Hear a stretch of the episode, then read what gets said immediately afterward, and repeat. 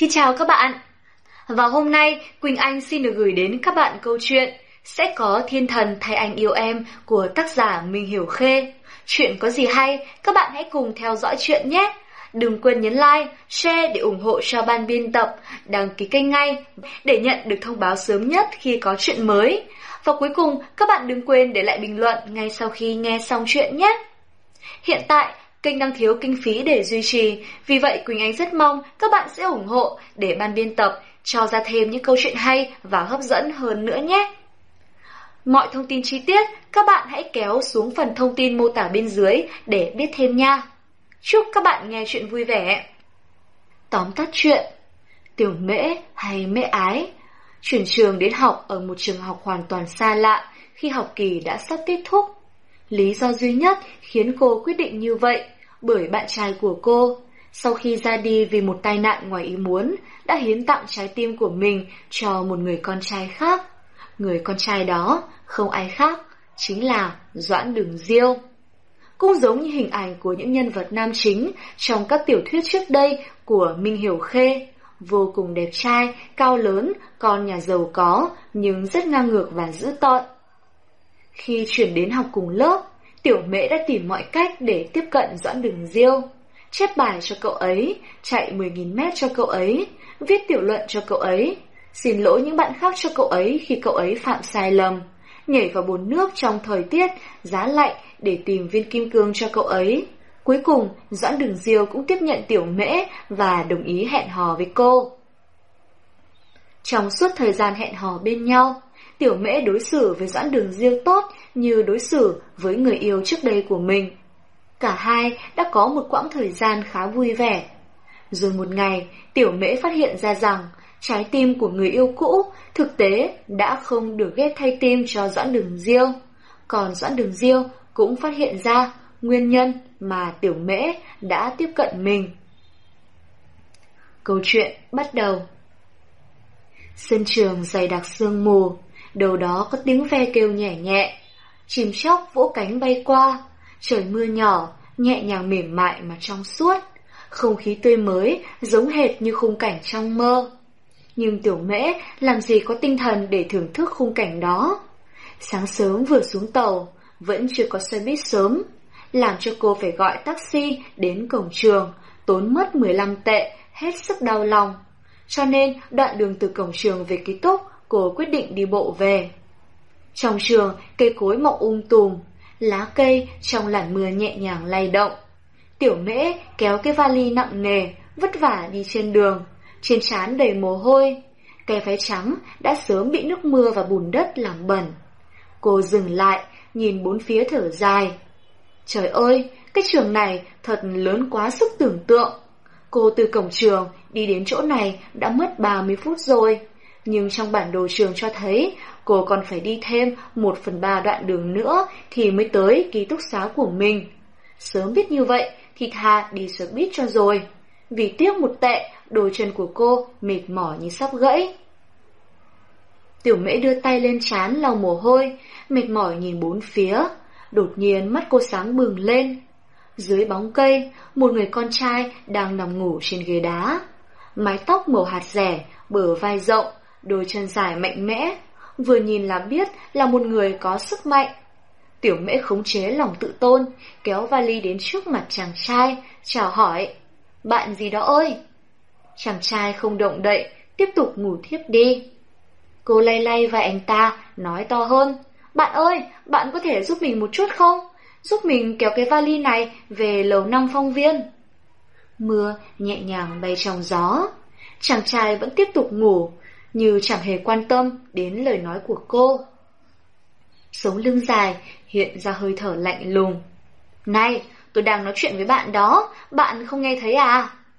Tiểu mễ bắt đầu tức giận. Kể cả không muốn giúp đỡ, cũng phải nói với người ta một câu trước. Thế này là thế nào? Thật là quá đáng. Này, này!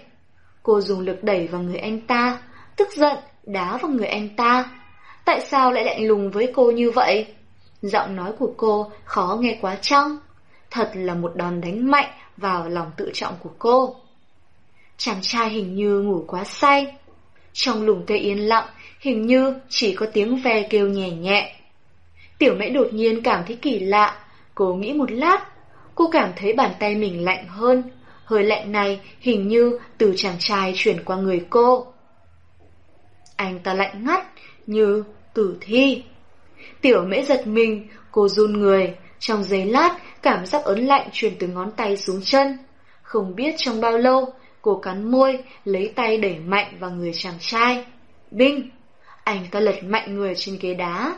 Mái tóc ngắn màu hạt rẻ tràn đầy mùi vị của ánh nắng. Cái mũi dài thẳng tóc, trên cái mũi đeo một cái khuyên kim cương nhỏ. Một anh chàng thật đẹp trai, nhưng sắc mặt anh ta xanh xao, không có sức sống, làm môi thơm lại. Cô đưa tay xem hơi thở từ mũi anh ta. Hừm, vẫn còn thở. Tiểu mễ vội vàng kêu lên, có người không, có người không, cứu với. Nhưng xung quanh không thấy ai cả. Tiểu mễ lo lắng. Thật kỳ lạ, cái trường to như vậy, người đâu, mọi người đều đi đâu hết rồi. Tại sao chỉ có tiếng chim và tiếng ve kêu? Nhìn vào chàng trai, cô lo lắng không chờ thêm được nữa của cậu anh lên lưng.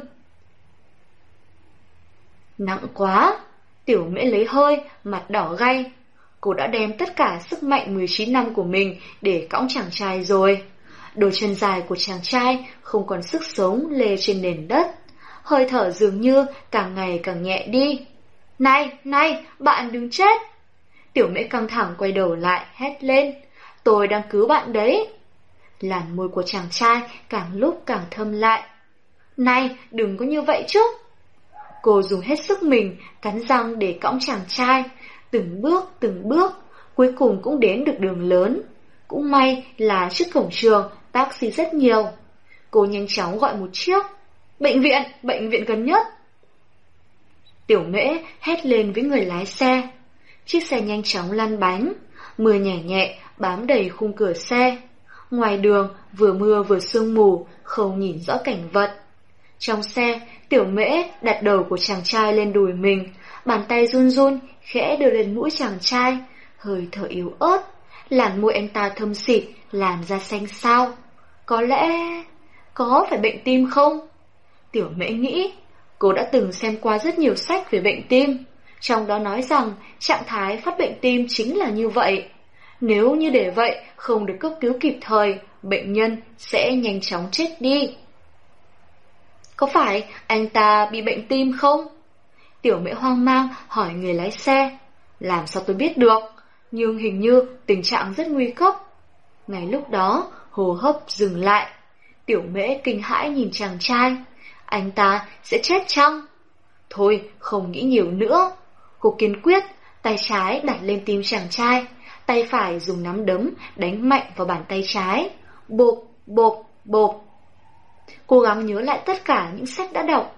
Cô đánh mạnh vào tim chàng trai. Cô định đánh chết anh ta đấy à? Lái xe ngạc nhiên hỏi. Không đánh thì cũng chết. Tiểu mễ chán đầy mồ hôi. Ngựa chết đang được ngựa sống cứu bệnh đó. Bộp, bộp, khục. Chàng trai tóc hạt rẻ đột nhiên ho một tiếng, toàn thân rung mạnh lên. Anh tỉnh rồi à? Tiểu mễ vui mừng cúi đầu xuống, vừa lúc chàng trai mở mắt ra. Một đôi mắt lạnh lùng mang theo mùi vị của sự khinh đời. Trong tim dường như bị một cái gì đó đập mạnh vào. Cô là ai? Đây là đâu? Chàng trai tóc hạt rẻ giật mình muốn ngồi dậy, nhưng cơ thể vẫn còn rất yếu, đầu óc quay cuồng. Anh ta lại ngã vào lòng cô. Trên đường đến bệnh viện, Tiểu Mễ đột nhiên cảm thấy đầu anh ta đè mạnh vào đùi cô, một cảm giác nặng nề rất kỳ lạ. Chàng trai tóc hạt rẻ tức giận, nguyền rủa. Mẹ kiếp, tại sao cô lại đưa tôi đến bệnh viện? Muốn chết à? Người muốn chết là anh mới đúng chứ. Tiểu mễ không dám nhìn, nhẹ nhàng nói. Người ta có lòng tốt mà không được đáp lại, còn bị mắng. Làm người tốt thật quá khó. Đến bệnh viện rồi. Lái xe đạp phanh, vui mừng nói. Bởi vì trên đường, tiểu mễ đã gọi điện thoại cấp cứu. Cho nên trước cửa bệnh viện nhân ái, đã có bác sĩ, y tá và giường bệnh đợi sẵn. Mọi thứ đã sẵn sàng. Tiểu mễ mở cửa xe, kêu to lên. Bệnh nhân ở đây. Sau đó, cô nhìn vào anh chàng tóc hạt rẻ, nở một nụ cười rất dễ thương. Anh chàng tóc hạt rẻ ngơ ngác. Tiểu mễ bất ngờ dùng tay đẩy mạnh. Anh chàng tóc hạt rẻ không phòng bị, bị đẩy xuống khỏi xe taxi. Nhìn anh ta tức giận như vậy, chắc cơ thể không có vấn đề gì đâu. Cô đưa tay che miệng cười. Anh chàng tóc hạt rẻ được bác sĩ và y tá nhanh chóng đưa lên giường cấp cứu. Anh ta dễ dụa tức giận, hét lên. Thả tôi ra, cái bọn ngu ngốc này. Giường cấp cứu nhanh chóng được đẩy vào trong bệnh viện. Tính hét và nguyền rủa của chàng thanh niên dần dần biến mất. Tiểu mễ nhẹ cả người, dựa vào ghế sau, rụi mũi, cười. Thật tuyệt vời, thế là có một người được cô cứu sống rồi. Như vậy, có lẽ cô có thể trở thành một thiên sứ cũng nên. Cô gái, cô còn muốn đi đâu nữa không? Lái xe nhìn cô. À, được, tôi đưa cho anh tiền, tất cả bao nhiêu? Cô đưa tay định cầm túi sách lên, nhưng túi sách đâu mất rồi? À, chết rồi, túi sách và hành lý của cô đều ở trong sân trường. Tiểu mễ quyết định, cô thích ngôi trường này. Khi cô vội vã chạy về đến nơi, hành lý và túi sách đều nằm nguyên chỗ cũ. Hành lý của bạn à? Một cô gái động người ngồi trên ghế đá. Cô mặc váy màu hồng, trên áo có hình một bông hoa rất dễ thương. Cô gái một tay cầm hộp sữa, một tay cầm quả táo, vừa ăn vừa nói với tiểu mễ. Sao bạn đi lâu thế? Mình chờ đã rất lâu rồi. Tiểu mễ nhìn cô gái, ánh mắt tràn đầy niềm vui. Bạn trông giúp mình hành lý à? Ừ. Cô gái nhìn đồng hồ. Sắp đến giờ vào lớp rồi, bạn mà không kịp, chắc mình phải gửi chỗ hành lý này cho bảo vệ rồi. Cảm ơn, cảm ơn. Tiểu mễ cảm động không biết nói gì khác. Vali và túi sách là tất cả tài sản của cô. Nếu mất đi, chắc cô sẽ chết mất. À, nhưng tiểu mễ nghĩ, cô ấy vừa nói gì nhỉ? Vào lớp. Cô nhìn đồng hồ. Đã 7 giờ 40 phút rồi. À, sẽ muộn học mất. Tiểu mễ lo lắng, hành lý vẫn chưa đưa về ký túc xá. Lớp học cũng không biết ở đâu, làm thế nào, làm thế nào đây? Một cơn gió nhẹ thổi qua, ánh nắng sớm chiếu xuống, mưa đã tạnh từ lúc nào. Dường như có một thiên sứ bay đến bên tiểu mễ, cười với cô. Khi cô đến lớp học là 7 giờ 55 phút. Tiểu mễ thở dốc, đưa tay lên ngực, mỉm cười nhìn cô gái đằng trước, ánh mắt tràn đầy sự cảm ơn. Tại sao lại có những sự việc tình cờ như vậy nhỉ? Cô gái đó tên là Uy Quả Quả, là bạn học cùng lớp của cô. Uy Quả Quả thật sự là một người rất tốt, giúp cô kéo cái vali nặng nề đi về phía lớp học. Hai người vừa chạy, Uy Quả Quả còn nhiệt tình nói chuyện với cô. Hai cân táo, được. Uhm, loại thủy tinh phú sĩ nhé. À được. Hai cân đào Mỹ Hầu, được. Hai túi đậu phụ khô, được. Hai hộp sô-cô-la Đức Phù. Tiểu mễ gãi tóc, lo lắng. Tội nghiệp cho cô, cô là người nghèo mà. Uy quả quả lường cô, dừng lại. Thế nào, không muốn mua cho mình à? Mình đợi bạn nửa tiếng, lại còn làm phu quân pháp cho bạn nữa. Hi hi, không phải đâu. Tiểu mễ cười. Mình chỉ thắc mắc, tại sao bạn luôn muốn hai phần? Bởi vì mình béo mà. Uy quả quả hít hít mũi. Người béo đương nhiên là phải ăn hai phần rồi. Tiểu mễ ngạc nhiên, trợn tròn mắt. Nhìn cô gái. Bạn béo ư? Bạn béo ở chỗ nào? Bạn không biết, bạn nhìn rất dễ thương. Ư? Mình vừa nghĩ, thật may mắn, vừa đến đây đã được nhìn thấy mỹ nữ rồi. vì quả quả sững người ra. Bạn, bạn đang cười mình đấy à? Tất cả các sinh viên khác đều chê cô béo. Cô gần như đã tuyệt vọng rồi. Cô đã cố gắng để không quan tâm đến điều đó nữa. Nếu như mình có ý đó, thì phạt mình không được biến thành thiên sứ nhé. Tiểu mễ vừa kéo vali, vừa quay sang cười với cô. Nói thật đấy, mình thật sự cảm ơn bạn, vừa tốt bụng, vừa dễ thương. Uy quả quả cứ đi, một hồi lâu không nói gì. Này! Cái gì? Bạn là người đầu tiên nói mình dễ thương đó. Uy quả quả buồn buồn nói, bước chân đi rất vội vã. Tiểu mễ phải cố gắng hết sức mới theo kịp được. Cho nên, mình quyết định sau này bạn sẽ là bạn của mình. Ánh nắng sau cơn mưa chiếu sáng người tiểu mễ. Thật là may mắn. Tiểu mễ nở một nụ cười sung sướng. Cho nên, đến lúc này, tiểu mễ vẫn đang say sưa trong niềm vui. Học viện Thánh Du sẽ là may mắn của cô chăng? Vừa rồi đã xảy ra thật nhiều chuyện vui. Cô ngây ngô mỉm cười, một mình. Các sinh viên trong lớp tò mò nhìn cô. Tên bạn là gì? Này, có thật là bạn chuyển từ trường Thanh Viễn qua đây không? Tại sao bạn muốn đến đây học? Không phải sự tò mò của các sinh viên quá lớn. Thực sự thì Thanh Viễn quá nổi tiếng. Những sinh viên thi đỗ vào trường đều là những người rất xuất sắc, tiền đồ hết sức sáng lạn. Thánh Du mặc dù không đến nỗi nào, nhưng so sánh với Thanh Viễn thì thật đáng buồn cười. Nghe thấy những câu hỏi đó, tiểu mễ ngẩng đầu lên, nở một nụ cười dễ thương. Tên mình là Mễ Ái. Mễ Ái? Mấy sinh viên nữ cố gắng nhịn cười mẹ, mẹ Ái, không phải chính là không có tình yêu ư? Ha ha, tên thật buồn cười đúng không? Tiểu Mễ đưa tay lên tóc, nhìn xung quanh. Mình cũng rất đau khổ vì cái tên này đây, cho nên mọi người cứ gọi mình là Tiểu Mễ nhé. Tiểu Mễ, các sinh viên nữ cười. Thế thì chính là cơm ăn còn gì? Ừ, tiểu mễ không để tâm. Mặc dù rất rẻ, nhưng cũng rất có chất dinh dưỡng mà. Lúc đó, khóc phòng học truyền đến một âm thanh lạnh lùng. Hừm, kỳ lạ thật. Thành viễn tốt như vậy, tại sao lại chuyển đến đây học? Tiểu mễ.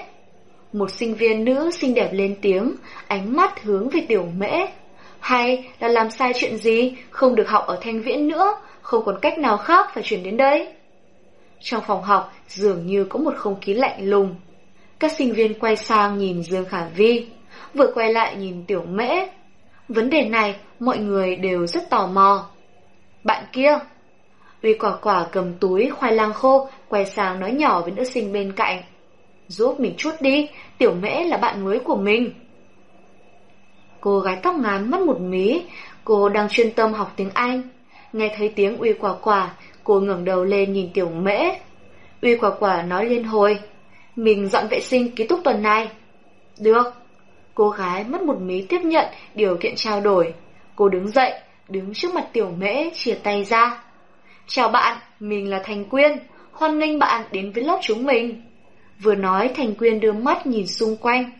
Các sinh viên lập tức vỗ tay, nói to với tiểu mễ. Hoan nghênh, hoan nghênh, nhiệt liệt hoan nghênh. Lớp học từ không khí tĩnh lặng biến thành náo nhiệt như tiếp đón một ngôi sao điện ảnh. Ồ, bạn sinh viên Thành Quyên này thật là có dáng lãnh đạo. Tiểu mễ vội vàng đứng dậy, nhìn Thành Quyên với ánh mắt cảm ơn, nắm chặt tay cô. Cảm ơn. Thành Quyên cười, sau đó lạnh lùng, quay mặt về phía sinh viên tóc dài, nói Dương Khả Vi, đây là thái độ dành cho bạn mới à? Bạn không thấy xấu hổ à? Người ta vừa đến đây, không giúp đỡ người ta thì thôi, lại còn nói lung tung nữa.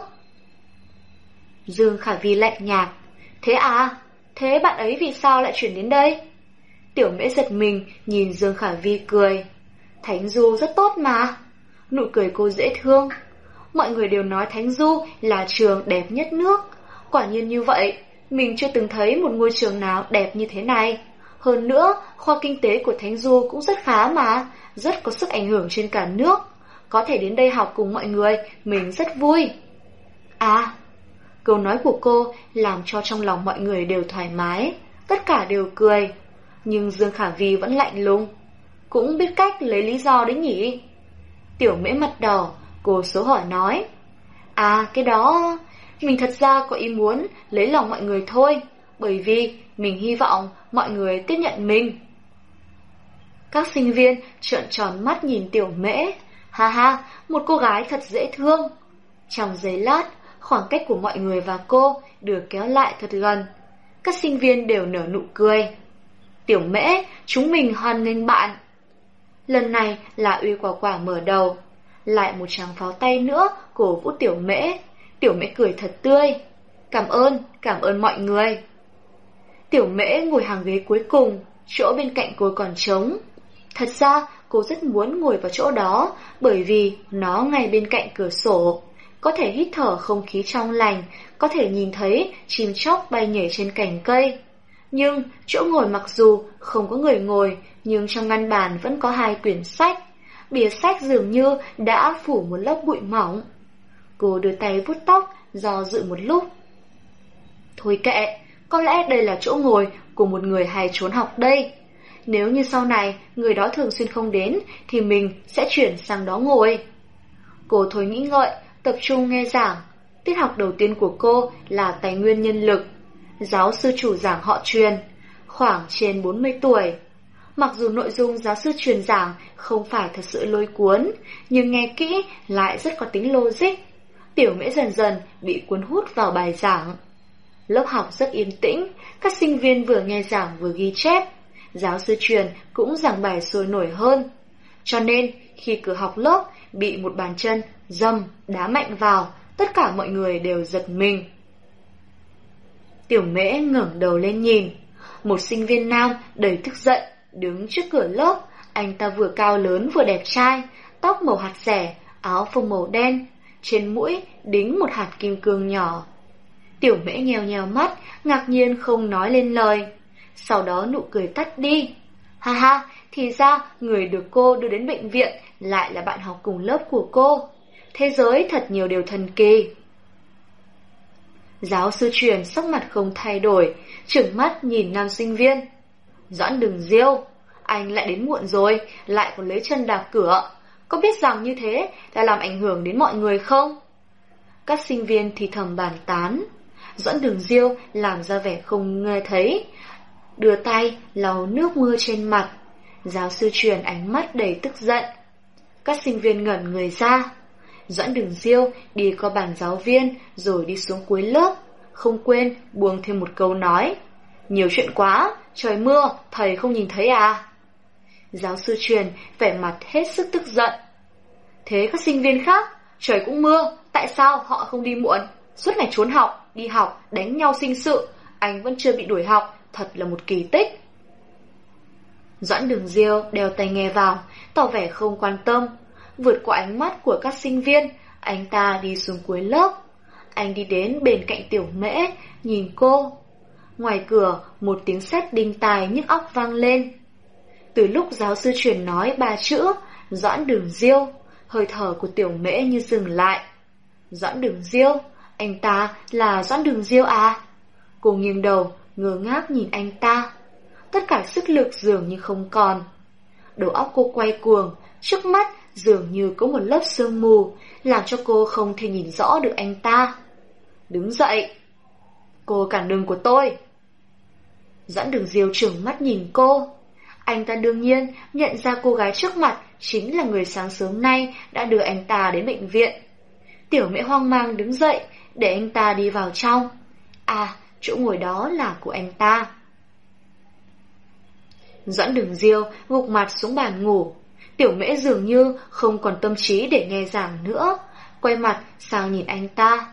Lúc đó, dường như tất cả thế giới đều biến mất trước mặt cô. Trong mắt cô chỉ còn chàng trai ngồi bên cạnh. Doãn đường diều thật sự hết sức đẹp trai. Cái mũi cao và cong giống như quý tộc nước Anh trong những bức ảnh cổ. Đôi vai rộng và săn chắc, chiếc khuyên đeo trên mũi mang đến cho anh ta một vẻ bất cần đời, nhưng cũng thêm một vẻ bí ẩn xa xăm. Anh ta hình như hết sức mệt mỏi, hụt mặt trên bàn ngủ say. Anh ta thường xuyên mệt mỏi, thường xuyên ngủ say như vậy chăng? Tiểu mễ nghĩ, có phải vì điều đó, cho nên sách vở của anh ta đã bị bụi bám đầy? Bởi vì sự xuất hiện bất ngờ của Doãn Đường Diêu, không khí lớp học trở nên rất kỳ lạ. Giáo sư truyền giảng thêm một lúc, cuối cùng bởi vì trong lòng tức giận, giảng bài không còn thông suốt nữa. Ông cầm một tập vở lên, nói Lần trước, để mọi người viết một bài tiểu luận, tôi đã xem qua, các bạn đa số đều viết được. Có thể nhìn thấy các bạn đã bỏ công sức cho bài viết này. Tuy nhiên, trong đó có một bài mà tôi cảm thấy rất kỳ lạ. Các sinh viên bỏ bút xuống nhìn ông. Doãn đừng diêu. Giáo sư truyền nâng cao giọng nói. Tiểu mễ đầy vào tay Doãn đường diêu, nhẹ nhàng nói. Này, dậy đi. Làm gì đấy? Doãn đường diêu bị đánh thức, tức giận hét lên. Hai mắt hầm hầm nhìn tiểu mễ. Có biết làm phiền người khác ngủ đáng ghét thế nào không hả? Doãn đường diêu. Giáo sư truyền không kìm được tức giận. Anh đứng dậy cho tôi. Doãn đường diêu, hai vai nặng nề đứng dậy, tỏ vẻ chống đối.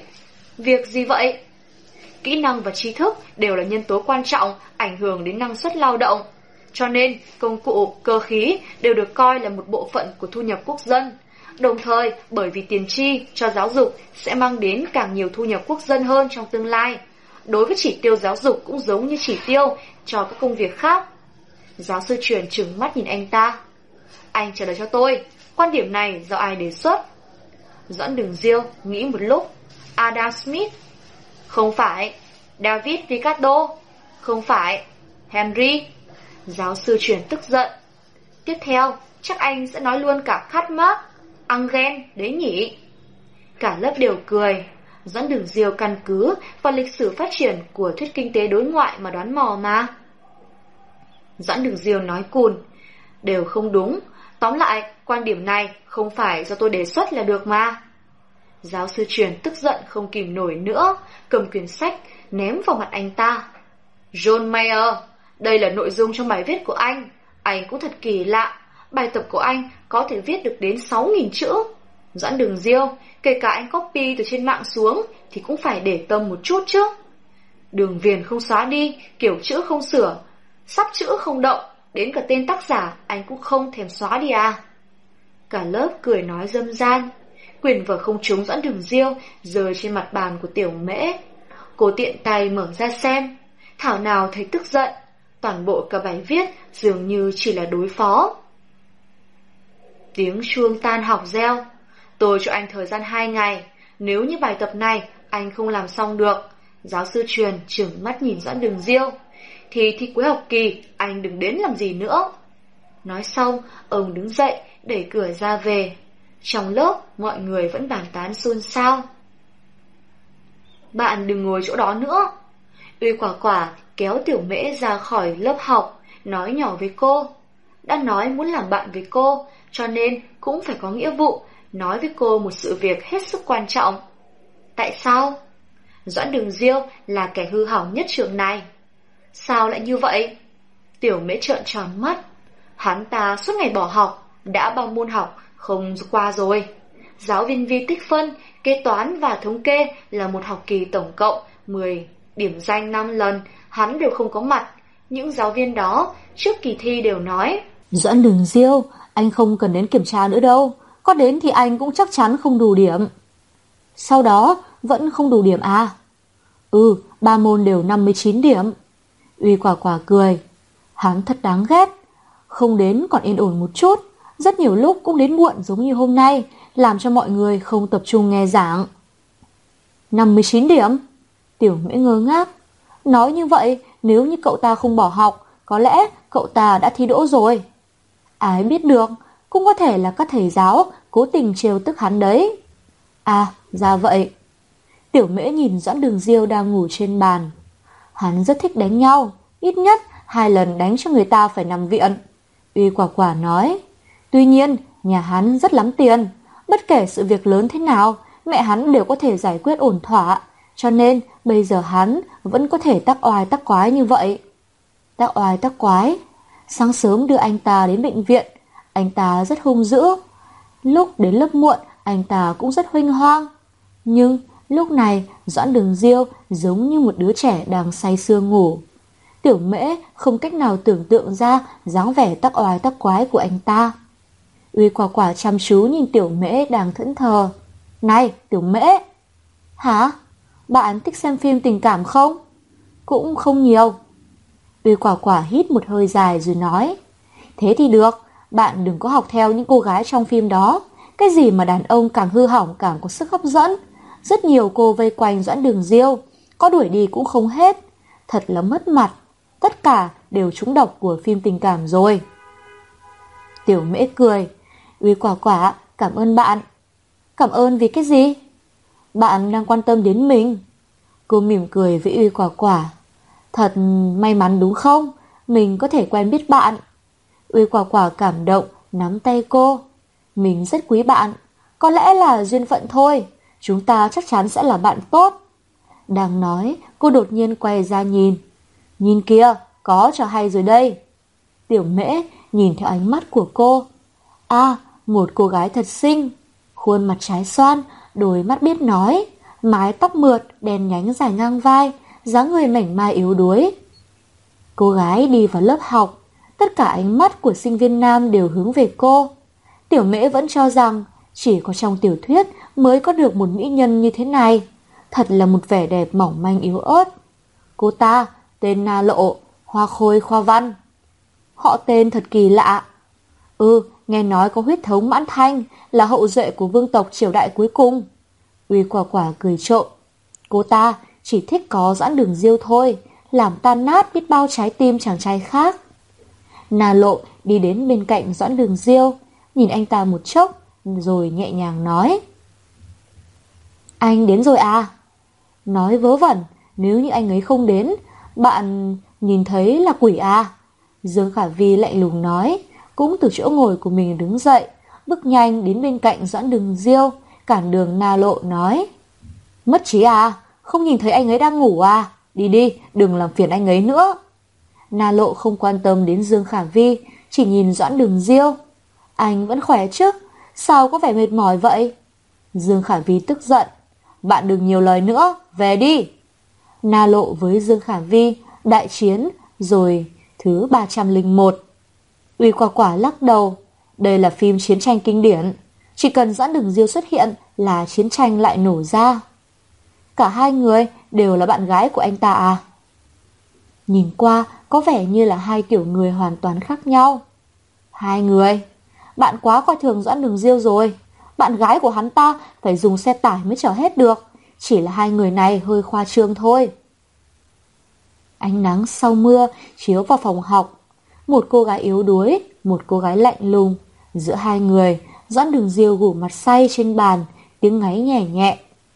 Ánh nắng chiếu qua khung cửa sổ, phản chiếu trong suốt lên người Doãn Đường Diêu. Tiểu mễ đột nhiên cảm thấy trong giấc mơ của anh ta nhất định có một thế giới yên tĩnh. Đừng làm ồn nữa. Doãn Đường Diêu tức giận hét lên, khuôn mặt ngái ngủ, trừng mắt nhìn Na Lộ và Dương Khả Vi. Xin lỗi. Na Lộ vừa khóc, vừa nói.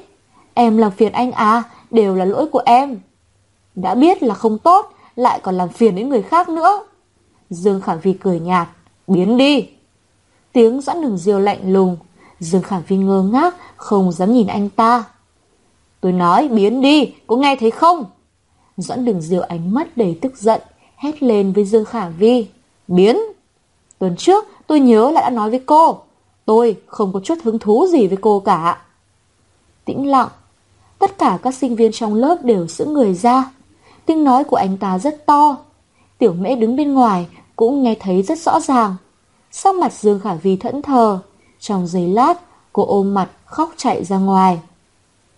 Nà lộ cắn môi, cố gắng để khống chế vẻ mặt buồn cười. Cô đưa tay cầm lấy cánh tay của Doãn Đường Diêu, cúi mặt xuống và khóc. Lâu lắm rồi không nhìn thấy anh, xảy ra chuyện gì? Doãn Đường Diêu đẩy tay cô ta ra, nói Cô cũng đi đi, tôi muốn ngủ.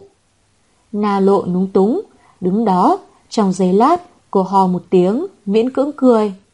Được, thế thì em đi nhé, anh nghỉ đi. Doãn đường diêu lại gục mặt xuống bàn, tiếp tục ngủ.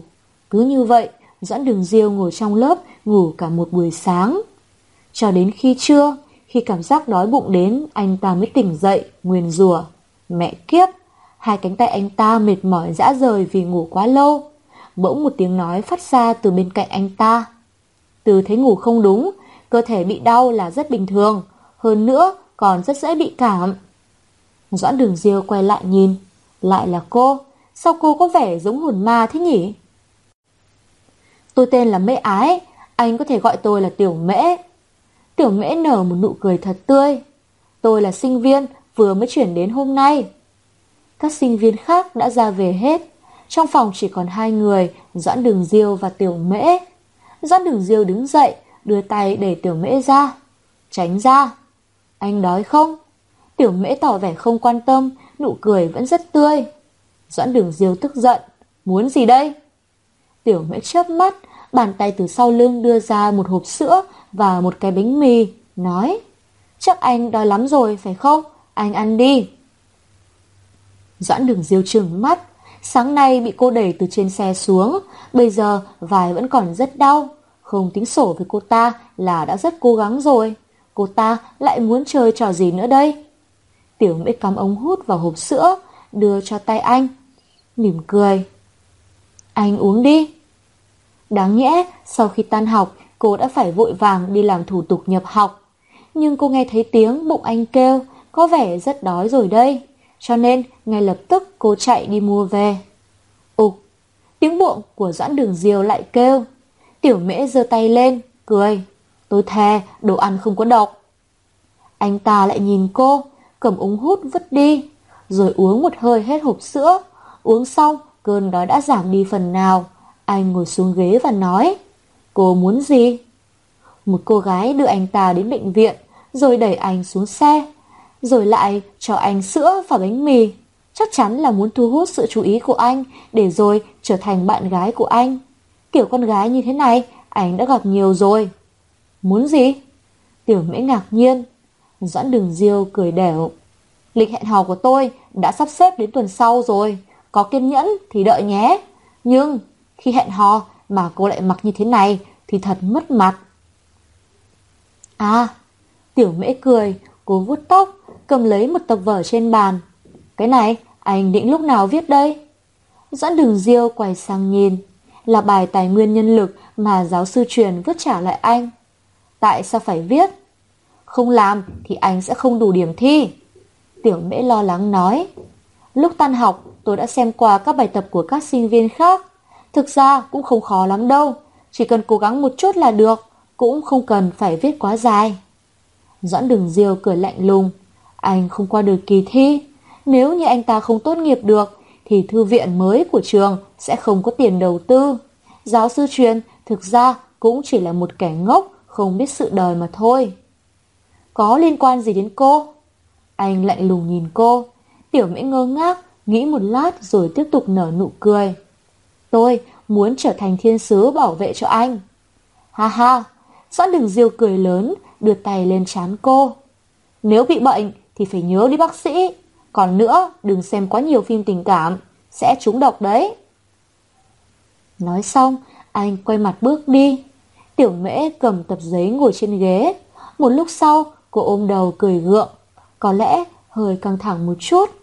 Nhưng cô đi tìm anh đã rất lâu rồi. Học viện Thánh Du xây trên một ngọn núi rất đẹp.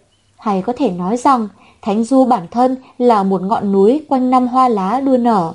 Trong trường trồng đầy các loại cây, đầu đầu cũng thấy cây. Cây cối miền Nam rất khác so với cây cối miền Bắc. Tại trường học trước đây của Tiểu Mễ, một cái cây chỉ là một cái cây, một cây trúc chỉ là một cây trúc. Nhưng cây cối trong trường Thánh Du làm cho cô hết sức ngạc nhiên. Cây trúc giống như là hàng trăm cây trúc ghép lại, rất có khí thế, đa dạng hơn. Ký túc xá của cô cũng rất đẹp. Để cánh cửa sổ là có thể nhìn thấy cảnh đẹp đông hồ. Nước hồ màu sắc giống như bầu trời, tưởng nhìn mênh mông. Tiểu mễ hít thở, cô có thể cảm thấy được những cơn gió từ hồ thổi vào. Thì ra gió đông hồ còn mang một vị tanh nữa. Tuy nhiên vẫn có thể giả tưởng nó vừa tươi mới vừa đẹp đẽ. Chỉ còn một tháng nữa là học kỳ này sẽ kết thúc. Tại sao không để học kỳ sau mới chuyển đến học ở đây? Uy quả quả nằm trên giường, vừa ăn sô-cô-la mà tiểu mễ mua cho cô, vừa tò mò hỏi. Tiểu mễ bật đèn bàn lên, từ trong ngăn bàn lấy ra một quyển nhật ký. Nghĩ một lúc rồi trả lời, mình muốn tìm một người. Tìm người? Tìm ai? Uy quả quả ngạc nhiên, học khoa nào? Đã tìm thấy rồi. Tiểu mễ mỉm cười, thật là may mắn, vừa đến đã tìm thấy rồi. Bạn của bạn à, con trai hay con gái? Uy quả quả tiếp tục hỏi. À, một thanh sô-cô-la thật ít, ăn vào bụng là chẳng có cảm giác nữa rồi. Lúc đầu tiểu mễ định mua hai thanh sô-cô-la, nhưng nhìn vào ví của tiểu mễ chỉ còn vỏn vẹn có 5 tệ nên cô chỉ lấy một thanh. Tiểu mễ gãi đầu. Cái đó... Chẳng biết nói thế nào đây, nhưng cũng không muốn nói dối uy quả quả. Lúc đó, cửa ký túc mở ra. Dương Khả Vi mặt hầm hầm bước vào, vứt sách vở lên giường, lạnh nhạt nhìn tiểu mễ và uy quả quả nói. 10 giờ rồi, tắt đèn đi ngủ. Nói rồi, cô đưa tay tắt đèn. một âm thanh vang ra. Trong giây lát, căn phòng trở nên tối hẳn. Chỉ còn chiếc bàn của tiểu mễ là phẳng phất ánh sáng yếu ớt phát ra từ chiếc đèn. Uy quả quả tức giận ngồi dậy. Này, Dương Khả Vi, 10 giờ vẫn còn là thời gian học tập làm việc bình thường mà.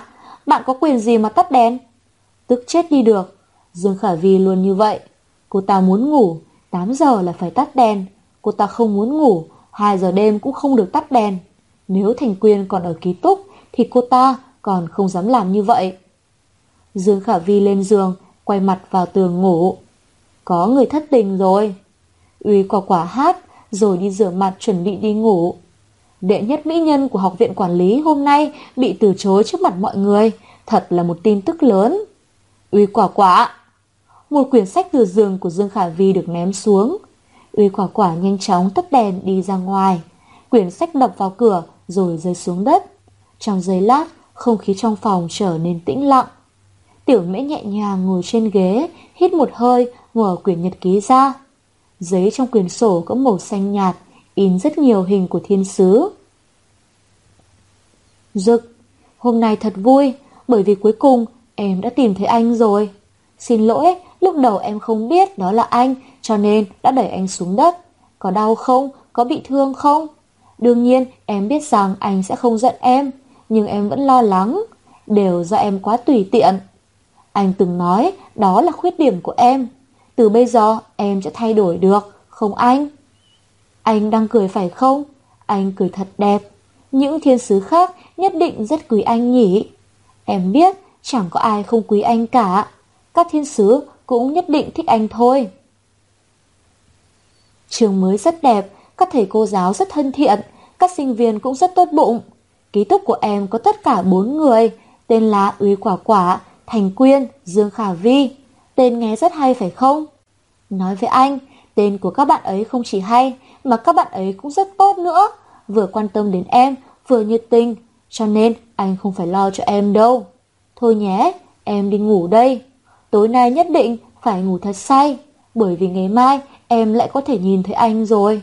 À còn nữa, hôn anh. Hi hi, thích không? Anh không được thích một thiên sứ khác nhé. Anh chỉ có thể mãi mãi yêu một mình em thôi. Yêu anh, tiểu mễ. Bầu trời xanh thẳm, mây trắng bồng bềnh, mặt trời chiếu ánh sáng rực rỡ qua các làn mây. Bên cạnh học viện quản lý có một cái sân vận động, đường chạy màu đỏ, bên trong là một sân bóng đá. Mặc dù so với sân vận động của các trường khác có nhỏ hơn một chút, nhưng sân bóng truyền, bóng rổ đều có. Học tiết thể dục có lẽ là đủ rồi. Tiết thể dục là sinh viên nữ và sinh viên nam cùng học, nhưng không cùng chung một lớp. Sinh viên nữ ở bên này tập bóng truyền, sinh viên nam ở bên kia đánh bóng rổ. Dưới bóng cây, hai sinh viên nữ một tổ đang tập đỡ bóng. Tay vươn ra, chân không lại một chút. Ừ, như vậy. Dùng phần trên tay đỡ bóng. Cô giáo thể dục đến trước mặt tiểu mễ, chỉnh tay cho cô cho đúng với tư thế. Đúng, giống như vậy. Đừng dùng ngón tay phát bóng, tư thế không đúng, phát bóng sẽ không có lực. Cảm ơn cô. Tiểu mễ lễ phép nói, cố gắng tìm cảm giác mà cô giáo chỉ. Cô giáo cười rồi đi sang bên cạnh chỉ cho sinh viên khác. Cô giáo vừa đi, Uy quả quả đã ngồi ngay xuống đất thở hồn hển. Mệt quá, trời ơi, phải tâng được 20 lần mới đủ điểm, chỉ bằng giết tôi đi cho rồi. Môn thể dục với cô là ác mộng, không biết có phải bởi vì cô béo hay không, cô chưa có một phần nào của môn thể dục đạt yêu cầu. Tiểu mễ lau mồ hôi, an ủi. Ừ, tầng bóng không dễ chút nào. Thế phải làm thế nào đây? Uy quả quả mệt mỏi. Tiểu mễ đột nhiên quay sang bên trái, nói. Bạn nhìn kia, wow, Thành Quyên đỡ bóng tốt thật. Thành Quyên đang đánh bóng cùng cô giáo, nhanh nhẹn, linh hoạt, động tác dứt khoát và linh hoạt. Thành Quyên làm cho mọi người hết sức ngưỡng mộ. 56, 57, 58 Hòa theo số lần tương bóng tăng lên, các sinh viên ngày càng hưng phấn, cổ vũ cho Thành Quyên. Tiểu Mễ và Uy Quả Quả cũng nhiệt tình cổ vũ cho bạn cùng phòng. Tiểu Mễ đã hiểu một chút về Thành Quyên. Thành Quyên là một sinh viên ưu tú của trường Thánh Du, được các sinh viên kính trọng. Cô thân thế đáng thương, lúc 3 tuổi bà mẹ cô chết bởi lũ lụt. Tất cả tài sản trong nhà cũng bị lũ cuốn trôi. Cô được cô ruột nuôi lớn, cuộc sống rất khó khăn, học phí và sinh hoạt phí rất nhiều, lúc dựa vào hàng xóm và người hảo tâm trợ giúp. Nhưng cô học vô cùng xuất sắc, gần như tất cả những kỳ thi đều xếp thứ nhất, thứ hai. Hơn nữa, cô đối xử với mọi người cũng rất tốt, từng được chọn là sinh viên ưu tú quốc gia. Thanh Quyên sau khi thi vào Thánh Du, trường học hết sức quan tâm đến cô, không chỉ miễn học phí cho cô, mà còn sắp xếp cho cô ruột của cô quản lý một ký túc xá. Để báo đáp học viện Thánh Du, chỉ cần là một hoạt động có thể tham gia, bất kể là cuộc thi diễn giảng, biện luận, bóng truyền, bóng rổ hay tri thức, Thành Quyên đều tham gia mang giải thưởng về cho Thánh Du. Thành Quyên là niềm tự hào của trường. Từ đó Tiểu Mễ biết Thành Quyên đã phải trả rất nhiều. Mỗi ngày chưa đến 12 giờ cô sẽ không từ phòng tự học quay về ký túc. Mỗi ngày 5 giờ sáng cô đã dậy để tập thể dục chuẩn bị cho cuộc thi tiếp theo. Mặc dù cơ hội tiếp xúc với Thành Quyên trong phòng không nhiều, nhưng Tiểu Mễ cũng rất tôn trọng Thành Quyên. 96, 97, 98 Các sinh viên vừa cổ vũ, vừa đếm. Tư thế đánh bóng của Thành Quyên thật đẹp mắt. Các sinh viên học lớp bên cạnh cũng tò mò quay đầu sang xem. 99 Ngay lúc đó, một quả bóng rổ không biết từ đâu đến, rơi trúng vào đầu Thành Quyên. Đinh! Các nữ sinh bất ngờ. Thành Quyên nhịn đau ngồi dậy, tay ôm đầu. Các nữ sinh chạy đến vây quanh cô, lo lắng hỏi. Có bị thương không? Nhanh đến phòng y tế đi. Thằng thần kinh nào ném bóng rổ đấy, không có mắt à? Tiểu mễ vội vàng lấy khăn lau vết bẩn cho Thành Quyên. Cô hít thở. Thành Quyên bị quả bóng đập rất mạnh, chán sưng một mảng lớn, máu đang chậm chậm chảy ra. Tiểu mễ đỡ cô dậy, để mình đưa bạn đến phòng y tế lấy thuốc. Cô giáo thể dục cũng nhìn vết thương của Thành Quyên. Các em nhanh đi đi, đừng để vết thương nhiễm trùng. Con gái nếu như bị thương ở mặt thì phiền phức lắm đấy. Không cần đâu. Thành Quyên nhẹ nhàng kéo tay Tiểu Mễ ra. Mình tự đi được. À, Tiểu Mễ nhìn cô, mỉm cười. Thế thì bạn cẩn thận nhé. Thành Quyên hình như không thích quá thân mật với bạn cùng lớp. Dường như có một cảm giác xa cách. À, bầu trời đột nhiên lại xuất hiện một bóng hình. Các sinh viên bên cạnh lại kêu lên. Cẩn thận! Lại một quả bóng nữa bay đến. Tiểu mễ giật mình nhắm mắt lại. Các sinh viên nữ quá bất ngờ, giữ người ra. Nguy hiểm quá! Thanh Quyên vịn vào vai tiểu mễ, ngồi dậy, nhìn sang sân bóng rổ. Này, các bạn kia, các bạn đang làm gì đấy? Cô giáo thể dục cũng tức giận, hét lên với các sinh viên bên sân bóng rổ bên cạnh. Sân bóng rổ đột nhiên tĩnh lặng. Mười mấy quả bóng đều rơi xuống đất. Một sinh viên nam đang rất tức giận. Các sinh viên khác đang cố gắng cản lại. Rõ đường diêu, người khác sợ mày nhưng tao không sợ. Dựa vào nhà có tiền, có quyền thì muốn làm gì thì làm à. Tao đứng ở đây, mày có bản lĩnh gì thì đến giết tao đi. Các sinh viên nữ ngạc nhiên. Sinh viên nam này là vệ thụ, một sinh viên tính cách và thành tích học tập đều rất tốt. Không biết vì sao mà anh ta lại phẫn nộ đến mức phải đánh nhau như vậy. Bên kia, Doãn Đường Diều đứng đó. Anh ta ánh mắt lạnh lùng. Một quả bóng rổ trên ngón tay anh ta, quay càng lúc càng nhanh. Rất tốt, có khí phách. Vừa nói, anh ta cầm lấy quả bóng, ném vào rất mạnh. Vệ thụ đứng yên, không tránh. Các sinh viên bên cạnh nhanh chóng đẩy anh sang một bên. Quả bóng đập mạnh vào lưới sắt. Các sinh viên nữ lập tức hiểu ra rằng quả bóng vừa rồi là do Doãn Đường Diêu ném. Lại là anh ta. Từ khi Doãn Đường Diêu gia nhập Thánh Du, đã từng đánh nhau mười mấy lần. Đáng nhẽ là đã bị đuổi học hoặc ít nhất cũng kỷ luật nặng. Nhưng anh ta vẫn chẳng sao cả, vẫn cứ coi như không có việc gì xảy ra vậy. Nhà có tiền thì như vậy à?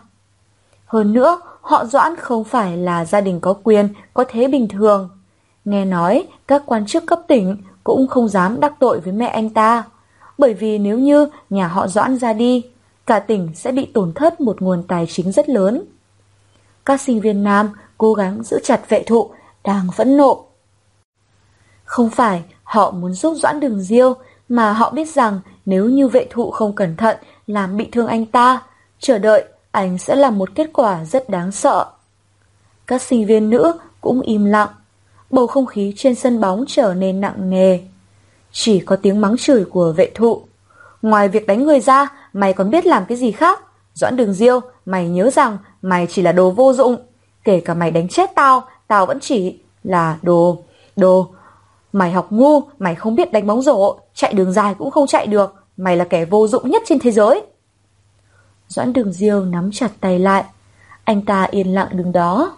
Trong ánh mặt trời, bên cạnh anh ta không có một sinh viên nào khác. Doãn đường diêu, xin lỗi vệ thụ. Thành Quyên đi lên phía trước, nhìn thẳng vào anh ta và nói, anh dựa vào cái gì mà đánh người? Có sự xuất hiện của Thành Quyên, các sinh viên trong lớp như được tiếp thêm dũng khí. Tại Thánh Du, Thành Quyên chính là hóa thân của chính nghĩa. Doãn Đường Diêu vẫn không thay đổi sắc mặt, ánh mắt lạnh lùng. Không liên quan gì đến cô. Tiểu mễ đứng trong đám đông, tim cô có thắt lại. Cô có thể nghe thấy Uy quả quả bên cạnh đang mắng chửi anh ta. Có thể cảm thấy ánh mắt căm ghét của các sinh viên dành cho anh. Cắn chặt môi, cô không dám thở mạnh.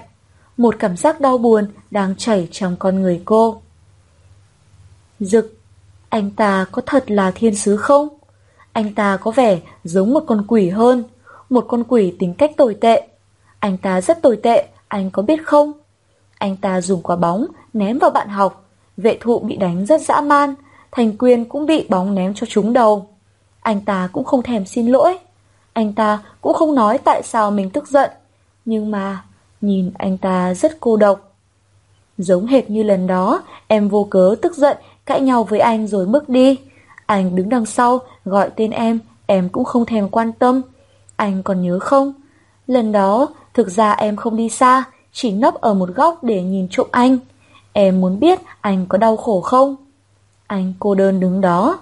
Anh nắng chiều kéo bóng hình của anh dài hơn. Anh đứng đó rất lâu, rất lâu, hình như vẫn muốn đợi em. Vệ thụ nói không sai. Thành quyền nhìn Doãn Đường Diêu, anh là một kẻ vô dụng. Các sinh viên yên lặng, họ chưa từng nghe thấy Thành quyền nói với người khác như vậy. Trước đây cô luôn đối xử tốt với mọi người. Doãn Đường Diêu điên tiết lên, cô nói gì? Tôi nói anh là một kẻ vô dụng, anh chẳng biết làm gì cả. Tất cả mọi việc đều do người khác làm thay anh, thậm chí chạy bộ cũng không chạy được 400 mét. Thành Quyên không chớp mắt.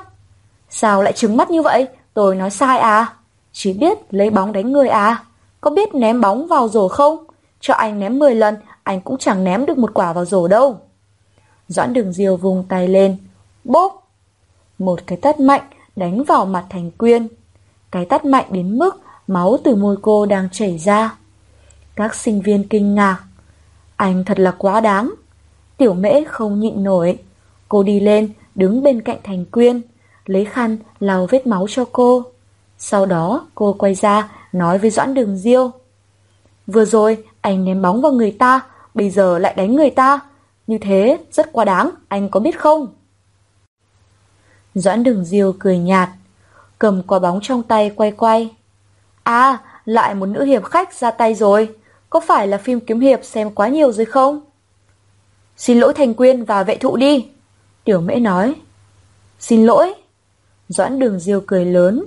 Ông trời chưa xin lỗi anh ta. Tại sao anh ta lại phải xin lỗi người khác? Trong từ điển của anh ta không có hai chữ xin lỗi. Trừ khi tôi chết. Doãn đường diêu lại cười một kiểu cười hết sức đáng ghét. Điều mễ nhìn anh ta, chỉ có chết mới xin lỗi. Tôi chết đi, các người có thể bắt đầu nằm mơ. Ánh mắt doãn đường diêu lạnh lùng. Tiểu mễ nói với cái loại người này chẳng khác gì đàn gẩy Tây Châu đâu. Thành Quyên dùng tay xoa chỗ đau ở môi, vừa ngẩng đầu lên nhìn Doãn Đường Diêu. Với loại người này, ông trời tự nhiên sẽ trừng phạt hắn. Người tiểu mễ run run, Cô quay đầu sang nhìn Thành Quyên. Đừng! Cô nhìn Doãn Đường Diêu, rồi lại nhìn Thành Quyên. Cô nắm chặt bàn tay, để móng tay đâm vào da thịt. Có lẽ đành phải như vậy thôi. Xin lỗi! Sân vận động buổi chiều. Trời xanh mây trắng, ánh nắng mặt trời sáng lạn. Gió nhẹ thổi vào đám cỏ. Quả bóng màu nâu lăn nhẹ nhẹ trên nền đất. Xa xa là các sinh viên lớp khác đang đánh bóng. Bên cạnh là các sinh viên lớp B kinh tế ngoại thương đang thể hiện những trạng thái kinh ngạc khác nhau. Trước mặt tất cả các sinh viên, tiểu mễ mặc đồ thể thao màu trắng, đang khom lưng xin lỗi Thành Quyên. Đầu cô cúi xuống rất thấp. Thành Quyên không dám tin vào mắt mình. Bạn nói gì? Xin lỗi. Móng tay đâm vào lòng bàn tay rất đau. Tiểu mễ vẫn giữ tư thế cúi người. Mình thay mặt Doãn Đường Diêu xin lỗi bạn. Bạn điên à? Tại sao bạn lại phải thay hắn xin lỗi? Thành Quyên tức giận. Uy quả quả cũng chạy ra từ trong đám người. Dùng sức kéo tiểu mễ lên. Này, bạn làm sao vậy? Sao lại điên rồ đi xin lỗi cho loại người đó? Xin lỗi, hãy tha lỗi cho anh ta đi. Tiểu mễ cúi thấp người, hướng xuống. Trong làn gió nhẹ, cơ thể yếu ớt của cô dường như có thể bị gió thổi đi. Còn nữa, mong mọi người đừng nói anh ấy là đồ vô dụng, cũng đừng chửi mắng anh ấy nữa. Tiếng nói của cô còn nhẹ hơn làn gió, nhưng rất kiên quyết. Doãn đường diêu nắm chặt bàn tay nhìn tiểu mễ, bước nhanh về phía cô, dùng sức lắc mạnh vào vai cô. Mẹ kiếp, cô lại bị bệnh gì nữa đây? Tiểu mễ có vẻ như đứng không vững, cô miễn cưỡng ngẩng đầu nhìn anh ta. Không phải là anh không muốn xin lỗi à, cho nên tôi sẽ thay anh. Cô là cái quái gì? Doãn đường diêu tức giận. thay tôi xin lỗi, cô chết đi, rút lại tất cả những lời vừa nói, có nghe thấy không? Tiểu mễ đầu óc quay cuồng. Không được. Doãn đường diêu, lại là anh đang gây chuyện. Lúc đó, thầy giáo thể dục Phương đã trở về. Thầy giáo Phương đã nghe khái quát về sự việc từ các sinh viên. Nguyên nhân là khi mọi người đang học tiết thể dục, còn Doãn Đường Diêu lại ngang nhiên nằm ngủ. Vệ thụ trêu anh ta là đồ vô dụng, bị Doãn Đường Diêu nghe thấy, thế là bắt đầu khung cảnh dùng bóng đánh người.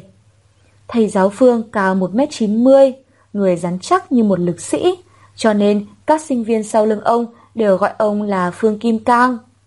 Ông đưa tay nắm lấy cánh tay Doãn Đường Diêu giải thoát tiểu mễ, tức giận nhìn Doãn Đường Diêu. Tiết học của tôi, anh cũng dám gây chuyện.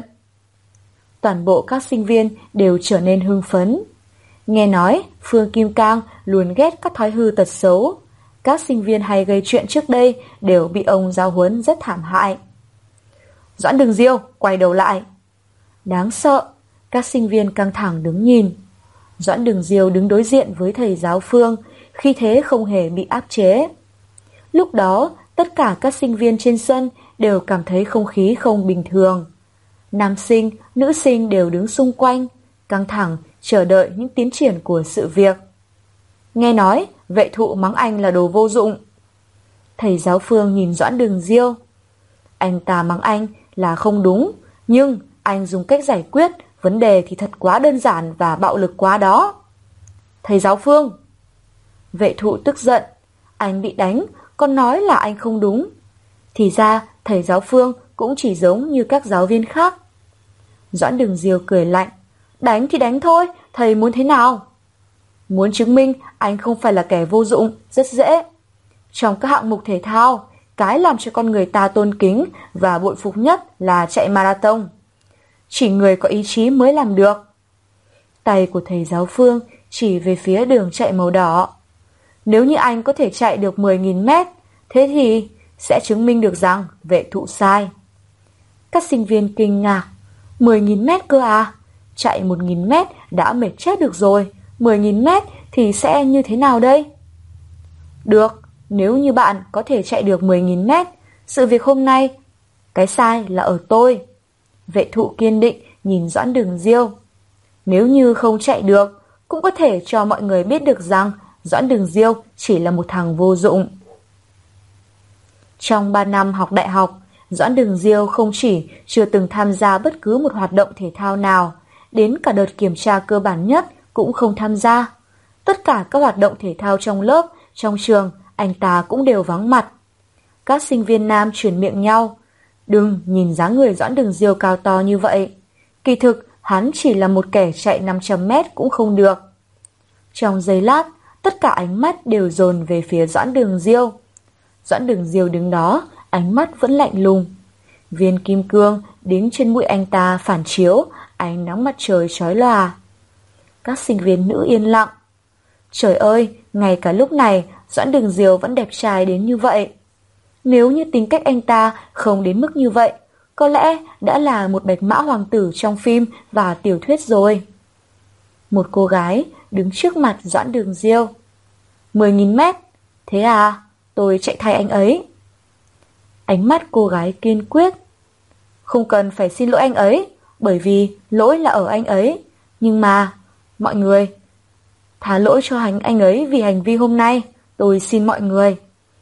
Cô gái cúi người xin lỗi vệ thụ, Thanh Quyên và thầy giáo Phương.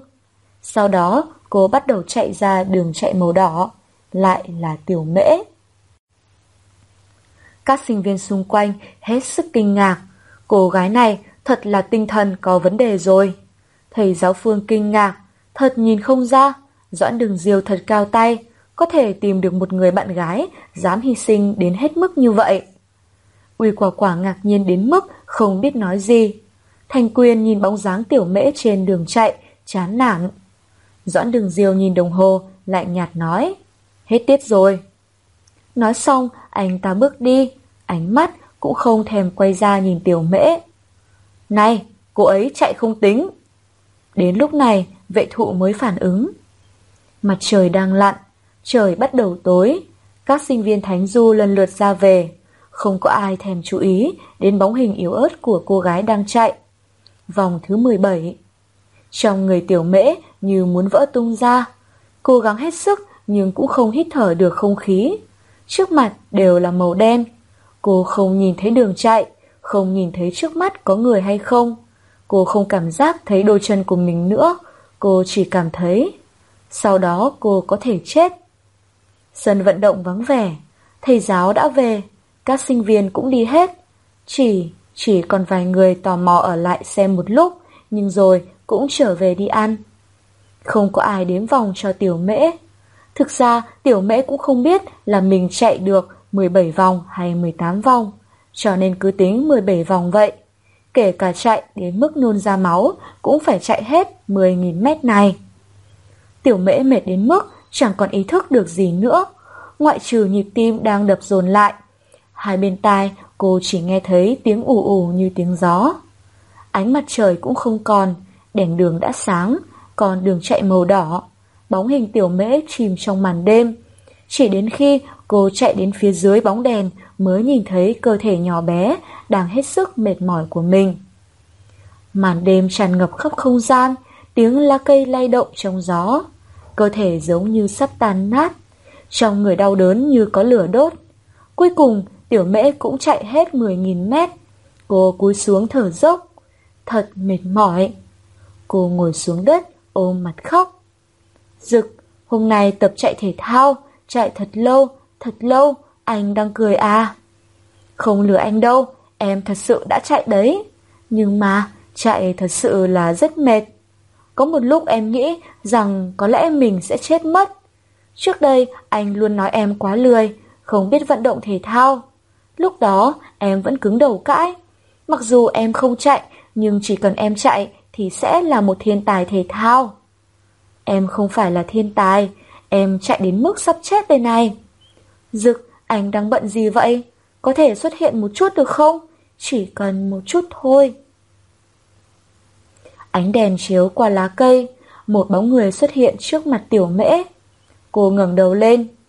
Hình như cô cũng không giỏi chạy bộ nhỉ. Tiếng nói rất lạnh nhạt, người nói ngạo nghễ đó. Khoanh hai tay. Tiểu mễ vội vàng lau nước mắt trên mặt, mỉm cười. Em không sao, không mệt chút nào. Doãn đường diều lắc lắc vai cô. Ai quan tâm đến cô, tôi chỉ là tiện đường đi qua đây thôi. À, tiểu mễ do dự vuốt tóc. Tại sao lại chạy thay tôi? Doãn đường diều lạnh lùng. Tiểu mễ cố gắng đứng dậy, cô dựa vào cây, Tiếng thở vẫn hết sức khó khăn, trong người vẫn hết sức mệt mỏi. Tại sao không nói với họ anh không thể vận động mạnh được? Doãn đường diều kinh ngạc. Anh nắm vào vai cô, hét lên. Cô! Không phải, anh bị bệnh tim mà. Tiểu mễ lắc người. Anh ta định bóp nát đôi vai cô ra chắc. Bệnh tim không thể vận động mạnh được. Tại sao anh không nói với thầy giáo và các bạn? Sao cô biết được? trí nhớ kém thật. Tiểu mễ thử cố gắng thoát khỏi đôi tay hộ pháp của anh ta. Hôm đó là em đưa anh đến bệnh viện. Có lẽ bệnh của anh phát tác nhỉ, cả người đều hôn mê. Nói ra, anh ta còn chưa trả tiền taxi cho cô nữa. Doãn đường diều thất thần, đôi tay của anh ta rời khỏi người cô. Tôi không bị bệnh tim. Đôi môi anh ta cứng như bị đại lý thạch, một loại đá ở Trung Quốc. Tiểu mễ tỏ vẻ an ủi. Cơ thể có bệnh không phải là một việc mất mặt. Tôi nói rồi, tôi không bị bệnh tim, tài cô bị điếc à? Doãn đường diều tức giận hét lên. Anh ta đấm mạnh vào cây. Em biết rồi. Tiểu mễ ho nhẹ, mồ hôi trên người đã hết, một cảm giác lạnh tràn đến. Yên tâm, em sẽ không nói với người khác đâu. Cô mỉm cười, ánh mắt đẹp như vầng trăng khuyết trong đêm. Nhưng mà anh phải tự chăm sóc bản thân mình nhé. Đánh nhau cũng là hoạt động mạnh đấy. Nếu như anh không biết chú ý đến cơ thể của mình, có thể em sẽ nói bí mật này cho người khác đấy. Cái này có được coi là uy hiếp không? Dưới tán cây trong đêm, Doãn Đường Diêu tức giận, nhìn cô gái tóc ngắn, mắt một mí. Từ sau sự việc ở sân bóng rổ, các sinh viên cùng lớp đều coi tiểu mễ như người vô hình. Không có ai nói chuyện với cô, không có ai quan tâm đến cô. Cô mỉm cười chào, mọi người chỉ coi như là năm nay dán mũi đến sớm hơn một chút. Thật ra mà nói, thường xuyên ở bên cạnh người điên, người khác sẽ nghĩ rằng bạn cũng là kẻ điên. Hành vi của tiểu mễ là cho mọi người coi cô như là một kẻ điên vậy. Lấy bóng đánh người, rõ ràng là doãn đường diêu không đúng, đánh vệ thụ dã man như vậy, thậm chí còn đánh người được các bạn trong lớp tôn trọng nhất, Thành Quyên. Còn tiểu mễ lại giúp doãn đường diêu thay anh ta xin lỗi, thay anh ta chạy 10.000 mét. Cô ta nghĩ rằng như vậy có thể thu hút sự chú ý của mọi người, có thể làm cho bản thân trở thành thiên sứ tốt bụng trăng Đáng ghét, rõ ràng cô ta đang muốn đối địch với các bạn cùng lớp. Thánh Du lại không phải là câu chuyện cổ tích thiếu nữ. Các nữ sinh cũng phải, tất cả đều say mê anh chàng đẹp trai đến mức điên rồ như vậy. Doãn Đường Diêu mặc dù rất đẹp trai, nhưng hành vi của anh ta quá điên rồ ngạo mạn, chẳng coi ai ra gì. Về lý mà nói nên chịu sự trừng phạt. Nhưng tất cả đều đã bị tiểu mễ phá hoại. Cô ta có lẽ là loại con gái nhìn bên ngoài thì thuần khiết, nhưng bên trong thì đầy dã tâm, bị gia thế của Doãn Đường Diêu thu hút, nên mới dùng tất cả mọi thủ đoạn để thu hút sự chú ý của anh ta. Cho nên, các sinh viên trong lớp quyết định lạnh nhạt với tiểu mễ. Trong lớp học, Uy Quả Quả vừa uống sữa, vừa nhìn trộm tiểu mễ đang ngồi ở một góc đọc sách. Hình như cô đang bị ốm, sắc mặt xanh xao, không ngừng ho, làn môi thâm lại, trông rất đáng thương. Hôm đó trong ký túc xá, tiểu mẹ yếu ớt đẩy cửa bước vào, dáng vẻ mệt mỏi sau khi chạy 10.000 mét của tiểu mễ làm cho cô quên luôn lời thề. Không bao giờ quan tâm đến tiểu mễ nữa. Uy quả quả dìu tiểu mễ vào giường, không nhịn được, mắng cô. Rất mệt mỏi phải không? Bạn bị điên à? Tại sao lại phải chạy thay hắn? Bạn có biết rằng các bạn cùng lớp nói bạn thế nào không? Xin lỗi. Tiểu mễ miễn cưỡng cười, nụ cười yếu ớt làm cho cô mềm lòng. Sau này đừng có quan tâm đến doãn đường diêu nữa, có nghe thấy không? Uy quả quả thở dài. Tiểu mễ thẫn thờ nhìn cô. Sau một lúc cô nói Xin lỗi, mình không thể không quan tâm đến anh ấy. Uy quả quả trợn tròn mắt. Tại sao? Tiểu mễ không nói gì cả. Cô nằm trên giường, sắc mặt xanh xao, ánh mắt phẳng phất một nỗi buồn. Nói đi, tại sao? Uy quả quả nói to. Không lẽ bạn yêu hắn rồi à? Thật đáng buồn cười. Bạn mất trí à? Lẽ nào bạn muốn như Dương Khả Vi, Na Lộ, vì Doãn Đường Diêu mà tranh đấu nhau, trở thành trò cười cho mọi người à? Tên Doãn Đường Diêu này được chiều quá nên hư rồi. Hắn chẳng yêu được ai thật lòng đâu. Hơn nữa, Doãn Đường Diêu có cái gì tốt? May mà tiết thể dục, Dương Khả Vi không đến, nếu không hôm nay trong phòng sẽ không yên tĩnh thế này đâu. Cảm ơn bạn, quả quả. Tiểu mễ cố gắng mỉm cười với cô. Mình hiểu bạn muốn tốt cho mình. Đừng nói vớ vẩn nữa. Uy quả quả càng nói càng tức giận. Mình hỏi bạn một câu. Sau này gặp sự việc tương tự như vậy, bạn có còn làm bất cứ điều gì cho hắn nữa không? Tiểu mễ cười đau khổ. Uy quả quả cảm thấy cô chỉ là cười đau khổ mà căn bản không hề do dự. Ừ, mình sẽ vẫn làm như vậy. Tiểu mễ nói, ánh mắt cô từ đau khổ chuyển sang một kiểu tình cảm sâu sắc. Xin lỗi, quả quả. Xin lỗi làm cái quái gì nữa đây? Uy quả quả tức giận bước đi. Nằm trên giường của mình, lấy gối úp lên mặt. Cô nguyền rủa đáng ghét. Mình sẽ không bao giờ quan tâm đến tiểu mễ nữa. Uy quả quả lại đau khổ, quay sang nhìn tiểu mễ. Sữa uống như không còn mùi vị nữa. Không biết cô ấy định làm trò gì nữa. Hôm đó chạy hết 10.000 mét, cơ thể đã hết sức mệt mỏi rồi. Lại hai hôm liền, thức đêm đến 2 giờ sáng, chẳng hiểu làm gì nữa. Như thế sẽ rất có hại cho sức khỏe. Uy quả quả chán trường, đặt hộp sữa lên bàn, quay sang nói với Thành Quyên. Tiểu mễ hình như bị ốm. Thành Quyên không ngẩng đầu lên, lạnh nhạt nói. Cô ấy không còn là trẻ con nữa, sẽ tự biết lo cho bản thân. Ừ.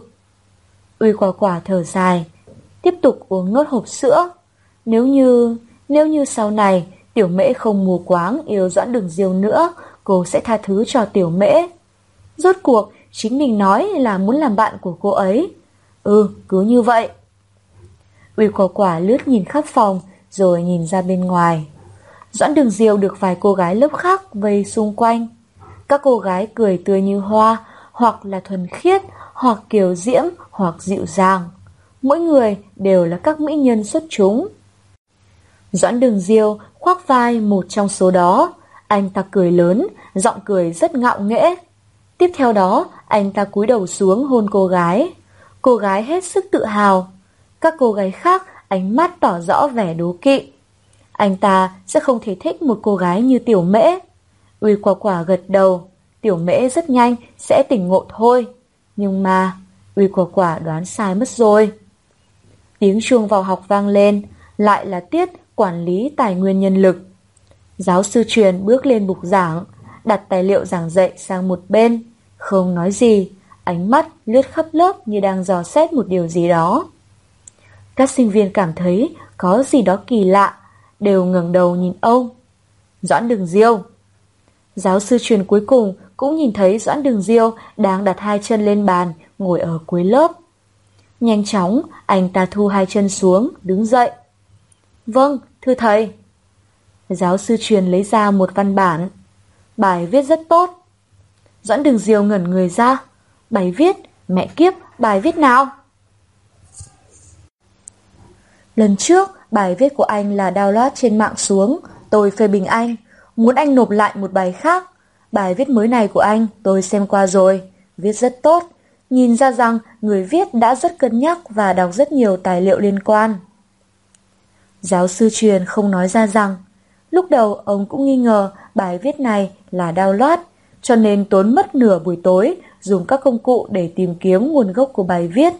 Nhưng kết quả là bài viết thật sự là nguyên tắc. Các sinh viên xôn xao. Học cùng lớp với Doãn Đường Diêu 3 năm, đã quen nghe thấy thầy giáo mắng anh ta kệ nhà giàu, không biết phấn đấu. Đây là lần đầu tiên nghe thấy điều bất ngờ như vậy.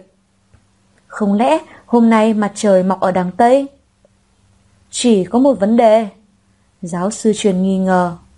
Có phải anh viết không? Doãn đừng diêu cười, nụ cười vẫn lạnh nhạt như bình thường. Thầy nghĩ thế nào? Một câu nói làm cho giáo sư truyền ngỡ ngàng. Ông lưỡng lự để cặp kính của mình. Đương nhiên, cũng có thể là do anh viết. Nếu như thật sự là anh tự mình viết, tôi sẽ rút lại nghi vấn vừa rồi. Với sự hiểu biết của mình về Doãn Đường Diêu, giáo sư không nghĩ rằng anh ta nghiêm túc như vậy để viết bài này. Bài viết này cũng gần như đạt đến trình độ để phát biểu trên các tạp chí kinh tế rồi. Doãn Đường Diêu không có hứng thú, quay mặt ra cửa, nhìn trời, nhìn đất, lạnh lùng nói. Không sai, cái đó không phải do em viết. Bài viết là của Doãn Đường Diêu. Một nữ sinh đứng bật dậy, tiếng nói rất vội vã. Vừa nói cô vừa ho liên hồi, mặt đỏ lừ, cơ thể đang run lên. Lại là tiểu mễ. Các sinh viên trong lớp xôn xao, uy quả quả chán trường gục mặt xuống bàn. Đột nhiên hiểu rằng, thì ra ngày nào tiểu mễ thức đêm là để giúp Doãn Đường Diêu làm bài tập. Thành quyền thì ngồi im, quay bút, không nói gì. Dương Khả Vi lạnh nhạt nói lớn, không biết xấu hổ. Khoảng cách của Tiểu Mễ và Doãn Đường Diêu rất gần, giữa họ chỉ là một chỗ ngồi trống. Doãn Đường Diêu quay mặt sang, anh nhìn cô, phải kiên trì. Tiểu Mễ cố gắng nắm tay lại, khước chế một cơ thể đang run lên cảm lạnh. Cô nhìn thẳng vào giáo sư truyền. Ý tưởng của bài viết là do Doãn Đường Diêu đề ra, chỉ là em giúp bạn ấy sắp xếp lại thôi. Nói dối có là gì so với việc để cho anh đủ điểm. Kể cả phải nói dối 10 lần cũng chẳng có vấn đề gì. Tiểu mễ tự nói với bản thân như vậy. Nhưng mà... Ánh mắt lạnh nhạt của các bạn cùng lớp đổ dồn về phía tiểu mễ. Em nói bài viết này do em viết phải không? Giáo sư truyền đi đến trước mặt tiểu mễ. Khuôn mặt của cô gái đỏ lên. Dấu vết nói dối rất rõ ràng. Cho nên ông rất khó tin rằng bài viết là của Doãn Đường Diêu. Không phải.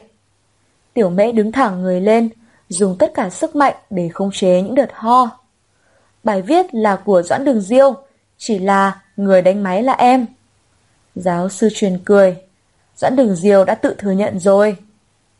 Cậu ta thừa nhận là bài viết không phải cậu ấy viết. Vâng, cậu ấy không cầm bút, cho nên không phải là cậu ấy viết. Tuy nhiên, một bài viết quan trọng nhất là tư tưởng, không phải ạ? Em chỉ là người đánh máy thôi. Cô mệt mỏi, cô lại bắt đầu hò mãnh liệt. Giáo sư truyền cười, đây là sự việc thú vị nhất mà ông chứng kiến từ khi bắt đầu bước lên bục giảng. Doãn đường diêu, anh tự nói đi, ý tưởng trong bài viết có phải của anh không? Ánh mắt của Doãn đường diêu vẫn đặt lên người tiểu mễ. Ánh nắng sớm chiếu vào phòng học, anh và cô đều bị ánh nắng chiếu rọi cùng nhau. Không phải. Anh trả lời dứt khoát. Cả lớp cười lớn. Các sinh viên cười đến mức nước mắt sắp chảy ra. Tiểu mễ nhỏ bé và đáng thương, cố gắng làm bao nhiêu việc cho Doãn đường diêu, nhưng mà người ta không tiếp nhận. Thiếu nữ cổ tích là thiếu nữ cổ tích, hiện thực là hiện thực. Kiểu người máu lạnh như Doãn Đường Diêu, con gái gặp phải hắn chỉ là tự tìm đường chết. Uy quả quả không nhẫn tâm nhìn tiểu mễ lúc đó, các ngón tay buông lỏng. Tất cả sức mạnh của tiểu mễ đã dùng hết ở đó. Cô dựa tay lên bàn, đột nhiên như muốn khóc. Đố ngốc, sẽ không đủ điểm à? Nếu như tiếp tục không đủ điểm nữa, có thể sẽ không nhận được bằng tốt nghiệp. Cô ngẩng đầu lên, nhìn Doãn Đường Diêu. Có còn cơ hội thay đổi lại không? Chỉ sợ rằng chỉ có một cơ hội đó, không biết chừng bài viết. Doãn đường diêu nhìn thấy một đôi mắt như vậy. Đôi mắt sáng, đượm buồn, yếu đuối nhưng cũng đầy mạnh mẽ. Anh lạnh lùng đưa tay đặt lên vai cô, dùng lực kéo mạnh cô vào trong lòng mình. Anh cúi đầu xuống, hôn vào môi cô. Giáo sư truyền đứng trước mặt anh và cô. Các sinh viên trong lớp đang nhìn họ. Doãn đường diêu, hôn tiểu mễ. Các sinh viên lớp B kinh tế ngoại thương gần như ngừng thở. Không khí cực kỳ yên tĩnh. Doãn đường diều hôn tiểu mễ, dùng tay giữ chặt đầu cô. Anh hôn rất sâu. Các sinh viên thậm chí còn nghe thấy tiếng động. Tiểu mễ kinh ngạc, mở to đôi mắt. Trong giây lát, cô không hiểu chuyện gì đang xảy ra. Đôi môi của anh nóng bỏng. Trong lòng anh, tiểu mễ có thể nghe thấy nhịp tim bịch bịch của anh. Tiếng đập quen thuộc mà lâu lắm rồi cô đã không được nghe. Cô nhắm mắt lại, đôi tay ôm vào lưng anh. Cứ để cô trong lòng anh như vậy, coi như không có chuyện gì, coi như tất cả đều đẹp đẽ như trước đây. Doãn đường diều bỏ cô ra. Ngày mai, hẹn hò nhé. Đây chỉ là một mệnh lệnh, mà không phải là thỉnh cầu. Tiếng nói của anh lạnh lùng, như là người vừa nhiệt tình hôn cô, không phải là anh. Đường đi đến lầu năm phong viên, dường như dài như đến cùng trời cuối đất. Lá cây trên đường núi xào sạc rơi, gió cũng lạnh hơn mọi hôm rất nhiều. Tiểu mễ chậm chậm bước đi, cơ thể vừa nóng vừa lạnh. Trong đầu như đang bị một chiếc búa dùng lực mạnh đánh vào. Cuối cùng cô cũng về đến ký túc xá. Tiểu mễ dựa vào cửa, thở dốc, ho, sức lực cuối cùng cũng biến mất. Trước mắt cô toàn một màu đen, đôi chân mệt mỏi, lê bước. Dực, anh ở đâu? Không phải nói là sẽ biến thành một thiên sứ, tiếp tục yêu em à? Nhưng mà, anh ở đâu? Đột nhiên, một đôi tay ấm áp đặt lên người cô, bàn tay dịu dàng đặt lên trán cô. Bạn sốt rồi. Nghe thấy câu nói đó, nước mắt tiểu mễ rơi xuống, cô thì thầm nói. Dực. Cô biết rằng Dực sẽ không nhẫn tâm nhìn thấy cô khóc. Mỗi lần cô cảm thấy mệt mỏi, anh luôn luôn vô cùng lo lắng. Dỗ cô uống thuốc, dỗ dành cô đi bệnh viện, ngồi bên cạnh giường cô cho đến khi cô ngủ. Sao anh có thể bỏ cô lại một mình như vậy? Nước mắt trào dâng, cô nắm chặt đôi tay đó. Lần này, có chết, cô cũng sẽ không để cho anh đi. Sốt bao nhiêu lâu rồi? Đã uống thuốc chưa? Trong ký túc có thuốc hạ sốt không? Tiếng nói thân thiết và dịu dàng. Không, không phải, không phải anh ấy. Đôi mắt tiểu mễ sưng đỏ. Cô cố gắng gượng cười. Cháu không sao, cảm ơn cô Thành. Quản lý ký túc xá là cô của Thành Quyên, khoảng 50 tuổi, rất gầy, tóc đã bạc. Bà mặc đều là quần áo cũ, tuy nhiên rất sạch sẽ. Tính cách của bà rất ôn hòa, đối xử rất tốt với các sinh viên. Bất kể là các sinh viên về muộn như thế nào, bà đều không tức giận. Mọi người đều rất quý bà, nhìn thấy bà đều chào và thân thiết gọi là cô Thành. Cô Thành đỡ tiểu mễ lên lầu, đẩy cửa, nhẹ nhàng đỡ cô nằm xuống giường, giúp cô đắp chăn, ngồi bên cạnh giường cô, đặt tay lên trán cô để kiểm tra nhiệt độ. Hình như sốt rất cao. Thanh Quyên, cháu xuống dưới nhà đem cặp nhiệt độ lên đây. Cô Thành không quay đầu lại, nói với Thành Quyên đang ăn mì. Thành Quyên gật đầu, đặt đôi đũa xuống rồi đi ra ngoài. Trong lòng tiểu mễ như có lửa đốt. Ngoại trừ lúc trước khi đến Thánh Du vài ngày, thái độ lạnh lùng của các bạn cùng lớp làm cô buồn. Mặc dù cố gắng nói với bản thân là không được quan tâm các bạn, không thích hành vi của cô là rất bình thường. Nếu như cô gặp phải một cô gái đối xử với một chàng trai như vậy, cô cũng sẽ nghĩ rằng cô gái đó là có dã tâm. Cho nên không thể trách các bạn cùng lớp là do hành vi của cô quá kỳ quái. Tuy nhiên, thật sự rất cô đơn, không có người để nói chuyện, giống như đang sống trong một cái hộp sắt băng giá. Cô Thành Nước mắt chảy ra trên gò má tiểu mễ. Muốn ăn gì không? Hôm nay cháu không phải ra khỏi giường. Muốn ăn gì? Cô bảo Thành Quyên đến nhà ăn mua. Cô Thành mỉm cười với cô. Cháu không muốn ăn. Tiểu mễ hít hít mũi. Chẳng hiểu vì sao cô Thành càng tốt với cô, cô lại càng muốn khóc. Để cô nấu bát cháo cho cháu nhé. Cô Thành đặt khăn mặt ướt lên trán của cô. Cháu không thể ăn được. Bát cháo cô sẽ cho thêm một ít đường, ngọt ngọt, thơm thơm, được không? Cô Thành dỗ dành cô, ánh mắt dịu dàng. Một câu nói thật quen thuộc, tim của tiểu mễ như có thắt lại. Em không muốn ăn đâu. Cô lấy chăn, che mặt, hét lên. Người ta đang ốm, anh còn bắt người ta ăn nữa, thật đáng ghét. Anh thở dài, ngoan nào, không ăn thì làm sao khỏi bệnh được. Không ăn. Cô cố gắng hét lên, trốn vào trong chăn cười trộm. Thích nhất khi bị bệnh, không cần bệnh nặng, chỉ là cảm nhẹ thôi. Mũi sụt xịt, chảy nước mũi, sốt một chút, nhìn có vẻ rất nặng, thực ra lại không phải rất mệt mỏi. Sau đó nhìn anh ấy lo lắng, dỗ dành cô giống như một công chúa. Ăn chút cháo nhé. Không được. Một bát mì trứng nhé. Không được. Không thể bỏ qua cơ hội tốt để hành hạ hắn. Anh lại thở dài, không có cách nào để nhìn thấy cô trong chăn. Cái này không được, cái kia cũng không xong, trong mắt anh để lo lắng. Tiểu mễ, em cứ như vậy, anh sẽ giận đấy. Giận đi, giận đi. Cô lẻ lưỡi, mà mới tin rằng anh sẽ tức giận. Từ nhỏ đến lớn, anh chưa từng thực sự tức giận với cô lần nào. Cô biết rằng anh rất yêu, rất yêu cô, cho nên anh mới lo lắng như vậy. Nhưng mà, lần này cô đã nhầm rồi. Anh thật sự tức giận, kéo mạnh chân của cô ra, nhìn cô, sau đó hôn cô. Anh, anh làm cái gì vậy? Cô dùng sức, đánh mạnh vào lưng anh, hai chân đá lung tung. Sẽ lây cảm sang anh, đừng mà. Anh cũng muốn bị bệnh. Anh hành động như một đứa trẻ, vừa hôn cô vừa nói. Đời anh cũng bị bệnh, thì cũng cho em nếm thử mùi vị của sự lo lắng. Kẻ xấu. Cô cười. Được rồi, được rồi, xấu xa, làm cho người ta chưa trời đã.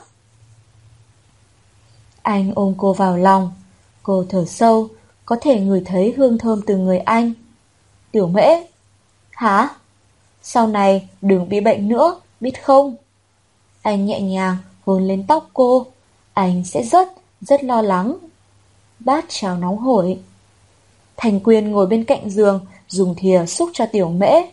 Tiểu mễ dựa vào gối, do dự. Không cần đâu, cảm ơn bạn, mình có thể tự ăn được. Như thế không tiện, cô cũng không phải bị bệnh gì đó quá nghiêm trọng. Thành Quyên gạt tay tiểu mễ ra, ánh mắt lạnh nhạt. Mình đã hứa với cô mình là sẽ xúc cho bạn ăn hết.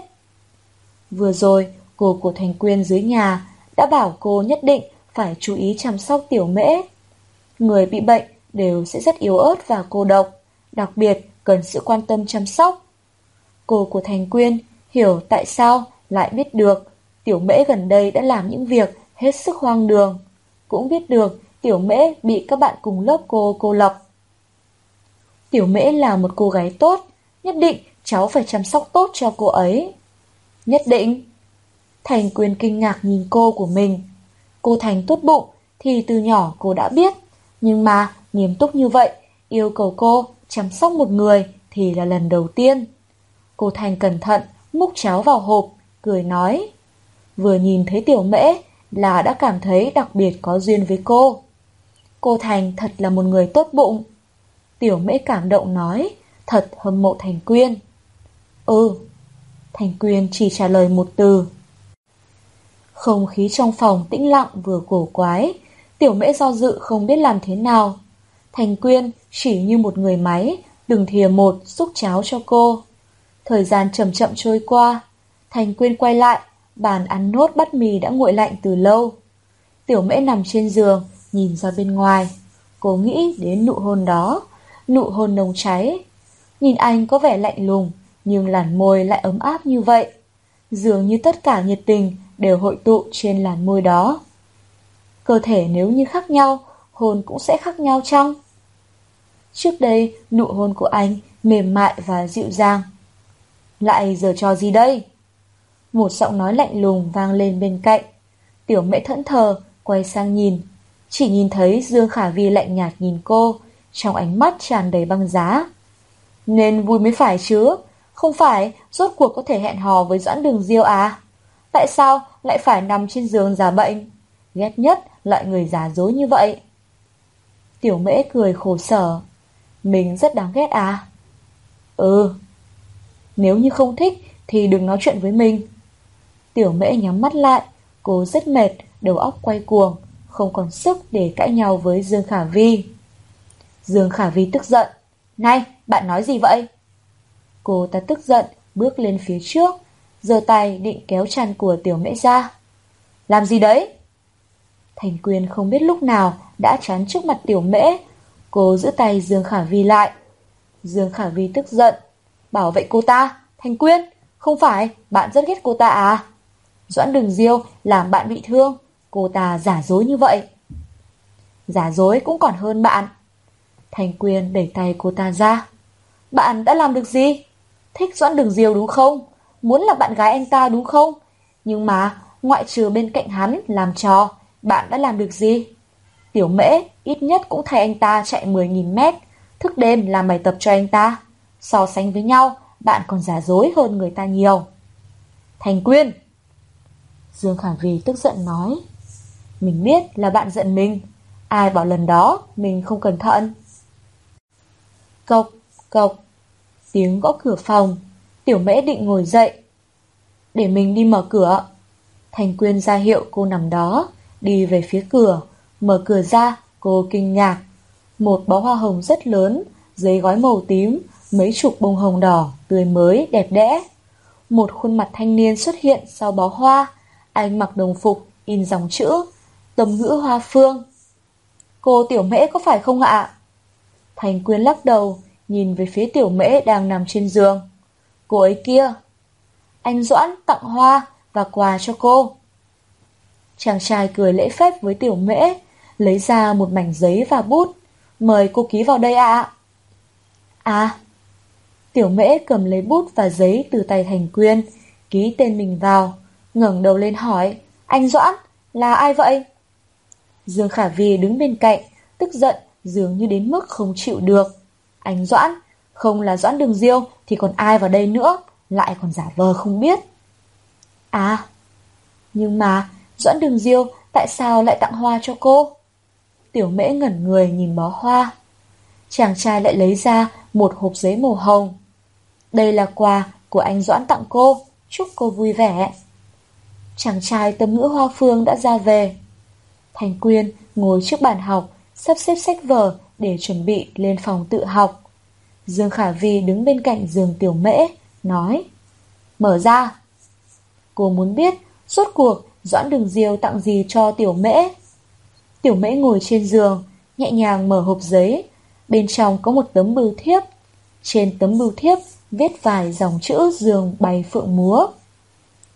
12 giờ sáng mai. À nhầm, mắt cô hoa quá nên đọc lộn.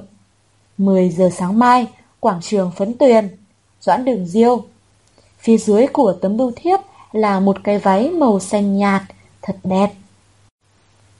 Uy quả quả để cửa bước vào, nhìn thấy cái váy trong tay tiểu mễ, rụi rụi mắt, không dám tin vào mắt mình.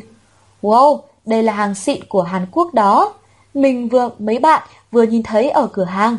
Đắt lắm đấy. Tiểu mễ, bạn mua đấy à? Dầm dưa Khả Vi đi ra ngoài, đóng mạnh cửa lại, đẩy Uy Quả Quả sang một bên. Sao vậy? Lại bị làm sao đây? Uy Quả Quả ngồi xuống bên cạnh giường tiểu mễ, lo lắng nhìn cô. Bạn bị bệnh à? Lúc trên lớp, bạn liên tục ho. Cô đã đấu tranh tư tưởng rất lâu, cuối cùng quyết định bỏ qua. Tiểu mễ yêu ai là chuyện của cô ấy, cũng tại bản thân cô yêu quý tiểu mễ quá mà. Bạn không giận mình nữa à? Tiểu mễ nói, nắm chặt bàn tay lại. Trong lòng ấm áp. Tự cô đã làm rất nhiều việc làm cho mọi người ghét. Nhưng mà Thành Quyên và Uy Quả Quả vẫn quan tâm đến cô như vậy. Uy Quả Quả cười. Thế bạn mời mình ăn thịt dê nhé. Cảm giác bạn bè đối xử tốt với nhau thật tuyệt. Ok, mười xiên nhé. Được. Bạn ăn năm xiên, mình ăn năm xiên. Ăn ở quán Kim Điển ngoài cổng trường là ngon nhất đấy. Đợi bạn khỏi bệnh thì chúng mình đi ăn nhé. Ok. Tiểu mễ cười rất hạnh phúc. Lúc này hình như đầu không còn đau nữa, cơ thể cũng không còn nhức mỏi. Uy quả quả đột nhiên nhìn thấy tấm bưu thiếp trong hộp giấy, nhìn kỹ lại, cô kinh ngạc. Trời đất, ngày mai đi chơi phải mặc cái này à?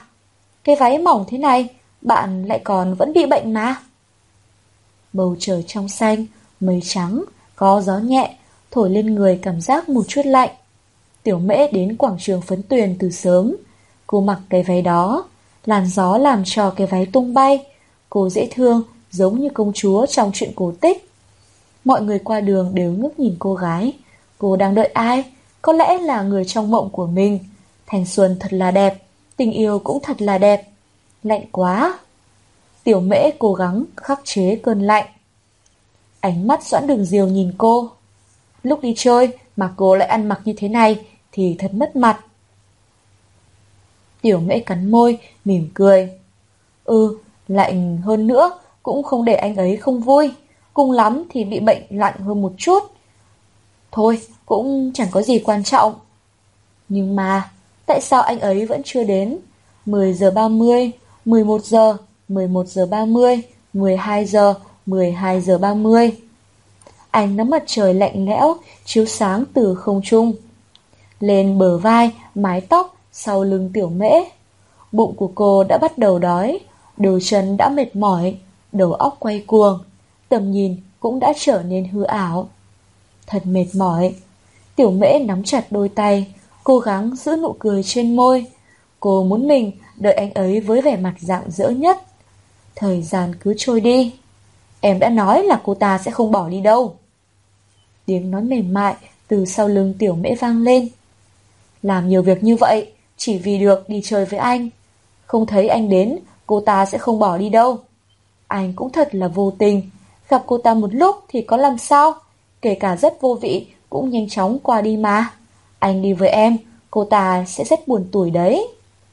Vừa nói, cô gái đó đưa tay phải ra, đứng trước mặt tiểu mễ nói.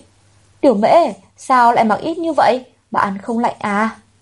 Tiểu mễ ngơ ngác, hai người xuất hiện trước mặt cô, doãn đường diều vẫn vậy.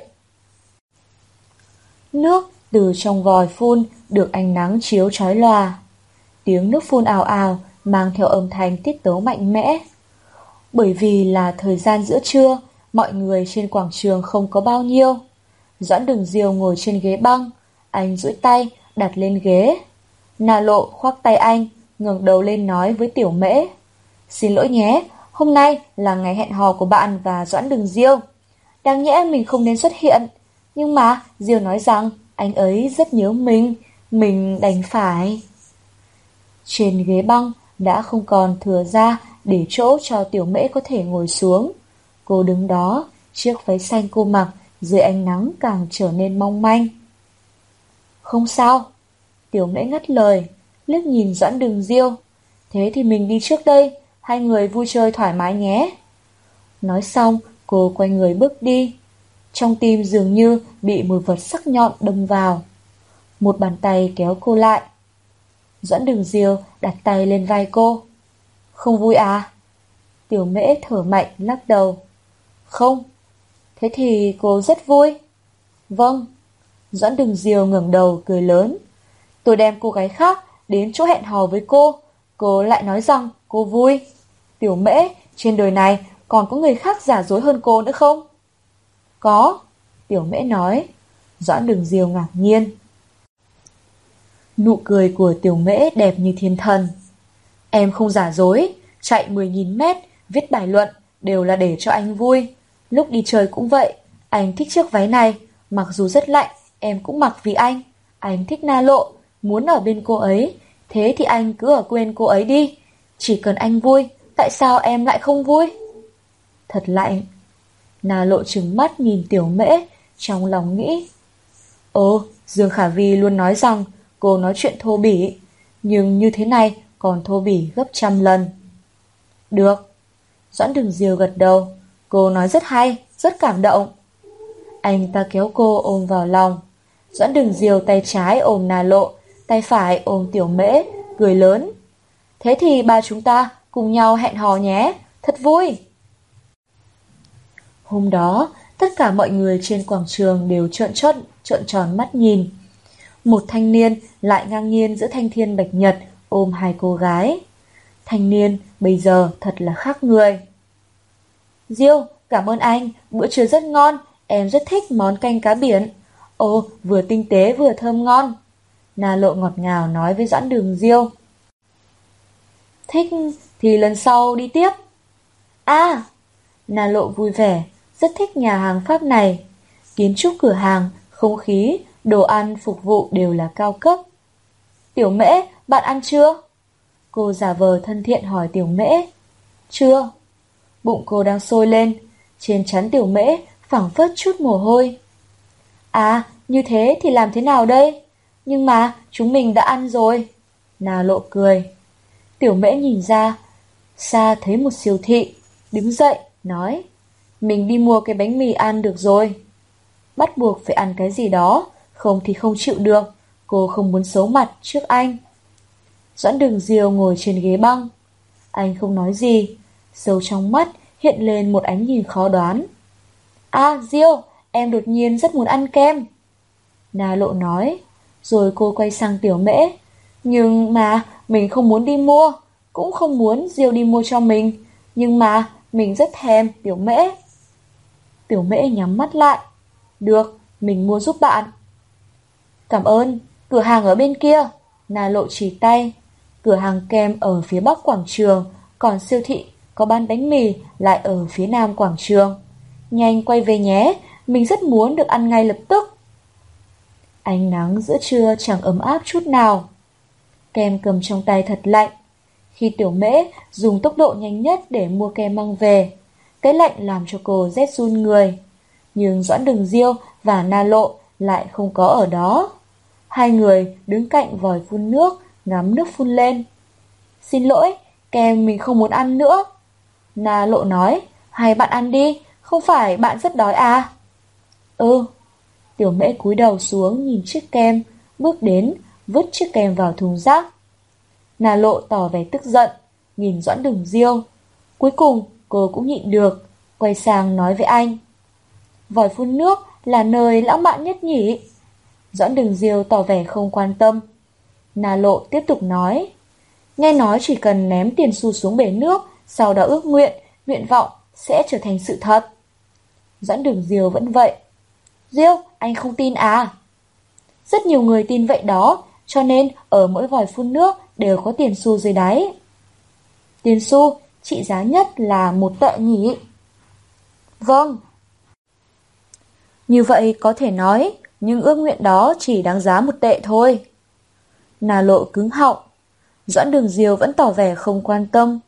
Ước nguyện chỉ đáng giá một tệ, có thể thực hiện được hay không chẳng quan trọng. Không nên nói như vậy. Tiểu mễ nhìn vòi phun nước, ánh nắng chiếu thật đẹp. Khi đồng tiền xu chìm vào trong nước, giống như một ước nguyện đẹp đẽ được cất giấu đi. Khi có ánh nắng, tiền xu dưới đáy nước sẽ phát sáng. Khi nước phun lên, cũng giống như ước nguyện trong đồng tiền xu đang cất tiếng hát. Hoặc là chỉ có tiền xu là không thể làm cho ước nguyện thành hiện thực. Nhưng mà, khi anh ném đồng xu vào trong bể nước là có hy vọng. Vì niềm hy vọng đó, anh sẽ nỗ lực cố gắng. Sau đó, ước nguyện sẽ thật sự được thực hiện. Doãn đường diều trừng mắt nhìn cô, cười nhạt. Thế à? Thế thì tôi cũng ước một điều vậy. Anh ta đưa tay vào túi quần lục, nhưng trong túi chỉ có chi phiếu và thẻ ngân hàng. Na lộ vội vàng lục tìm trong túi sách của mình. Em có, em đưa cho anh. Doãn đường diều ngăn tay Na lộ lại. Đưa tay, gỡ chiếc khuyên kim cương trên mũi xuống, vung tay, ném xuống vòi phun nước. Diêu, kim cương! Na lộ kinh ngạc. Từ khi cô biết Doãn Đường Diêu, anh luôn đeo chiếc khuyên đó, ba năm không hề nó tháo ra. Ước nguyện bằng kim cương có thể thực hiện chứ? Doãn Đường Diêu hỏi Tiểu Mễ. Chỉ cần cố gắng, ước nguyện nào cũng, cũng có thể thực hiện được. Tôi không tin. Lúc đầu em cũng không tin, cho đến khi ông trời cướp đi hạnh phúc của em, làm cho cuộc sống của em trở nên vô ý nghĩa rồi lại âm thầm trả lại cho em một kỳ tích. Nà lộ không thể chịu được cảnh Doãn Đường Diêu và Tiểu Mễ nói chuyện với nhau như không có cô ở đó. Cô vội vàng khoác chặt tay anh, ngọt ngào nói với Tiểu Mễ. Ừ, mình tin tưởng kỳ tích sẽ đến với bạn, bởi vì rất ít khi gặp con gái mặt dày như bạn. Cả ngày bám theo Diêu, làm những việc vô nghĩa. Có phải bạn đang cố gắng hy vọng bạn có thể thực hiện được ước nguyện tiếp cận Diêu không? Doãn đường diêu ôm cô, hôn lên má. Ghen à, có con gái điên cuồng yêu anh, em nên cảm thấy tự hào chứ. Nà lộ cười, làm gì có, người ta chỉ cảm thấy tiểu mễ quá điên cuồng. Sợ cô ấy bị thần kinh thì chết, nhỡ làm hại đến anh thì sao? Quay đầu lại, cô nhìn tiểu mễ. Phải không tiểu mễ? Tiểu mễ cắn chặt môi. Xin lỗi. Xin lỗi cái gì? Na lộ ánh mắt lạnh lùng. Thế thì sau này bạn đừng theo đuổi Diêu nữa. Bạn, bạn không biết xấu. Hổ là thế nào à? Bạn có biết rằng bạn rất đáng ghét không? Bạn không có lòng tự trọng ư? Bạn không cảm thấy xấu hổ à? Tiểu mễ nhắm mắt. Cô nói không nên lời. Cô biết rằng bản thân rất đáng ghét. Nhưng mà cô chỉ muốn ở bên cạnh anh. Doãn đường diêu nhìn tiểu mễ, đột nhiên ôm cô vào lòng nói nhỏ vào tai cô. Cô thích tôi. Tiểu mễ sững người. Cho tôi biết, cô thích tôi nhiều như thế nào. Nụ cười doãn đường diêu đầy khinh miệt. Câu nói này, nước mắt tiểu mễ trào ra. Em mãi mãi yêu anh, kể cả khi anh không yêu em nữa, kể cả khi anh quên em đi, kể cả khi em không còn trên thế gian này nữa, em vẫn yêu anh. Cô nhẹ nhàng nói, bốp, một cái tát thẳng vào mặt tiểu mễ. Nà lộ quát, nói không biết xấu hổ, cô lại càng không biết tự trọng. Doãn đường diều cũng sững người, anh ta xoa nhẹ lên vai cô, sau đó anh ta khôi phục nụ cười nhẹ. Biết vừa rồi tôi dùng kim cương ước nguyện điều gì không? Mặt tiểu mễ vừa đau vừa buốt, cô bắt đầu ho. Chút sức lực cuối cùng đang dần dần biến mất. Tôi ước cô sẽ không theo đuổi tôi như thế này nữa. Anh ác ý, hôn lên tai cô, nhẹ giọng nói. Con gái như cô, thật đáng sợ. Tiểu mễ sắc mặt xanh xao. Nhưng mà, bây giờ tôi có chút hối hận rồi. Doãn đường diêu lấy tay lau nước mắt cho cô, rồi đưa lên miệng nếm thử. Ừ, lạnh lạnh, mặn mặn. Được người khác yêu mạnh mẽ như vậy, cảm giác thật mới lạ. Nếu không thì chúng ta thử hẹn hò một thời gian xem sao. Diêu! Nà lộ hét lên, một chút khí chất của gái nhà lành cũng không còn. Nhưng mà, làm sao đây? Doãn đường diều nụ cười đều giả. Chiếc khuyên kim cương đã rơi vào trong nước, tôi lại không muốn cái ước nguyện đó nữa. Tiểu mễ quá mệt mỏi, đến mức khó nghe rõ những lời mà anh nói. Giúp tôi tìm lại cái khuyên. Anh hôn lên lạt môi xám xịt của tiểu mễ. Tìm lại được cái khuyên, tôi sẽ hẹn hò với cô một tháng. Diêu, anh nói cái gì vậy? Nà lộ lại hét lên. Tiểu mễ chậm chậm, ngẩng đầu lên, ngước nhìn anh, làn môi thâm tím. Không cần, em không cần làm bạn gái của anh, chỉ cần anh vui, chỉ cần anh cho em ở bên cạnh anh, em đã cảm thấy rất hạnh phúc rồi. Doãn đường diều nhích mép. Ô, chỉ nghe thấy phải vào bể nước tìm cái khuyên, cô đã sợ hãi rồi à? Không phải, cô có thể làm tất cả vì tôi sao?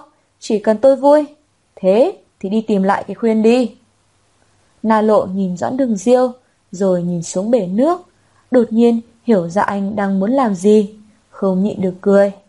Đúng rồi, tiểu mễ, nhanh lên. Bạn có thể làm tất cả mà. Vào bể nước này thì có đáng gì? Bể nước rộng phải đến 20 mét.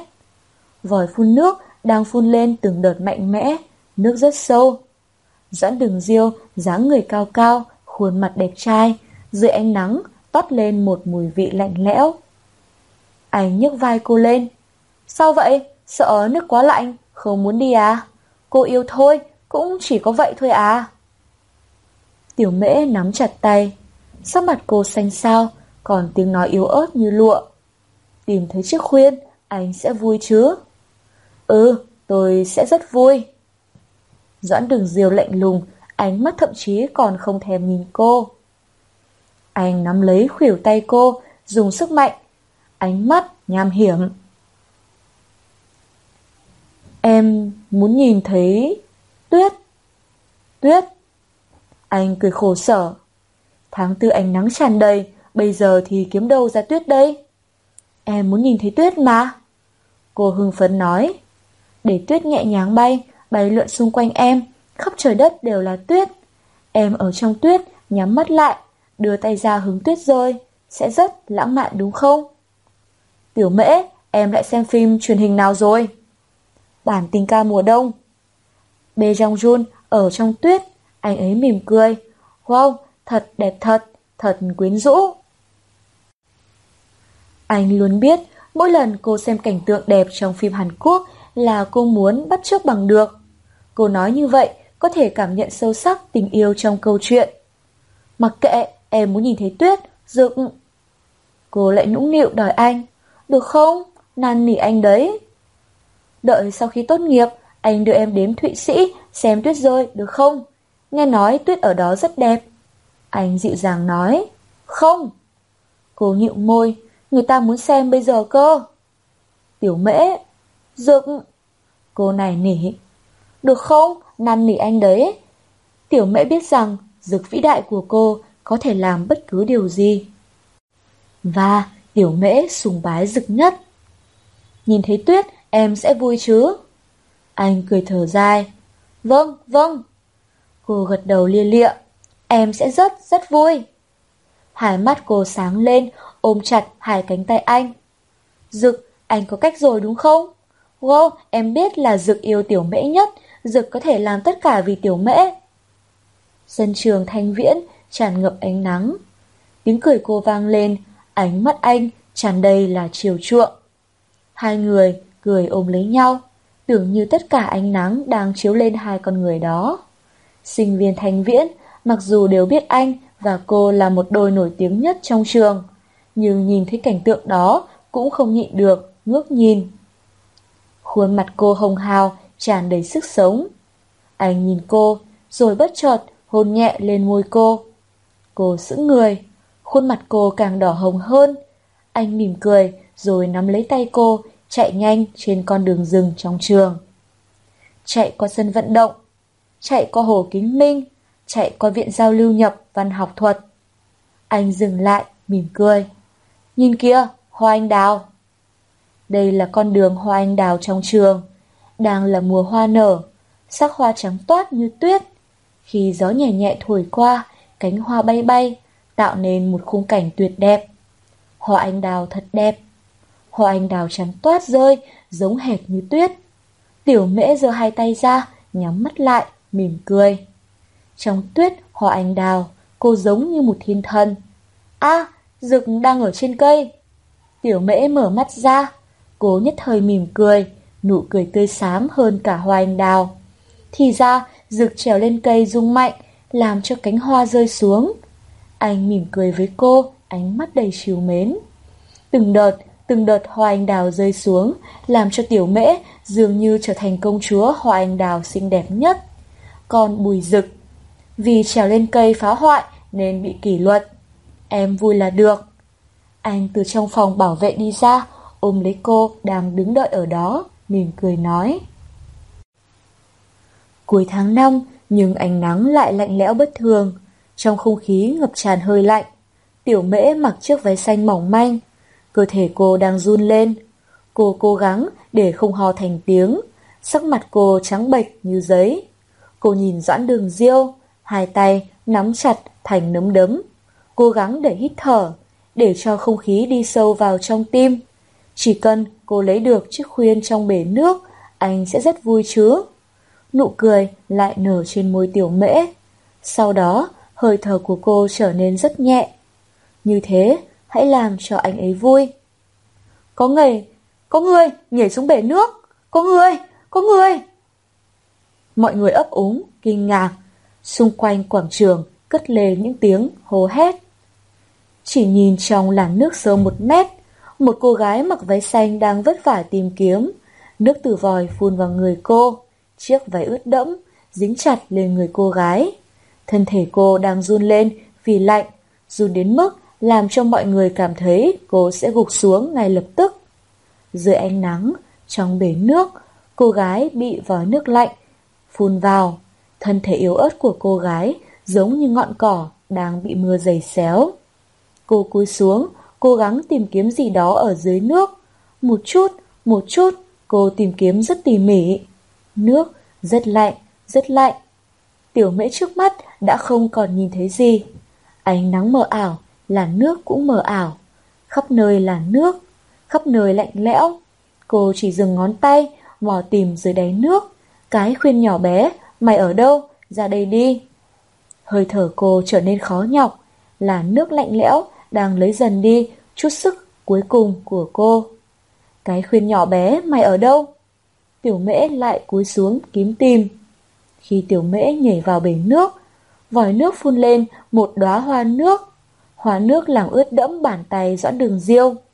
Trong bể nước, tiểu mễ cuối cùng cũng đứng thẳng lên, cô vẫy tay. Hoa nước trên không trung phun lên làm trong suốt rồi rơi xuống. Cô vẫy tay với anh, nói điều gì đó, nhưng tiếng nước quá lớn nghe không rõ ràng. Doãn đường diêu đi lên phía trước.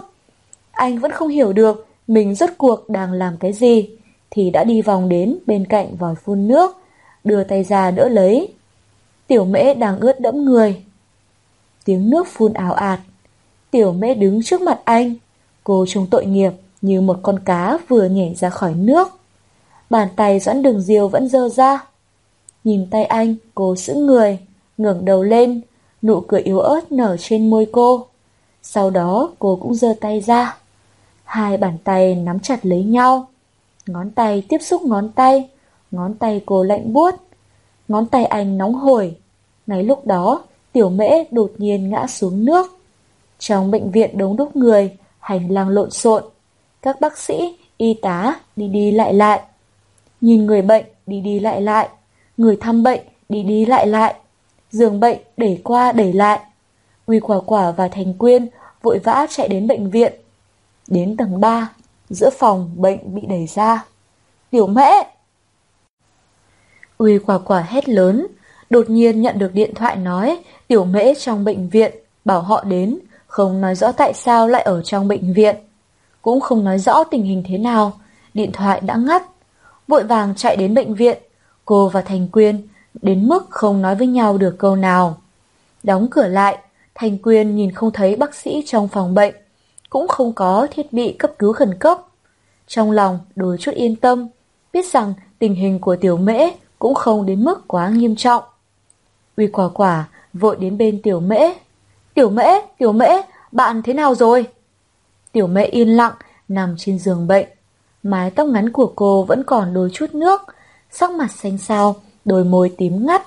Cô nặng nề ngủ, bàn tay nắm rất chặt. Nói nhỏ chút, cô ấy đang ngủ. Thành Quyên nhẹ giọng nói, rồi kéo uy quả quả từ bên cạnh giường bệnh ra xa một chút. À, uy quả quả liếc nhìn tiểu mễ rồi nhẹ nhàng lùi ra xa, hy vọng không ảnh hưởng đến cô nghỉ ngơi. Phòng bệnh yên lặng trong giây lát. Trong không khí dường như chỉ có hơi thở yếu ớt của tiểu mễ. Ánh mắt của uy quả quả từ trong giường bệnh dịch chuyển rồi kinh ngạc nhận ra. Thì ra trong phòng bệnh còn có một người khác nữa. Doãn đường diêu đứng ở góc tường, cách tiểu mễ khoảng 3-4 mét. Bàn tay anh đút túi quần, ánh mắt không có biểu cảm gì. Uy quả quả xông đến, chỉ tay về phía anh. Đúng rồi, hôm nay tiểu mễ đi chơi với bạn, phải không? Bạn lại làm điều gì khiến cô ấy phải vào bệnh viện thế này? Doãn đường diêu không quan tâm. Uy quả quả tiếp tục hét lên. Này, tiểu mễ tốt với anh như vậy, thay anh chạy 10.000 mét, giúp anh viết bài luận. Chiếc váy mỏng như vậy, anh đưa cô ấy, cô ấy cũng mặc. Anh không biết là cô ấy đang bị bệnh à? Cô ấy đang sốt cao, sốt 39 độ. Tôi không cho cô ấy đi, nhưng cô ấy vẫn cứ đi. Còn nói là sợ anh phải đợi. Chưa đến 10 giờ đã đi rồi. Nói đi, anh rốt cuộc đã làm gì hại cô ấy đến nông nỗi này? Quả quả. Thành quyền nói với cô, phải nói nhỏ. Doãn Đường Diêu là một kẻ hết thuốc chữa. Điều này cả trường Thánh Du đều biết. Hy vọng tiểu mễ qua lần này sẽ không như vậy nữa. Uy quả quả nhịn giọng, chết thật, tức giận lại quên hết rồi. Cô lại trừng mắt nhìn Doãn Đường Diêu. Doãn Đường Diêu vẫn lạnh lùng, anh ta không nhìn Uy quả quả. Dường như cũng chẳng nghe thấy cô nói gì. Đột nhiên, anh đứng thẳng dậy, đi đến bên giường bệnh. Này, anh làm gì vậy? Uy quả quả vội vàng giơ tay ngăn anh lại. Lại muốn làm điều gì hại đến tiểu mễ đây? Doãn đường diêu đẩy tay cô ra, đi đến bên tiểu mễ. Tình rồi à? Giọng nói anh vẫn lạnh lùng. Uy quả quả cũng vội vàng đi đến, cúi đầu nhìn. À, tiểu mễ yên lặng nằm đó, cô dần dần mở mắt, có vẻ vẫn rất mệt mỏi. Tiểu mễ cố gắng ngồi dậy, ánh mắt quay sang nhìn Uy Quả Quả và Thành Quyên. Cảm ơn các bạn, mình không sao. Uy Quả Quả lo lắng, vội vàng ấn cô nằm xuống, hét. Sao lại không sao? Không sao mà lại vào bệnh viện à? Cho chúng mình biết, Doãn Đường Diêu đã làm gì với bạn? Không sao, mình không sao mà. Tiểu mễ nở nụ cười yếu ớt, sau đó ánh mắt cô nhìn Doãn Đường Diêu. Nụ cười của cô đẹp như thiên sứ.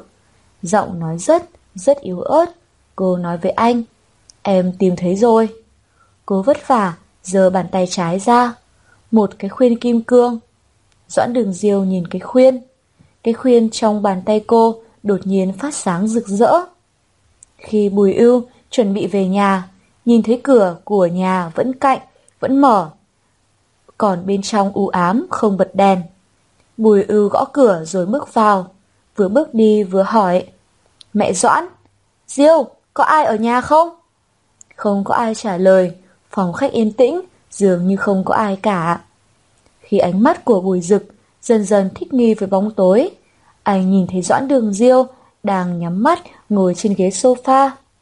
Bùi ưu bước đến, ngồi bên cạnh anh, khoác vai anh. Này, đang nghĩ gì thế? Rất ít khi nhìn thấy Diêu thế này. Doãn đường Diêu bị đánh thức, mở mắt ra nhìn Bùi ưu, người bạn lớn lên cùng với anh.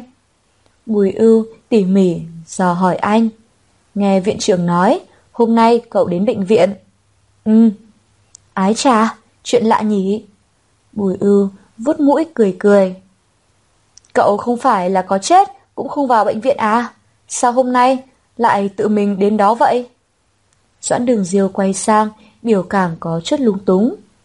Nghe nói, cậu bế một cô gái đến đó, có vẻ rất lo lắng, hét lớn ra lệnh viện trưởng, nhiệm phải đích thân khám bệnh cho cô gái.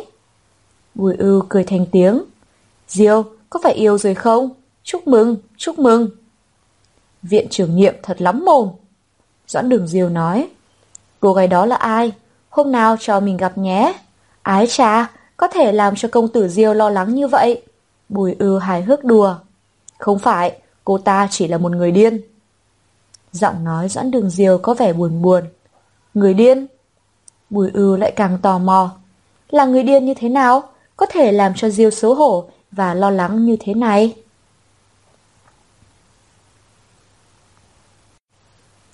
Doãn đường diều lại im lặng. Sắc mặt anh có vẻ khác thường.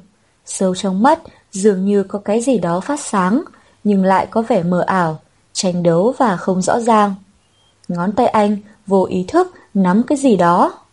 Bùi ưu nhìn thấy, chỉ nhìn thấy cái khuyên kim cương trong bàn tay doãn đường diêu không ngừng phát sáng. Này, cái khuyên trên mũi cậu sao lại gỡ xuống?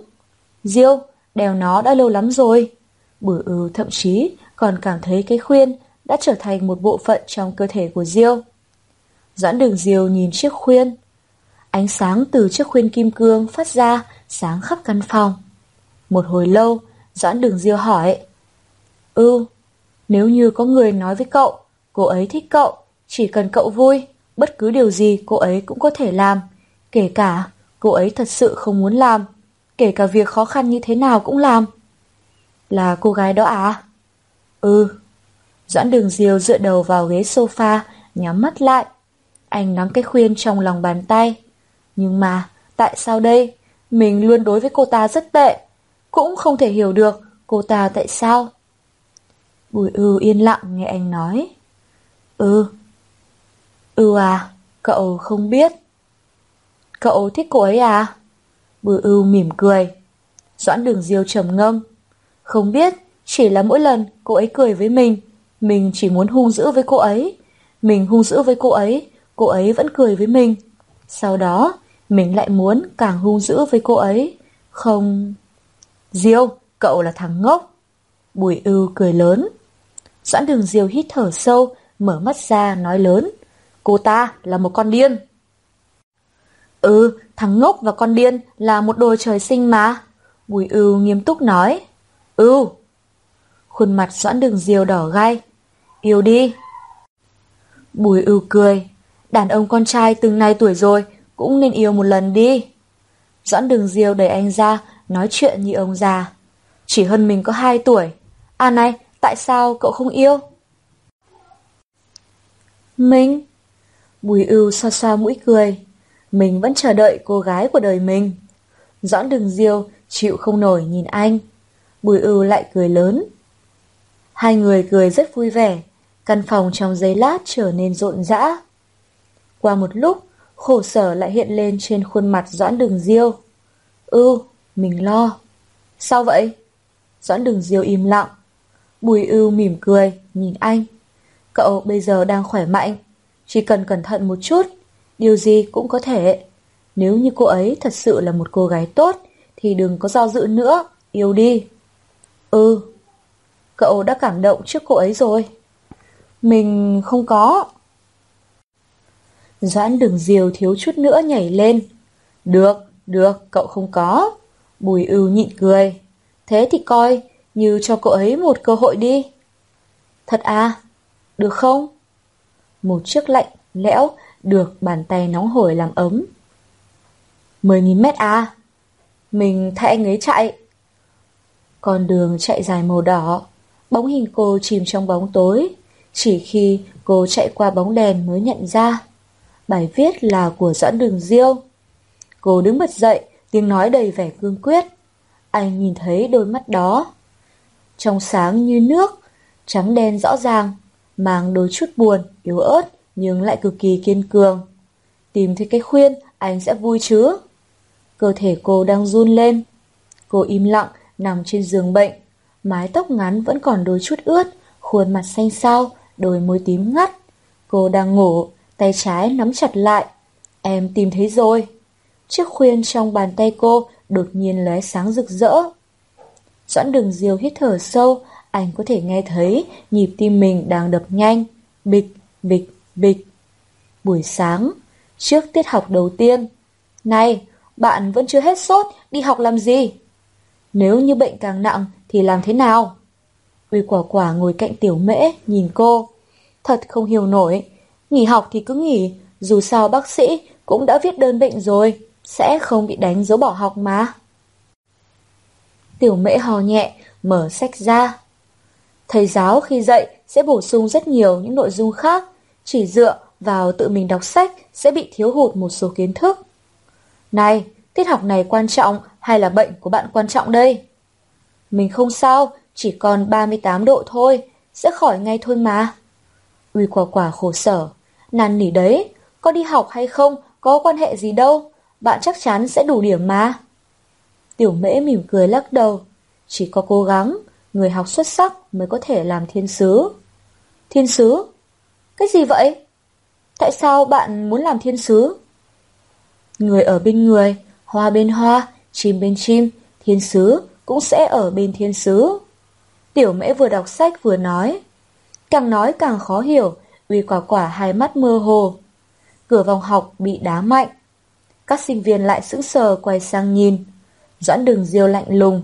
Anh mặc bộ đồ đen, váy khoác chiếc ba lô to. Ánh mắt không biểu cảm. Lại là hắn, thật đáng ghét. Tại sao gần đây, hắn ngày nào cũng đi học nhỉ? Không giống như trước đây, ngày nào cũng bỏ học. Mọi người đều học. Được yên. Uy quả quả thì thầm. Cửa phòng học thường xuyên bị hắn đá. Hậu cần đã phải sửa đến 4 năm lớn mất rồi. Doãn đường diêu đứng đó, ánh mắt lạnh lùng, dò xét khắp phòng học, sau đó bước thẳng đến. Uy quả quả mở to mắt, kinh ngạc. Cái gì? Anh ta đang đi về phía cô và tiểu mễ. Tiểu mễ! Uy quả quả nói. Trời ơi, Doãn đường diêu lại muốn làm gì đây? Anh ta vẫn hại tiểu mễ chưa đủ hay sao? Khi tiểu mễ ngẩng đầu lên, Doãn đường diêu vừa lúc bước đến trước mặt tiểu mễ. Ánh nắng sớm chiếu lên người anh, dáng người cao to của anh như bao nhiêu, vây lấy tiểu mễ. Cô đến đây làm gì? Giọng nói anh ta vừa hung dữ, vừa lạnh lùng. Tiểu mễ sững người, bắt đầu ho. Em đến học mà. Doãn đường diêu, làm gì mà hung dữ như vậy? Anh hại cô ấy vẫn chưa đủ hay sao? Hôm nay lại định giờ cho gì để hại cô ấy nữa đây? Cho anh biết. Uy quả quả nói liên hồi, tất cả sinh viên trong lớp đều quay lại nhìn. Bác sĩ nói cô ấy phải nghỉ ngơi. Tiểu mẹ sững người. Uy quả quả trợn tròn mắt ngạc nhiên. Các sinh viên trong lớp cũng vậy. Trong giây lát, không hiểu vì sao Doãn Đường Diêu đang quan tâm đến tiểu mẹ à. Không học hành gì nữa, quay về ký túc. Doãn Đường Diêu cầm cặp của tiểu mễ lên, thô lỗ nhét cặp sách của cô vào trong vai của cô. Nhét nhầm cả sách của uy quả quả vào đó mà không hề biết. Em, em muốn đi học. Bàn tay tiểu mễ nắm chặt cặp sách nói nhẹ nhàng.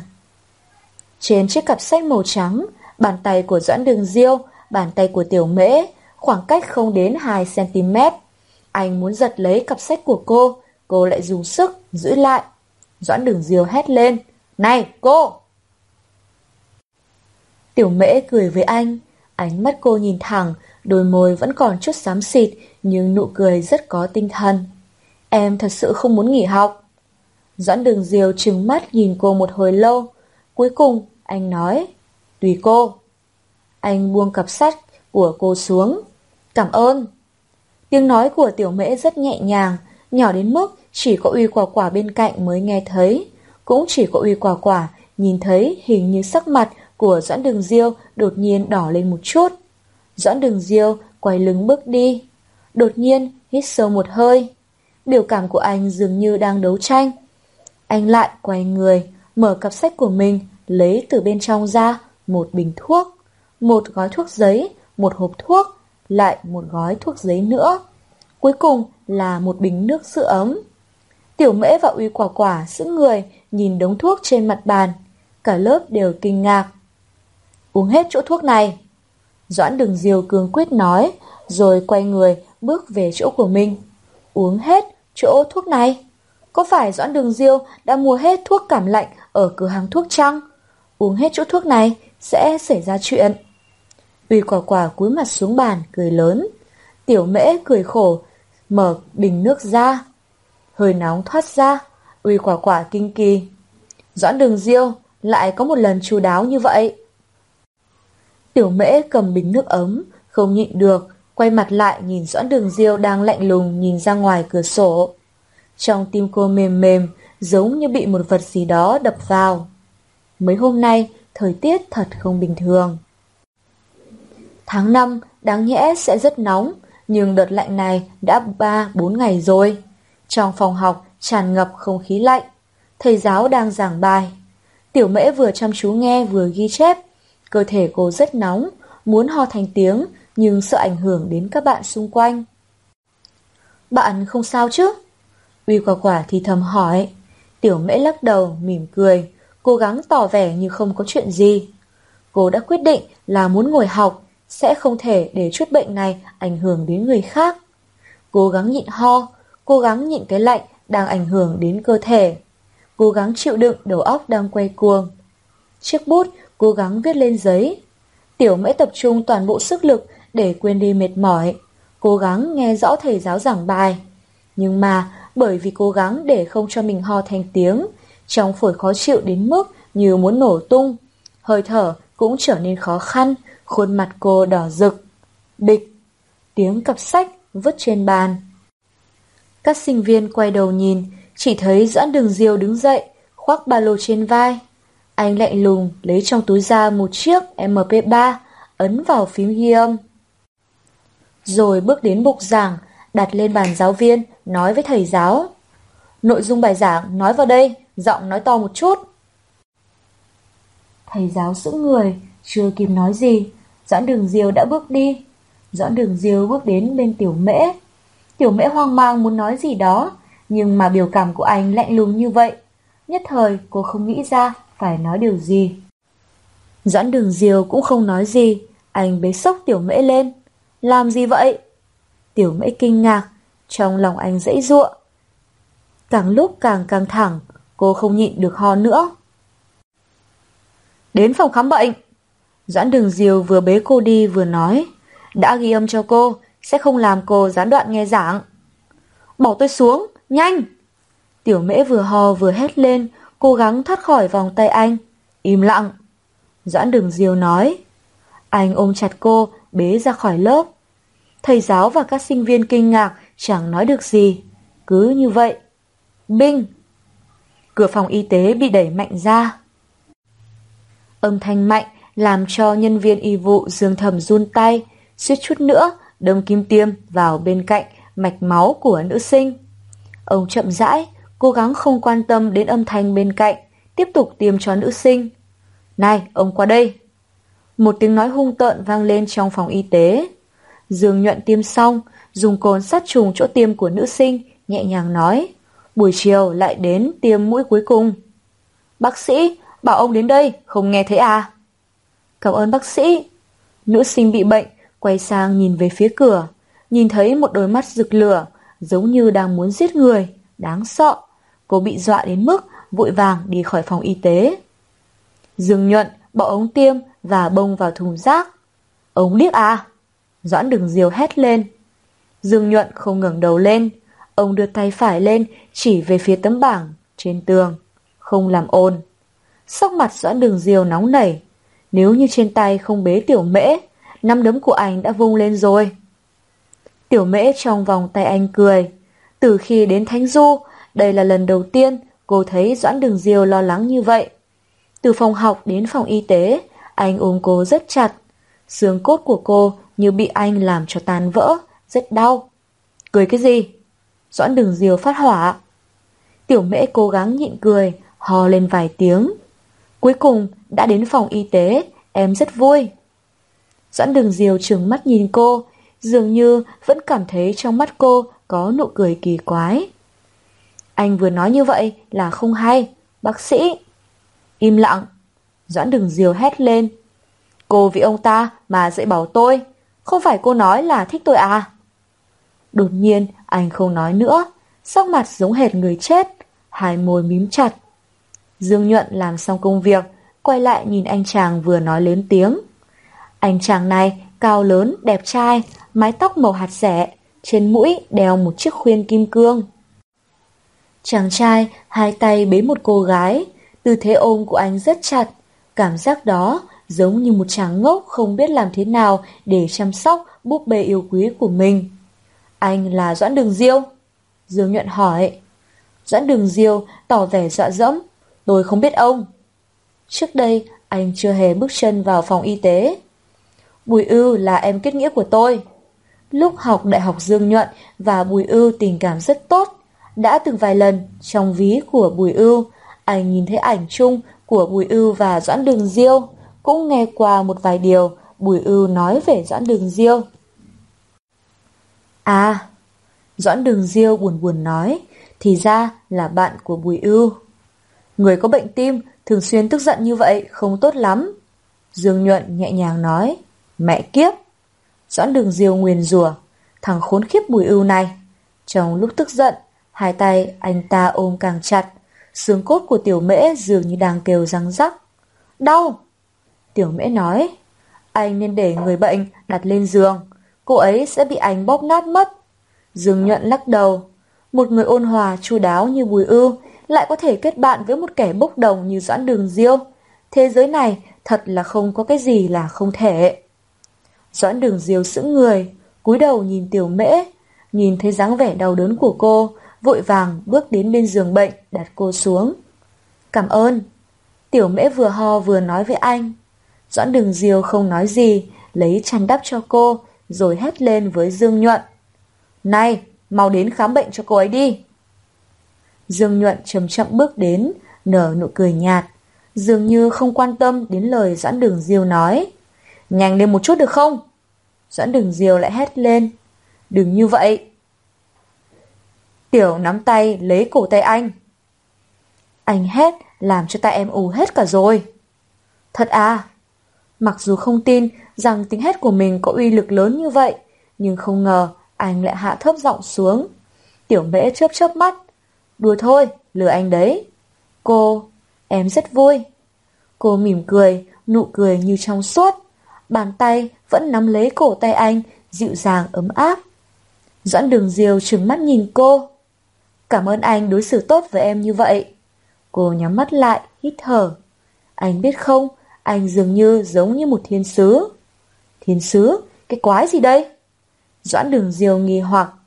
Dương nhuận nhìn thăm dò doãn đường diều một hồi lâu, muốn tìm ra bóng hình của thiên sứ trên người anh. Nhìn qua nhìn lại, cuối cùng nhận định rằng anh vẫn đang trong quá trình phát triển của thiên sứ. Còn về trong quá trình tiến hóa thành thiên sứ của anh có chậm như quá trình tiến hóa từ vượn thành người hay không thì thật là một câu hỏi khó khăn. Tôi không phải là thiên sứ. Doãn đường diêu xấu hổ nói, anh ghét những lời đường mật như vậy. À, tiểu mẹ yếu ớt, vuốt tóc nói, thôi không sao, thiên sứ bình thường sẽ không thừa nhận bản thân là thiên sứ. Cô mở to mắt ra, vẫn giữ nụ cười trên môi. Thế thì anh không cần tốt với em như vậy, em sẽ không biết làm như thế nào. đã quen với dáng vẻ hung dữ của anh, đột nhiên nhìn thấy anh dịu dàng với cô như vậy, không biết thế nào. Cô đang có một cảm giác đau đớn. Tôi không đối xử tốt với cô, chỉ là tôi đã nhận lời cô. Chỉ cần cô tìm thấy chiếc khuyên, tôi sẽ hẹn hò với cô một tháng mà thôi. Doãn đường diêu nói, một khuôn mặt lạnh lùng, nhưng sâu trong mắt lại lộ lên vẻ căng thẳng khó hiểu. À, thế à? Sự lung túng của anh dường như truyền đến bên tiểu mễ. Cô hoang mang rồi bắt đầu ho mạnh hơn. Bác sĩ! Doãn đường diều lại bắt đầu hét lớn. Dương nhuận đã đi đến bên cạnh giường của tiểu mễ. Anh đỡ cô dậy, giúp cô thở. Sốt mấy ngày rồi? Bốn ngày. Lâu như vậy vẫn chưa khỏi. Dương nhuận thở dài. Tiểu mễ cố gắng để không ho thành tiếng. Thực ra đáng lẽ đã khỏi rồi. Chỉ là lại nhảy xuống bể nước ở vòi phun. Này, buông cô ấy ra. Doãn đường diều tức giận, nắm lấy canh tay Dương Nhuận, kéo mạnh ra. Ai cho phép ông chạm vào cô ấy? Trong giây lát, không được Dương Nhuận đỡ lấy, tiểu mễ bịch một tiếng rồi ngã xuống giường bệnh. Á! Cô kêu lên, đau quá. May mà cái gối cũng êm, nếu không thì cô đã đau chết mất rồi. Nói đi, cô ấy thế nào rồi? Có phải nằm viện nữa không? Doãn đường diều tức giận, trừng mắt nhìn Dương Nhuận vừa bị đẩy sang một bên. Dương Nhuận hít thở, cố gắng kìm nén sự tức giận. Thằng nhóc này, nếu như không, nếu như không biết rằng nó có bệnh, thật sự muốn cho nó một trận nhớ đời rồi. Không sao, uống thuốc nghỉ ngơi vài ngày là khỏe thôi. Dương Nhuận quay về bàn cạnh, cửa sổ cầm bút lên viết y bạ. Nhưng mà... Cái gì? Doãn đường diêu truy hỏi. Nếu như có người cứ cả ngày hét lên với cô ấy như thế này, làm cho cô ấy không được yên tĩnh, sẽ hồi phục rất chậm. Dương Nhuận chậm rãi nói. Doãn đường diêu im lặng. Coi mình là thằng ngốc à? Câu này lừa ma còn được. Nhưng mà... Anh hét lên, làm em sắp ú hết lên rồi, rất đau đầu. Anh nhìn Dương Nhuận, rồi lại nhìn Tiểu Mễ không nói gì.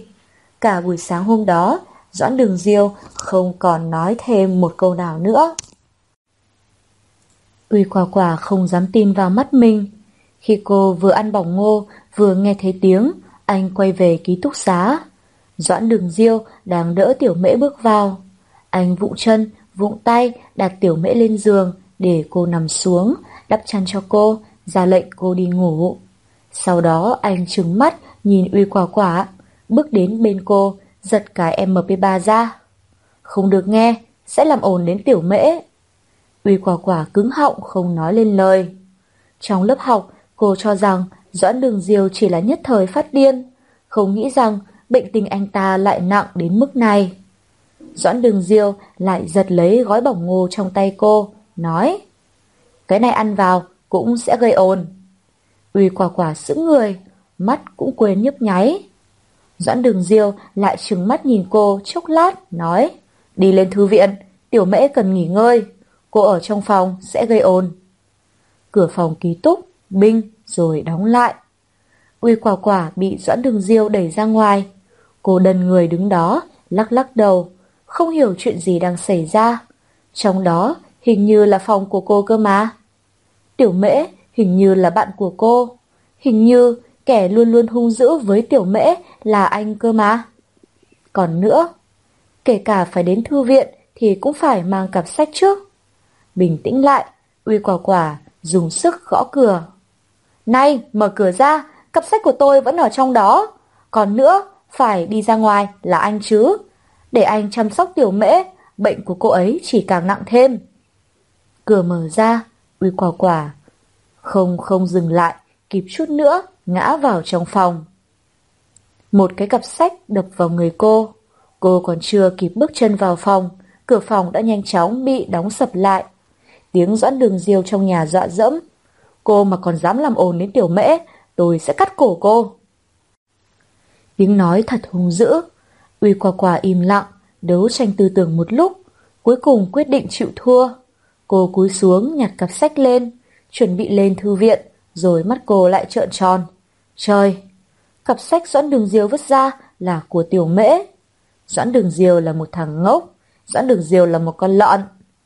Từ hôm đó trở đi, trong ký túc, ngoại trừ buổi đêm, Doãn Đường Diêu không cho phép bất cứ ai làm phiền tiểu mễ dưỡng bệnh. Uy Quả Quả, Thành Quyên và Dương Khả Vi ngày nào cũng phải lang thang bên ngoài. Thành Quyên thì không sao, cô ngày nào cũng quen ở trên thư viện rồi. Nhưng mà Uy Quả Quả và Dương Khả Vi thì thật tệ. Dương Khả Vi tức giận đến sôi người, nhưng trước mặt Doãn Đường Diêu không dám nói gì. Nhìn biểu cảm của cô ấy trở thành niềm vui duy nhất Uy Quả Quả trong mấy ngày đó. Nhưng mà bệnh của tiểu mễ thật sự đang hồi phục rất nhanh. Bệnh không nhanh khỏi, các bạn sẽ không quan tâm đến mình nữa. Tiểu mễ xấu hổ nói với Uy Quả Quả đang nằm trên giường thở dài. Xin lỗi mà. Quả quả. Tiểu mễ khổ sở. Uy Quả Quả lườm cô. Chỉ có bạn là bảo bối, chúng mình đều là cỏ rác, tức chết đi được. Xin lỗi mà, quả quả. Tiểu mễ cúi đầu. Cô biết rằng Doãn đường diều thật quá đáng. Nhưng mà anh không cho cô cơ hội nói nào. Chỉ cần cô mở miệng, anh lại hét bắt cô im lặng. Cô nếu như muốn nói bằng được, anh sẽ dùng chăn bịt miệng cô lại. Doãn đường diều là thằng điên. Uy quả quả nhắc lại lời cô đã nói lần thứ N. Ừ, ừ cái gì? Hắn là một thằng hông, bạn có thích hắn à? Bạn còn điên hơn cả hắn ấy. Ừ. Lại ừ cái gì? Uy quả quả lườm cô. Điên mà, mình là kẻ điên. Đương nhiên, phải ừ rồi. Tiểu mễ cười khở dại. Thôi, chịu không nổi bạn rồi. Uy quả quả, nhịn không nổi cười thành tiếng. Nụ cười này làm cô không còn cách nào tức giận tiếp được nữa. Bạn rốt cuộc thích dẫn điểm đường diêu ở điểm nào vậy? Tiểu mễ. Nụ cười của tiểu mễ vụt tắt, sắc mặt của cô trở nên khó hiểu. Lúc đó, uy quả quả đôi chút có thể nhìn thấy trong mắt cô một tình cảm ghi tâm khắc cốt. Sau đó tiểu mễ cười, nụ cười nhạt. Chỉ cần là anh ấy, cái gì mình cũng thích. Đợt lạnh qua đi, thời tiết trở nên nóng nực. Ánh nắng xuyên qua cửa kính, chiếu vào phòng đọc sách. Các sinh viên cắm cúi tìm kiếm sách báo tạp chí. Tiểu mễ ôm một chồng tạp chí bước đến, ngồi xuống, đưa tay lau mồ hôi trên trán. Cô mở tờ tạp chí kinh tế ra, chăm chú xem. Hễ nhìn thấy bài viết nào có dòng chữ tài nguyên nhân lực là cô kẹp lại. Nửa tiếng sau, cô đã dùng hết mười mấy chiếc kẹp. Ừ, tương đối rồi. Cô vươn vai, thở một hơi dài. Sau đó nhìn sang Doãn Đường Diêu bên cạnh đang gục mặt xuống bàn ngủ ngon lành. Dậy đi. Cô đẩy nhẹ vào vai anh. Anh tiếp tục ngủ, dường như đang cố gắng từ chối sự làm phiền đáng ghét đó. Dậy đi nào. Cô nói lớn vào tai anh. Đáng ghét, anh năng ấm áp như thế này, phải thật phù hợp để ngủ. Là đứa nào không muốn sống đây? Bàn tay anh nắm thành nắm đấm trên bàn, mách nhắm lại, rồi văng ra vài câu nguyền rủa. Dậy, dậy, dậy! Giống như niệm chú, âm thanh liên tục phát ra bên cạnh anh. Doãn đường diều giữ tợn, ngẩng đầu dậy, mắt rực lửa, muốn chết à? Tiểu mễ đang yên lặng xem sách, cô cúi đầu xuống, cố gắng nhịn cười. Nghe thấy anh động đậy, cô quay đầu đi, giả vờ ngạc nhiên. À, đang định gọi anh, anh đã dậy rồi, tốt quá. Vừa rồi, Doãn đường diều trừng mắt nhìn cô, rõ ràng là giọng nói của cô đánh thức anh. Em cũng đang định đánh thức anh, nhưng mà... Cô cười ngọt ngào, nhìn anh ngủ ngon như vậy, nên định để anh ngủ thêm một lúc nữa. dáng vẻ của anh thật đáng sợ. Không phải cô. Em, em làm sao? Tiểu mễ giả vờ ngạc nhiên rồi mỉm cười. Vừa rồi anh nằm mơ thấy em phải không? Doãn đường diêu nghi ngờ, dò xét cô. Mơ thấy gì với em? Cô vui vẻ cười, nói cho em biết đi. Mơ thấy cô biến thành cái đồng hồ báo thức. Tiểu mễ mỉm cười, cô đẩy chồng tạp chí về phía trước mặt anh. Nội dung cần xem, em đều dùng. Kẹp ghim kẹp lại rồi, không nhiều lắm đâu, anh xem đi, em tiếp tục tìm tài liệu. Tiểu mễ cúi đầu, tiếp tục mở quyền tạp chí tiếp theo. Cô cố gắng nhịn cười. Bất kể anh biến thành như thế nào, vẫn bị cô làm cho trở nên khù khờ, dễ thương thật. Doãn đường diều thẫn thờ xem tạp chí trên bàn. Nằm mơ. Này, cho mình là kẻ ngốc à? Hơn nữa, rõ ràng nghe thấy tiếng cô ta cười trộm. Này! Giọng anh dọa dẫm. Cô vội vàng, dứt tiếng cười, tỏ vẻ nghiêm túc nghe anh nói. Sao vậy? Giả vờ chẳng giống chút nào.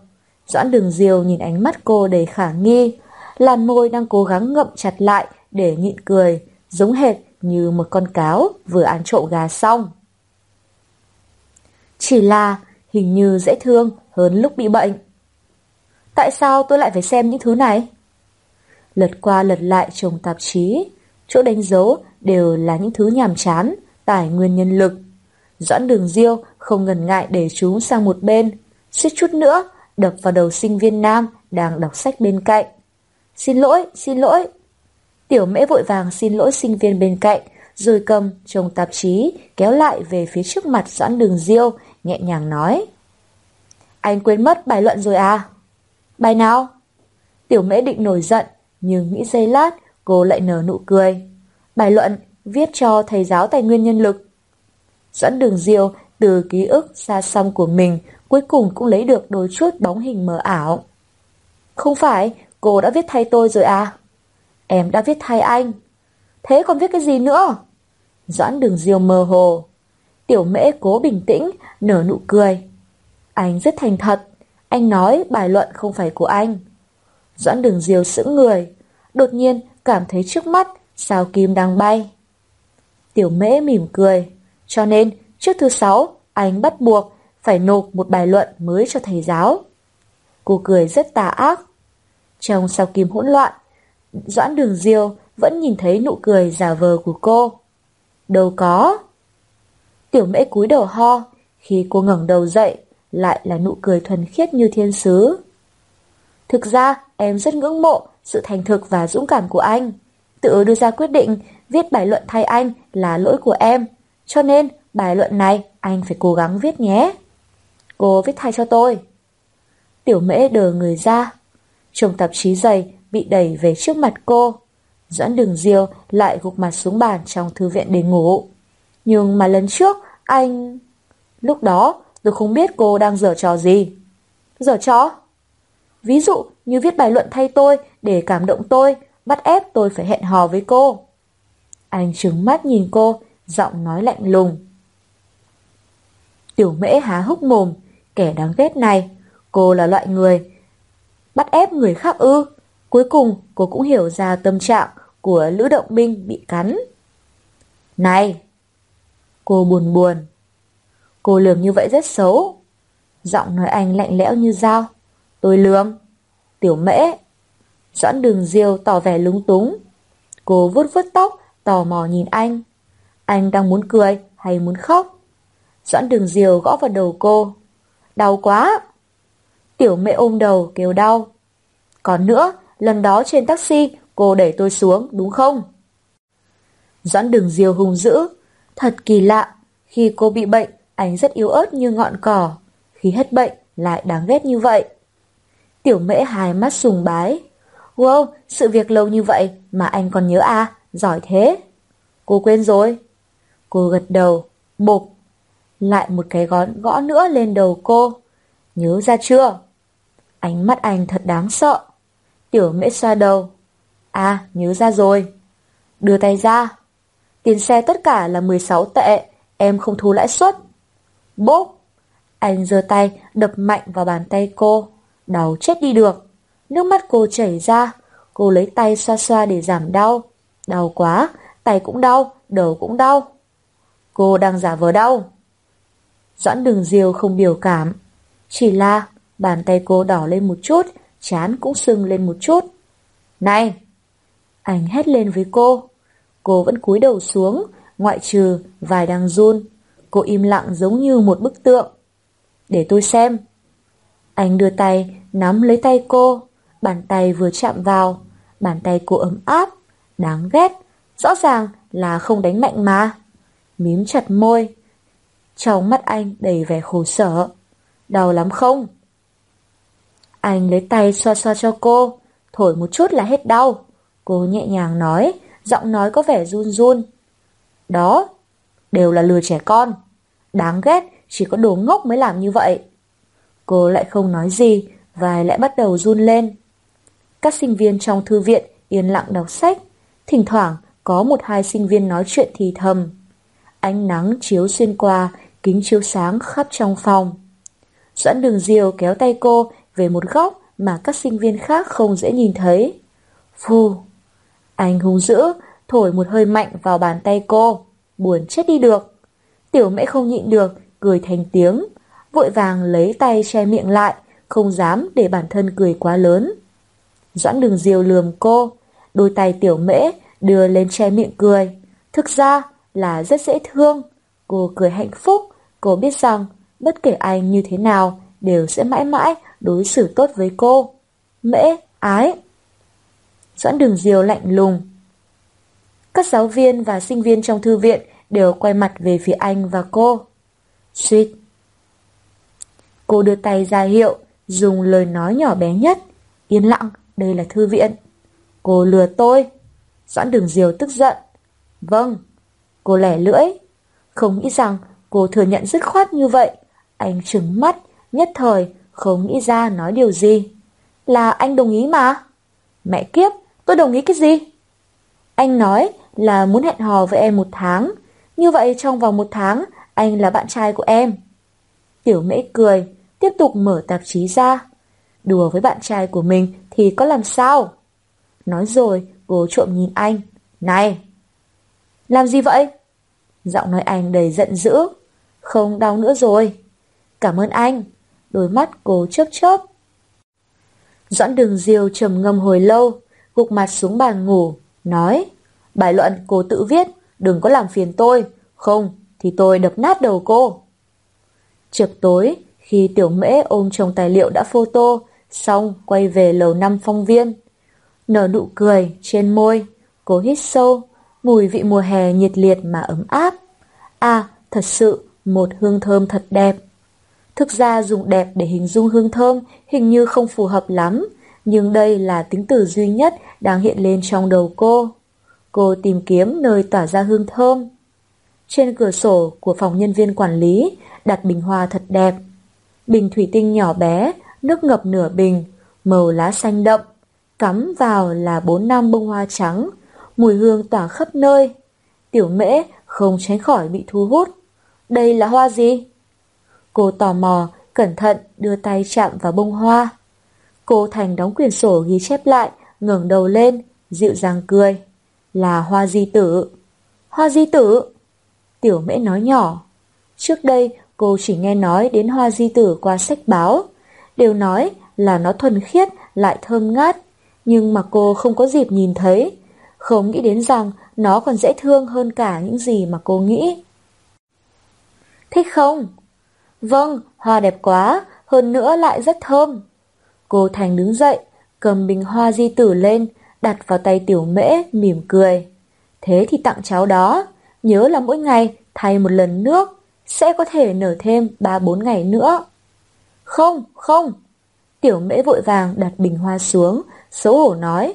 Cô Thành, mấy hôm trước cháu bị bệnh, cô chăm sóc cháu, tốt với cháu như vậy. Trong lòng cháu, cháu không biết cảm ơn cô như thế nào. Cháu không thể lại nhận bình hoa của cô nữa. Con bé ngốc. Cô Thành nắm chặt tay tiểu mễ. Cháu vừa chuyển đến đây, còn rất nhiều điều không quen. Quan tâm đến cháu là điều nên làm. Hơn nữa, cô cũng nghe các bạn nói, biết được là cháu cũng chịu nhiều vất vả. Tiểu mễ cắn môi. Không, mọi người đối xử với cháu rất tốt. Cô Thành nhìn tiểu mễ, mỉm cười. Tiểu mễ à, cô quý cháu. Từ ngày đầu tiên cháu chuyển đến ký túc, cô đã rất quý cháu. Cho nên, sau này có chuyện gì, nhớ cho cô biết nhé, cô sẽ giúp cháu. Cuồng mắt tiểu mễ đỏ lên, Vâng, cháu biết, cháu cảm ơn cô. Khi cô còn rất nhỏ, mẹ cô đã qua đời. Bố cô là bác sĩ của hội chữ thập đỏ. Năm nào cũng ở nước ngoài để cứu trợ bệnh nhân và nạn nhân thiên tai. Sự quan tâm của cô Thành giống như một luồng hơi ấm hội tụ trong cơ thể cô rồi biến thành nước mắt muốn trào ra. Cháu cầm hoa mang đi. Cô Thành lại cầm lọ hoa đặt vào tay cô. Nếu thích thì cháu đặt bên cạnh giường, ngửi thấy mùi thơm của hoa, tâm trạng sẽ vui hơn, rồi sức khỏe cũng hồi phục nhanh hơn đấy. Vâng. Tiểu mễ không nói gì nữa. Cô hít một hơi, đột nhiên đặt hoa vào tập tài liệu trong tay xuống. Cô đưa tay ra ôm lấy cô Thành. Cô Thành, cháu cũng quý cô. Nói xong, mắt cô đỏ lên một chút, rồi cầm lấy bình hoa và tập tài liệu chạy lên gác. Cô Thành nhìn theo bóng hình tiểu mễ khuất đi đằng xa, cô mỉm cười, nụ cười nhân hậu. Trong ký túc không có người, tiểu mễ đặt bình hoa di tử lên bàn học, rồi cúi xuống người ngửi. Tâm trạng vui muốn cất tiếng hát. Giờ tập tài liệu ra, cô ngồi xuống, chuẩn bị viết bài luận. Lần này, đợi cô làm xong phần sơ bộ của bài luận, nhất định phải để Doãn Đường Diêu tham gia ý kiến. Nếu không, khi thầy giáo tra hỏi, lại bị lộ mất. Cái bút màu da cam chậm chậm viết ra những nội dung có giá trị. Cô đọc rất chăm chú. Ngoài cửa sổ trời càng lúc càng tối. Reng, reng. Đột nhiên tiếng di động kêu làm tiểu mễ giật bắn người. Cô vội vàng nghe máy. Alo, tiểu mễ. Âm thanh phát ra từ điện thoại làm cô sững người. Có vài giây cô quên mất hít thở. Cả người ngồi im, bàn tay nắm chặt lấy cái bút. Bố, bố về nước rồi à? Cô thì thầm nói. Từ trước đến nay, chỉ có sau khi về nước, bố cô mới nghĩ đến gọi điện cho cô. Tiểu mễ. Bố cô thở dài. Sao chuyển trường cũng không nói với ba một câu. Tại sao lại chuyển đến chỗ xa như vậy? Số điện thoại cũng thay đổi. Nếu không, có Hạo Dương giúp đỡ, có phải con không định liên lạc với ba nữa? Không ạ, con nghĩ ba phải tháng 11 mới về nước, không muốn làm phiền đến ba. Giọng nói của tiểu mễ rất khách khí. Đến đây, con đổi số điện thoại sẽ rẻ tiền hơn. Con định sau khi ba về nước sẽ liên hệ với ba. Tiểu mễ, mọi việc đã qua nửa năm, con không nên. Ba. Tiểu mễ rảnh nói. Dạo này ba có khỏe không? Ở Kenya có việc gì vui không? Rất tốt, con yên tâm. Ông bố do dự, cuối cùng thở dài. Thời tiết phía Nam, phía Bắc rất khác nhau. Con phải tự chăm sóc bản thân nhé, đừng để bị bệnh, đừng để bà phải lo lắng. Vâng. Mấy ngày nữa, bà sẽ đi Iraq. Khoảng 3-4 ngày. Bên đó hình như rất hỗn loạn, bà phải cẩn thận đấy. Được, hai chúng ta đều phải tự chăm sóc tốt cho bản thân. Dừng một lúc. Tiểu mễ, tiền con còn đủ dùng không? Trước khi đi, bà sẽ gửi cho con thêm một khoản nữa. Không cần đâu, còn rất nhiều trẻ em ở các nước nghèo cần khoản tiền đó, con ở đây đủ dùng rồi. Tiểu mễ, bà xin lỗi con. Ba, ba nói gì vậy? Tiểu mễ cười. Con rất tự hào có một người ba như vậy. Ba giống như một thiên sứ, quan tâm đến những người cần giúp đỡ. Hơn nữa, con đã trưởng thành rồi, không giống như lúc nhỏ, cứ bám theo bà khóc lóc nữa đâu. Đầu dây bên kia im lặng một hồi lâu. Tiểu mễ dường như nghe thấy tiếng thở dài của ba. Ba sao vậy? Con rất khỏe, ba không phải lo lắng. Cô mỉm cười nói. Sau này, cứ mỗi hai tháng, bà sẽ gọi điện cho con một lần, được không? Vâng, được ạ. Sau đó, hai người không biết nói gì nữa. Từ lúc 7 tuổi, sau khi mẹ mất, lần nói chuyện điện thoại này đã lâu hơn tất cả những cuộc gọi điện nửa năm trước cộng lại rồi. Tiểu mễ, Hạo Dương bên cạnh ba, cậu ấy muốn nói chuyện với con. Hạo Dương? Tiểu mễ sững người, sau đó có vẻ hoang mang nói.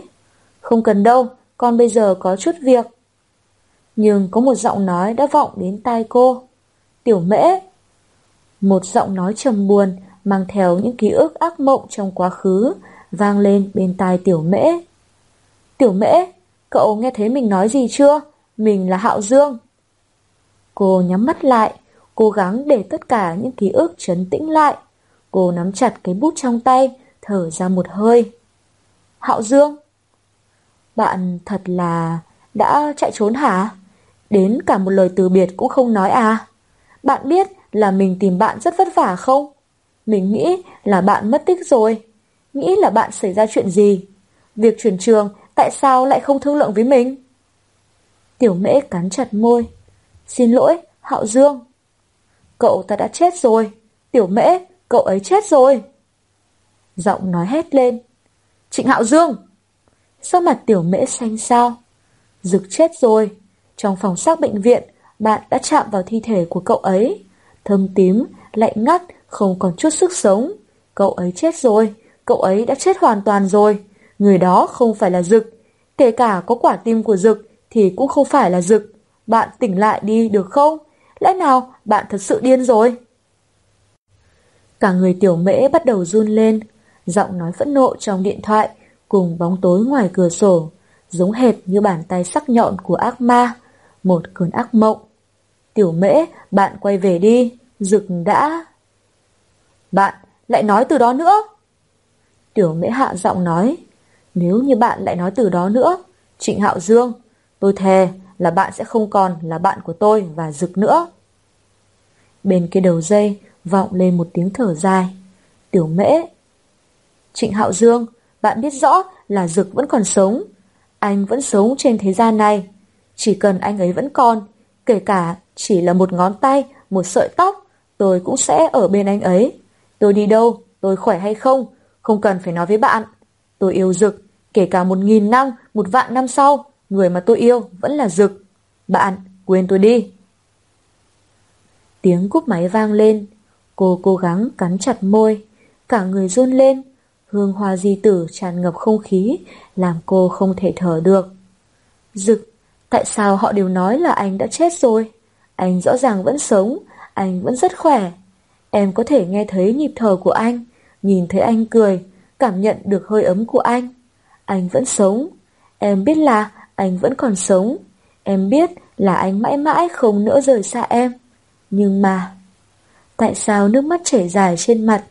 Nước mắt mặn chát, ướt đẫm khuôn mặt, chảy xuống môi, tim cô lạnh băng băng. Cố sức hít thở, nhưng không cảm nhận được không khí. Hình như nước mắt tràn ngập tim cô. Không còn không gian để hít thở. Tiểu mễ gục mặt trên bàn. Nghe thấy tiếng khóc, bóng dáng của cô bị ánh đèn chiếu dài dài. Hoa di tử yên lặng, tỏa hương thơm ngát. Cánh hoa trắng toát giống như một cơ thể, không còn một giọt máu. Đinh đong! Tiếng di động lại kêu lên. Tiểu mễ bịt tai lại, cô không muốn nghe, không muốn nghe những lời nói ấy nữa. Tiếng nhạc di động vẫn không ngừng kêu lên. Cô cầm điện thoại lên, định lấy pin nó ra để không để cho nó kêu nữa. Đột nhiên, cô nhìn thấy tên của người gọi điện. Là Doãn Đường Diêu. Là lúc nào nhớ vào máy vậy? Trong nước mắt, trong đầu cô là một khoảng trống. Này, sao không nghe điện thoại? Nói đi chứ. Cô đang khóc à? Tiếng nói của Doãn Đường Diêu có vẻ lo lắng, sau đó phẫn nộ. Ai làm cho cô buồn? Cho tôi biết. Không có, chỉ là em... Tiểu mễ vội vàng lau nước mắt, hò vài tiếng, dừng tiếng nước trong họng. Chỉ là cái gì? Em muốn nhìn thấy anh. Tiểu mễ nhắm mắt lại, nhẹ nhàng nói. Doãn đường diêu giữ người dây lát. Này, buổi chiều vừa gặp nhau mà. Hơn nữa, buổi tối tôi rất bận, không có thời gian. Em đùa đấy. Thật à? Vâng. Thế thì 8 giờ tối gặp nhau ở cộng học viện kinh doanh. Doãn đường diêu cứng giọng nói. Tôi chỉ cho cô 20 phút, có chuyện gì thì lúc đó nói, thế nhé. Trong điện thoại vang lên tiếng bíp bíp. Hương thơm của hoa di tử thoang thoảng bay đến. Trước bàn học, tiểu mễ cố gắng hít thở, tự nói với bản thân phải lấy lại bình tĩnh. Cô lau nước mắt trên mặt, rồi cười với cái gương trước mặt. Mặc dù trong nụ cười vẫn còn nước mắt.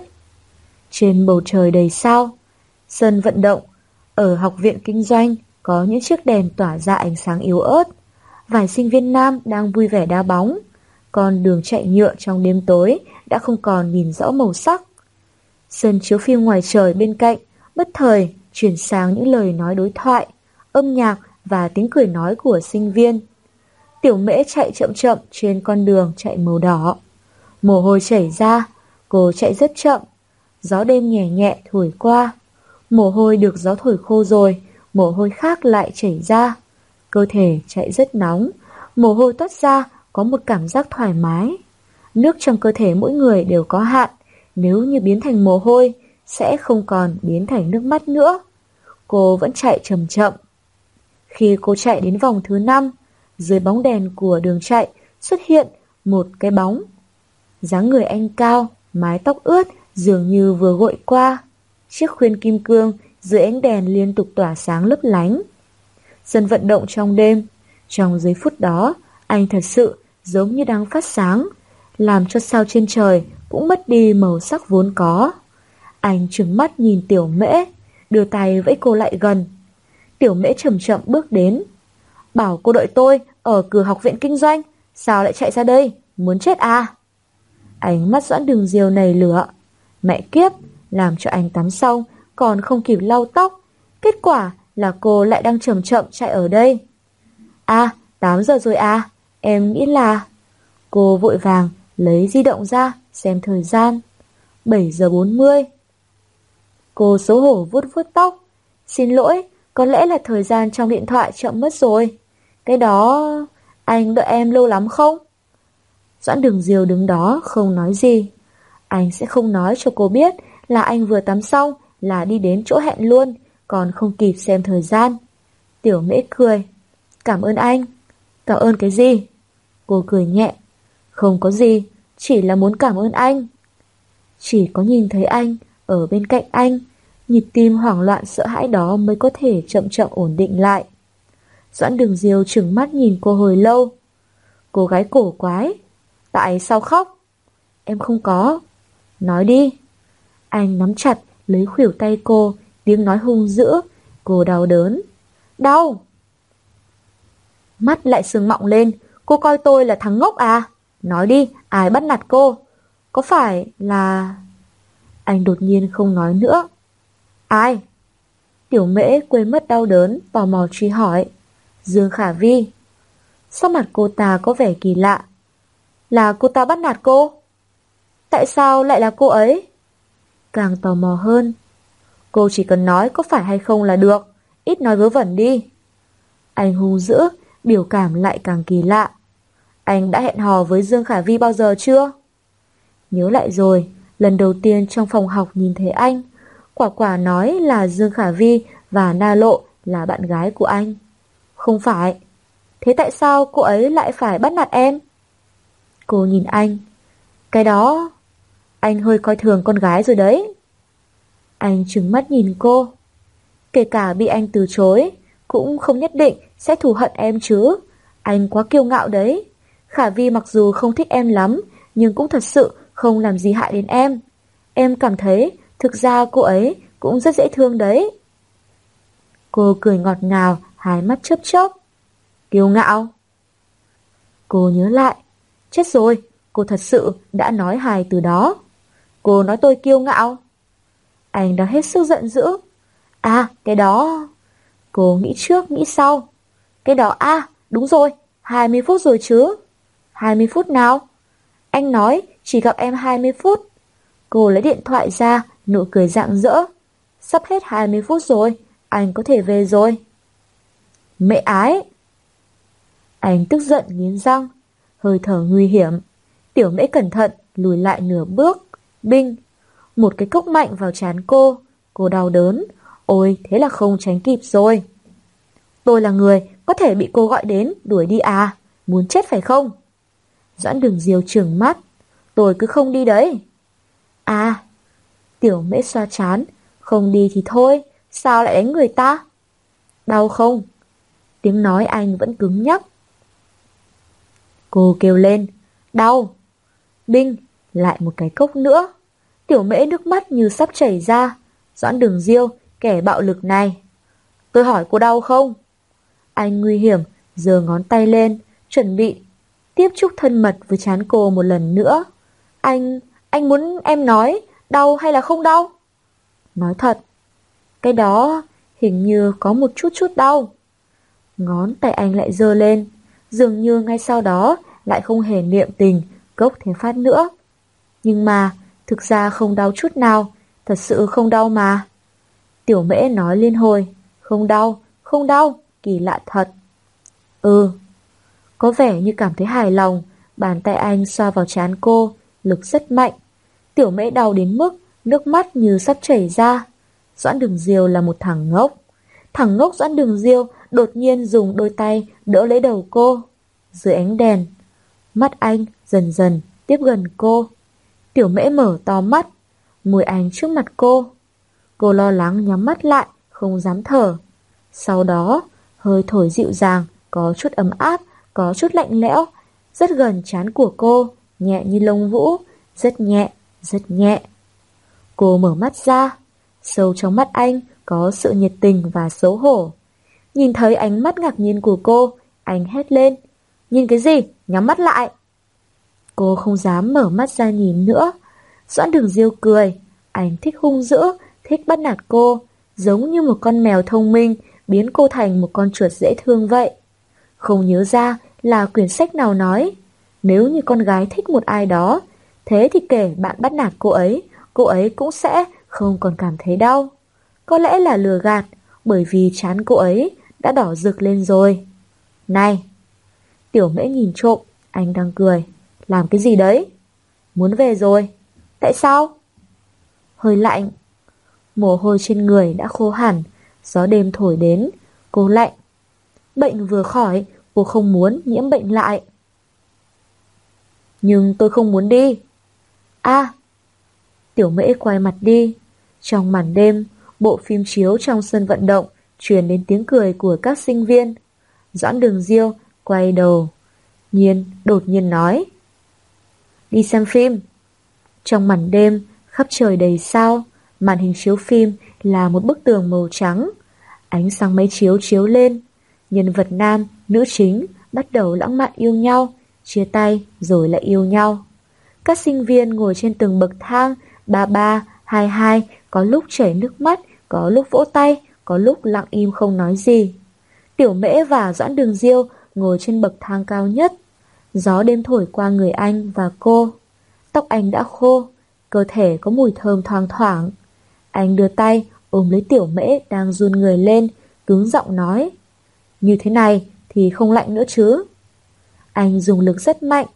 Cô ngay lập tức bị kéo vào trong lòng. Nhưng mà, bởi vì như vậy, cô nghe thấy nhịp đập của trái tim anh. Thình thịch. Tim anh đập bên tai cô. Thình thịch. Tim anh đập cùng với cô. Thình thịch. Cô thậm chí có thể cảm thấy nhiệt độ và dòng máu đang lưu thông qua trái tim ấy. Thời gian qua đi trong đêm, tất cả như không có gì thay đổi. Cô vẫn là cô, chỉ cần có anh là nhất định có cô, chỉ cần có cô là nhất định có anh. Dực, em biết anh không hề ra đi. Các sinh viên lớp 2 kinh tế đối ngoại đã quen với việc Doãn Đường Diêu đi học đầy đủ. Mặc dù lần nào anh cũng đến muộn, hơn nữa lần nào cũng dùng chân đá vào cửa để mở ra. Các sinh viên trong lớp cũng dần dần quen với việc tiểu mễ giúp Doãn Đường Diêu chép bài. Khi thầy giáo hỏi, cô thì thầm giúp anh trả lời. Doãn Đường Diêu đánh nhau với người khác, cô đến can, đồng thời xin lỗi thay anh. Khi Doãn Đường Diêu bắt nạt cô, dường như cô luôn nở một nụ cười, tỏ vẻ không có chuyện gì. Cho nên, khi đến tiết tài nguyên nhân lực, Doãn Đường Diêu nộp bài luận, rồi rất lưu loát trả lời câu hỏi về bài luận của thầy giáo. Các sinh viên cũng chỉ biết trợn tròn mắt, không thể hiện thái độ kinh ngạc quá lớn. Doãn Đường Diêu và Tiểu Mễ đang yêu nhau ư. Những người bạn gái cũ của Doãn Đường Diêu ở học viện pháp luật đến phòng học của lớp họ, dùng ánh mắt tò mò nhìn Tiểu Mễ 5 phút, rồi hỏi cô về chuyện đó. Kết quả của họ là bị Doãn Đường Diêu dùng quyển sách ném thẳng vào mặt, làm lệch cái mũi vừa làm xong ở thẩm mỹ viện. Thế là vấn đề đó chẳng có ai dám hỏi nữa. Cho đến một buổi chiều. Đây là Trịnh Hạo Dương, vừa chuyển đến từ Đại học Thanh Viễn.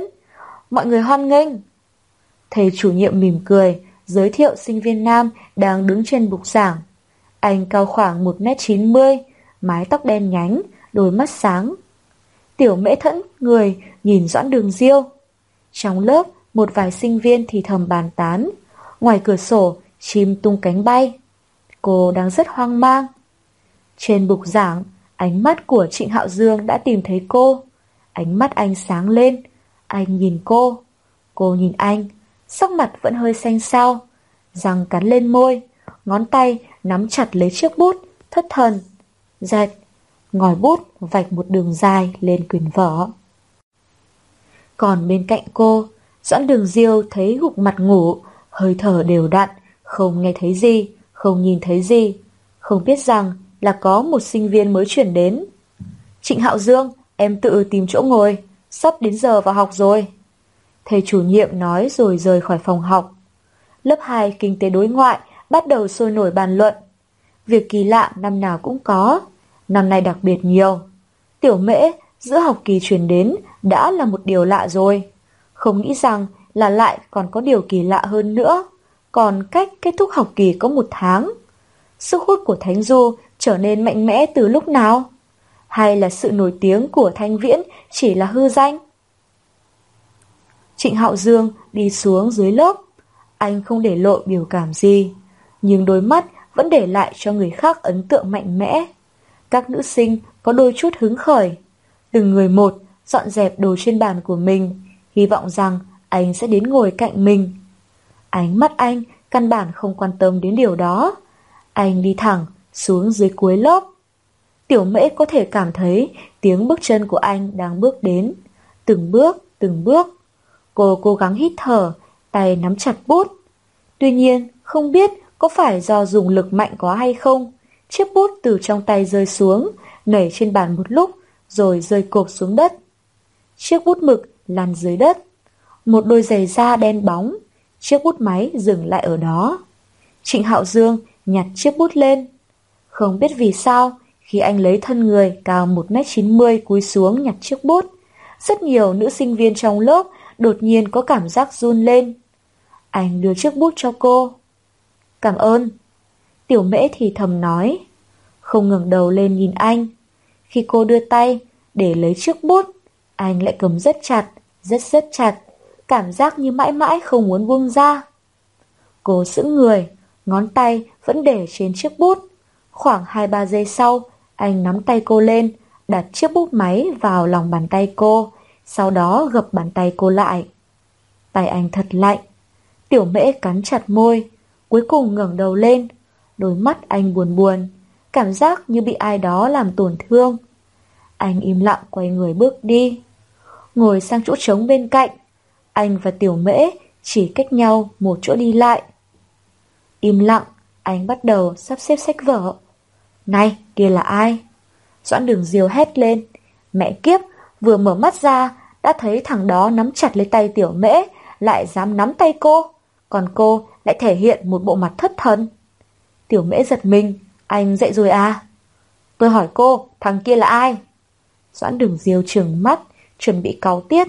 À, anh ta. Cô do dự, cố gắng mỉm cười. Cậu ấy là sinh viên mới chuyển đến. Đến từ đâu? Thanh Viễn. Lại là Thanh Viễn.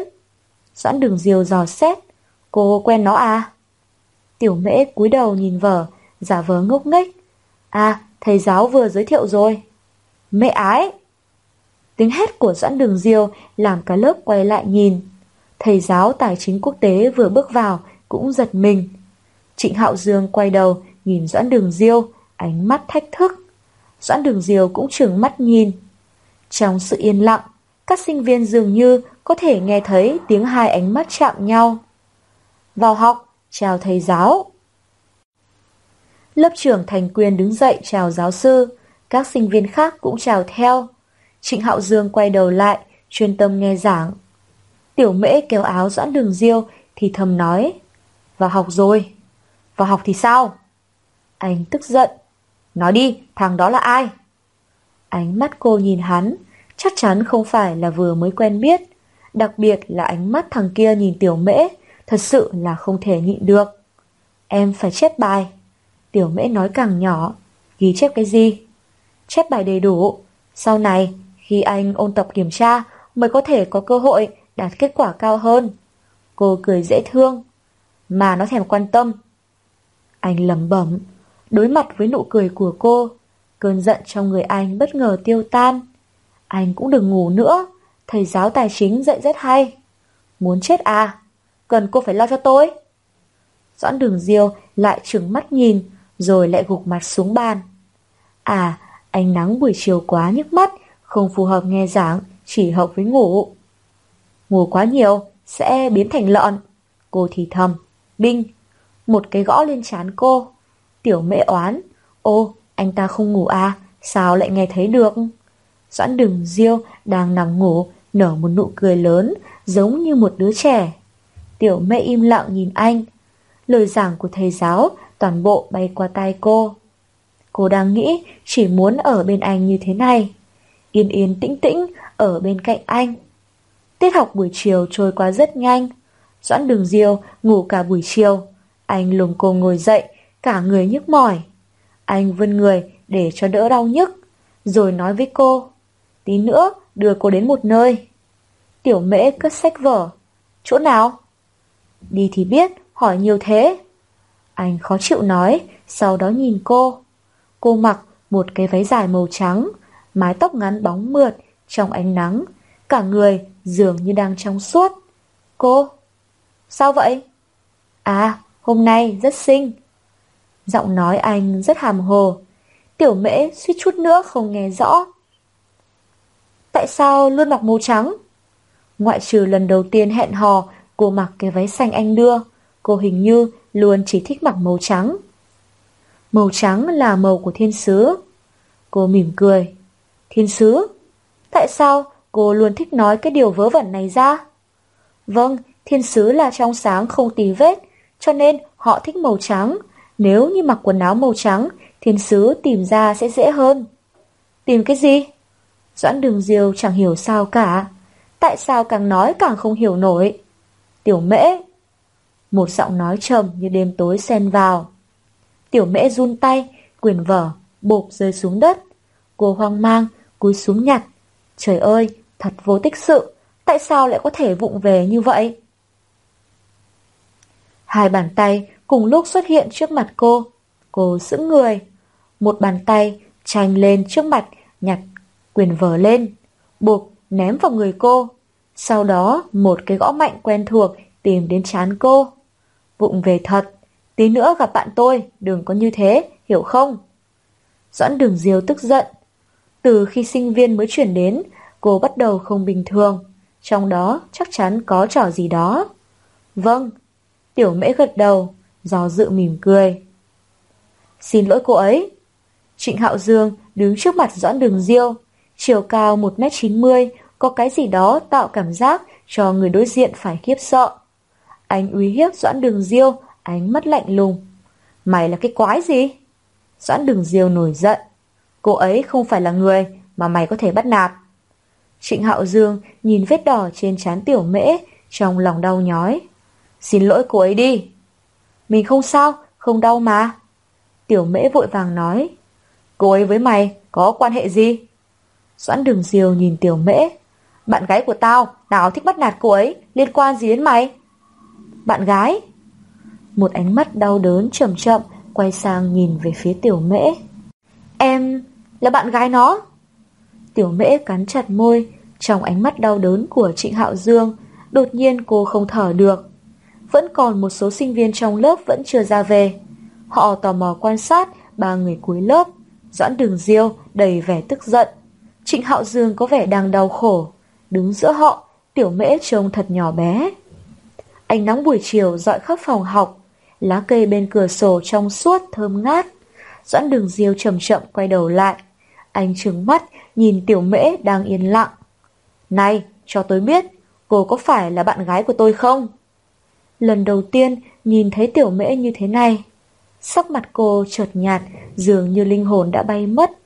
Cô đứng đó, trong ánh nắng, nhưng dường như lại không có cách nào đưa tay chạm vào được. Có nghe thấy không? Nói cho nó biết.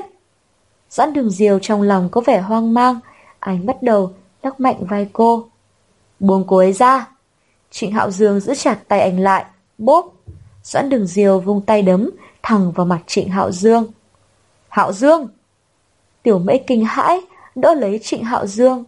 Lúc đó, cô đã lấy lại tinh thần, dùng sức hít thở để bản thân bình tĩnh lại.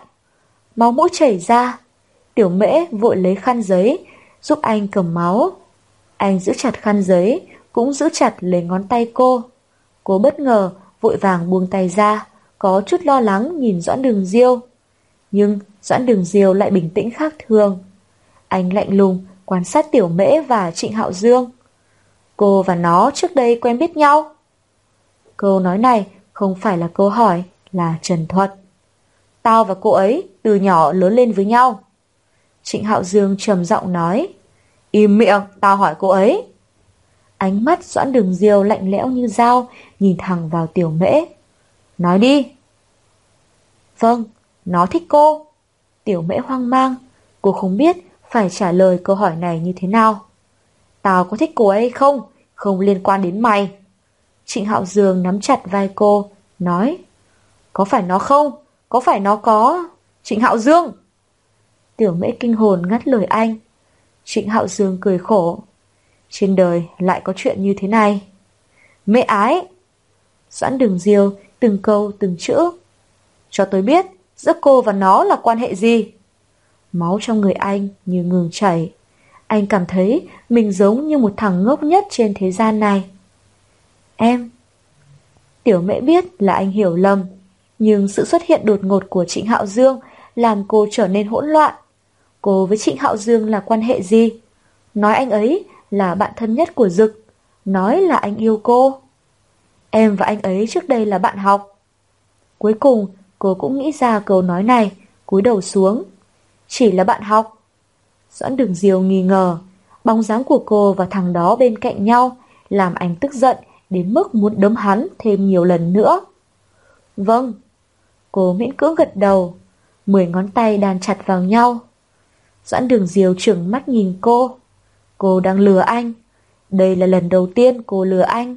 Hay là cô luôn luôn lừa anh? Đi với anh. Trịnh Hạo Dương không muốn nghe thêm nữa. Anh nắm lấy tay cô, đi ra phía cửa lớp. Tiểu mễ vùng vẫy, không được, cô không được đi. Doãn đường diều đã tức giận rồi. Sự lạnh lùng chưa bạo phát của anh còn đáng sợ hơn cả đánh người. Bỏ em ra, Hạo Dương, em không thể đi, em có việc. Cô cố gắng thoát ra khỏi bàn tay của anh. Em có chuyện gì? Tiếng nói của Trịnh Hạo Dương cũng trở nên đáng sợ vô cùng. Em... Tiểu mễ cắn chặt môi. Cô quay sang nhìn Doãn Đường Diêu đang đứng cuối lớp. Doãn Đường Diêu chờ trọi đứng đó. Ánh nắng chiếu lên người anh run run, in bóng lên mặt đất. Chiếc khuyên trên mũi phát ra ánh sáng lạnh lẽo. Anh lạnh lùng nhìn cô. Nếu như cô đi với nó, đừng có nhìn mặt tôi nữa.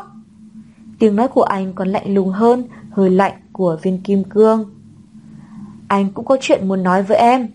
Trịnh Hạo Dương kiềm chế sự phẫn nộ. Nếu không muốn đi với anh, thế thì chúng ta sẽ nói trong phòng học. Tại sao chỉ là một thằng mới quen biết chưa đầy một tháng, em lại bảo vệ như vậy? Anh! Tiểu mễ hoang mang, trong mắt Trịnh Hạo Dương, cô nhìn thấy sự đau đớn không tả. Anh, anh có thể gây ra bất cứ điều gì. Trịnh Hạo Dương kéo cô ra khỏi lớp, cô thậm chí còn không kịp giải thích với Doãn Đường Diêu. Nhìn thấy cô và hắn rời đi, sắc mặt Doãn Đường Diêu nhợt nhạt, ngón tay anh nhẹ nhẹ run lên. Dầm, Mặt đất vang lên một tiếng động rất mạnh. Doãn đường diêu vùng chân đá đổ chiếc bàn học trước mặt. Trong lớp vẫn còn một vài sinh viên, họ sợ hãi thất thần. Nhìn cái gì? Cút hết đi! Cửa hàng kem lúc chập tối, ánh nắng chiều muộn xuyên qua cửa kính chiếu vào trong nhà. Trong cửa hàng không có nhiều người, chỉ có một vài khách. Không khí rất yên tĩnh. Bên cạnh cửa kính có một chàng trai và một cô gái ngồi yên, đó vừa ở rất lâu. Cốc nước lạnh trước mặt chàng trai chưa hề được đụng vào. Cốc trà sữa nóng trước mặt cô gái cũng nguội lạnh từ lâu lắm rồi. Quay về với anh. Trịnh Hạo Dương cuối cùng cũng mở miệng, giọng nói buồn bã. Anh không thể nhìn cô vì một nguyên nhân hoang đường mà làm những chuyện hoang đường như vậy. Không. Anh ngẩng đầu lên, trong mắt phát ra ánh sáng mạnh mẽ. Anh ta không phải là Dực. Tiểu mễ nắm chặt ống mút trong tay. Hạo Dương, anh quay về đi. Anh học rất giỏi. Quay lại về thanh viễn, chắc là sẽ không có vấn đề gì đâu. Trừ khi em quay về cùng với anh. Trong ngữ khí không hề có bất cứ sự thương lượng nào. Tiểu mễ ngơ ngác nhìn anh. Anh vẫn giống hệt như trước đây. Chỉ cần là việc mà anh cho là đúng, sẽ không có sự nhượng bộ nào cả. Không. Cô nói với anh, tiểu mễ. Từ khi quen biết cô, cô đã nói với anh không biết bao nhiêu từ không. Dực tuyệt vời như vậy, con người như vậy, anh không thể đánh bại. Anh cũng không biết nói gì. Nhưng mà, dược đã chết rồi. Tại sao cô vẫn tiếp tục nói không với anh? Tiểu mẹ im lặng hồi lâu. Anh quay về đi. Hãy xem, như là chưa bao giờ quen biết em. Nói xong, cô đứng lên chuẩn bị bước đi. Trịnh Hạo Dương nổi giận, anh nắm chặt lấy cánh tay cô, dùng sức kéo cô trở lại ghế ngồi. Em muốn anh nói với em bao nhiêu lần nữa đây? Em mới có thể nhớ được. Dực chết rồi, cậu ấy đã chết rồi. Người đó không phải là Dực, em có hiểu không? Soạt, cốc trà sữa đổ thẳng vào mặt Trịnh Hạo Dương. Dòng nước trên mặt anh chảy xuống, những hạt chân trâu tàn nhẫn theo dòng nước rơi xuống. Tiểu mễ hít thở, cơn lạnh trong người làm cô không thể hít thở. Em nói với anh, để em nghe thấy anh nói từ này một lần nào nữa, thì đừng có làm bạn của em nữa. Em không yêu Trịnh Hạo Dương. Cô lầm bẩm, tức giận oán trách. Thật đáng ghét, tại sao cô và Dực lại là hàng xóm của Trịnh Hạo Dương? Từ nhỏ đến lớn, anh luôn nhìn chăm chăm vào cô giống hệt như con chim ưng. Anh ngồi trước máy tính, tra tài liệu, nghe thấy tiếng nói của cô chỉ mỉm cười. Chúng ta sau này không quan tâm, không nói chuyện với anh ta được không? Cô tức giận nói, cho một miếng thạch trái cây vào miệng. Anh vẫn mỉm cười. Trong một tháng cô luôn luôn cà thán với anh vài ba lần như vậy. Này, đang nói chuyện với anh đấy, em tức giận bây giờ. Cô hét to vào tai anh như muốn làm anh trở nên điếc. Anh cười, cuối cùng cũng từ trước màn hình tivi quay mặt lại. Lại chuyện gì vậy? Cô có chút đỏ mặt. Cái đó, hắn, hắn dám hôn ngón tay của em. Tức chết đi được, tên Trịnh Hạo Dương đáng ghét, muốn cô xem hắn đánh bóng rổ, bởi vì dù sao, hắn cũng là bạn của Dực, cô miễn cưỡng ngồi xuống xem. Trong tay còn giúp hắn ôm đống quần áo. Nhưng mà, khi kết thúc trận đấu, cô đưa quần áo cho hắn, hắn lại dùng đôi mắt đáng ghét đó nhìn chăm chăm vào cô. Cô đẩy đống quần áo về phía hắn, hắn lại dám cầm lên ngón tay của cô và hôn lên đó. Buồn nôn chết đi được. Nhưng mà, cô lập tức cho Trịnh Hạo Dương một cái tát. Anh nhíu mày, sau đó lấy ra một chiếc khăn, cầm ngón tay của cô lên, nhẹ nhàng giúp cô lau. Tốt hơn chút chưa nào? Vẫn cảm thấy buồn nôn. Anh hôn lên ngón tay cô, trong nụ hôn dường như có hương thơm của cây tùng. Tim cô dường như chốc lát biến thành mềm nhũn, ngọt ngọt như thạch trái cây. Giúp người trong lòng anh, cô tìm thấy một tư thế thoải mái. Dù sao, em vẫn ghét hắn. Cậu ấy thích em. Em biết. Cô thượt mặt. Từ nhỏ đến lớn, Trịnh Hạo Dương đã tỏ tình với cô, chính thức lẫn không chính thức, mười mấy lần rồi. Cho nên em ghét hắn. Hạo Dương là bạn của chúng ta. Không phải. Em quên rồi à? Năm đó bị bệnh, phải nằm viện. Đêm hôm đó, phải đóng rất nhiều tiền viện phí. Anh lấy tất cả tiền trong người ra, nhưng vẫn không đủ. Em ở trong lòng anh, đau đến mức chảy nước mắt. Anh cầu xin ông bác sĩ đó thế nào, ông ta cũng bắt anh phải nộp đủ tiền. Em căm thù cái bệnh viện đó. Cô tức giận nguyền rủa. Cô còn nhớ, lúc đó Dực lo lắng cầu xin ông bác sĩ. Dực của cô, niềm tự hào của cô. Cô có chết cũng không thể chịu được, Dực đi cầu xin người khác. Nhưng mà Dực, hoang mang, lúc đó không nghe thấy lời phản đối của cô. May mà có Hạo Dương. Hắn chỉ là nhà có tiền thôi mà. Cô bĩu môi. Tiểu mễ. Được, được. Cô đầu hàng. Bạn, bạn tốt, thế được chưa? Anh lắc đầu cười. Hạo Dương luôn luôn rất tốt với em. Cô nhấp nháy mắt, đột nhiên cười lớn. Đúng vậy nhỉ? Nghĩ kỹ lại, Hạo Dương đối với em rất tốt. Hay là... Sao? Em thử hẹn hò với anh ta một thời gian xem sao? Hai mắt cô sáng lên. Được không? Anh nhìn cô, cô cười rạng rỡ. Anh mỉm cười. Được thôi. Nụ cười của cô tắt vụt. Cô trừng mắt nhìn anh, tức giận. Nếu như ánh mắt có thể giống như phi đao, cô sẽ phi thẳng vào nụ cười đáng chết đó. Có gan thì anh nói lại một lần nữa. Cô muốn cắn anh. Thực ra anh không thích cô, lại không ghen, lại không đố kỵ. Trong tiểu thuyết không viết như vậy. Anh đáng nhẽ sẽ lo lắng, hốt hoảng, ôm chặt cô rồi hét lên. Không, không, em thuộc về anh. Ai ô, cô vì cười với tình cảnh trong tưởng tượng mà hò sặc sụa. Anh xoa lưng giúp cô, để giúp cô dễ thở hơn. Vừa rồi cô còn tức giận nổ đom đóm mắt, bây giờ lại cười như vậy. Anh lắc đầu cười nhẹ, nụ cười trên môi như ánh nắng chiếu qua vòng lá cây. Anh đáng nhẽ phải ghen chứ. Cô lại bĩu môi nhìn anh. Tại sao? Bởi vì em muốn hẹn hò với người khác. Anh cười. Cười cái gì? Không được cười, nghiêm túc chút đi. Cô tiếp tục trừng mắt nhìn anh. Chỉ cần anh làm cho em không vui, em sẽ, sẽ... Cô cầm cốc thạch đã ăn hết một nửa lên, đành đá uy hiếp anh. Một miếng thạch, em cũng sẽ không cho anh ăn. Anh xoa xoa mũi, cười khổ. Ừ, anh cũng rất thích ăn thạch trái cây. Mặc dù con trai thích ăn thạch trái cây có đôi chút kỳ lạ. Nói đi. Bởi vì em sẽ không như vậy, cho nên anh không cần phải ghen. Kỳ lạ, tại sao em sẽ không như vậy? Anh cười nhạt, bởi vì anh yêu em. Bởi vì em cũng yêu anh. Ngón tay cầm cốc thạch trái cây của cô đột nhiên trở nên mềm nhũn. Trên thế giới này, người yêu em nhất là anh, người yêu anh nhất là em. Anh ôm chặt cô, đặt nhẹ khuôn mặt lên đỉnh đầu cô, thở nhẹ. Anh biết rằng em yêu anh, cũng giống như em biết rằng anh cũng yêu em vậy. Gió ngoài cửa sổ thổi vào, anh nhẹ nhàng mềm mại ôm chặt cô. Giây phút đó, chỉ có thể hạnh phúc nhắm mắt lại để nụ cười hạnh phúc leo lên môi. Nhưng mà, nếu như em chết đi? Cô mở to mắt.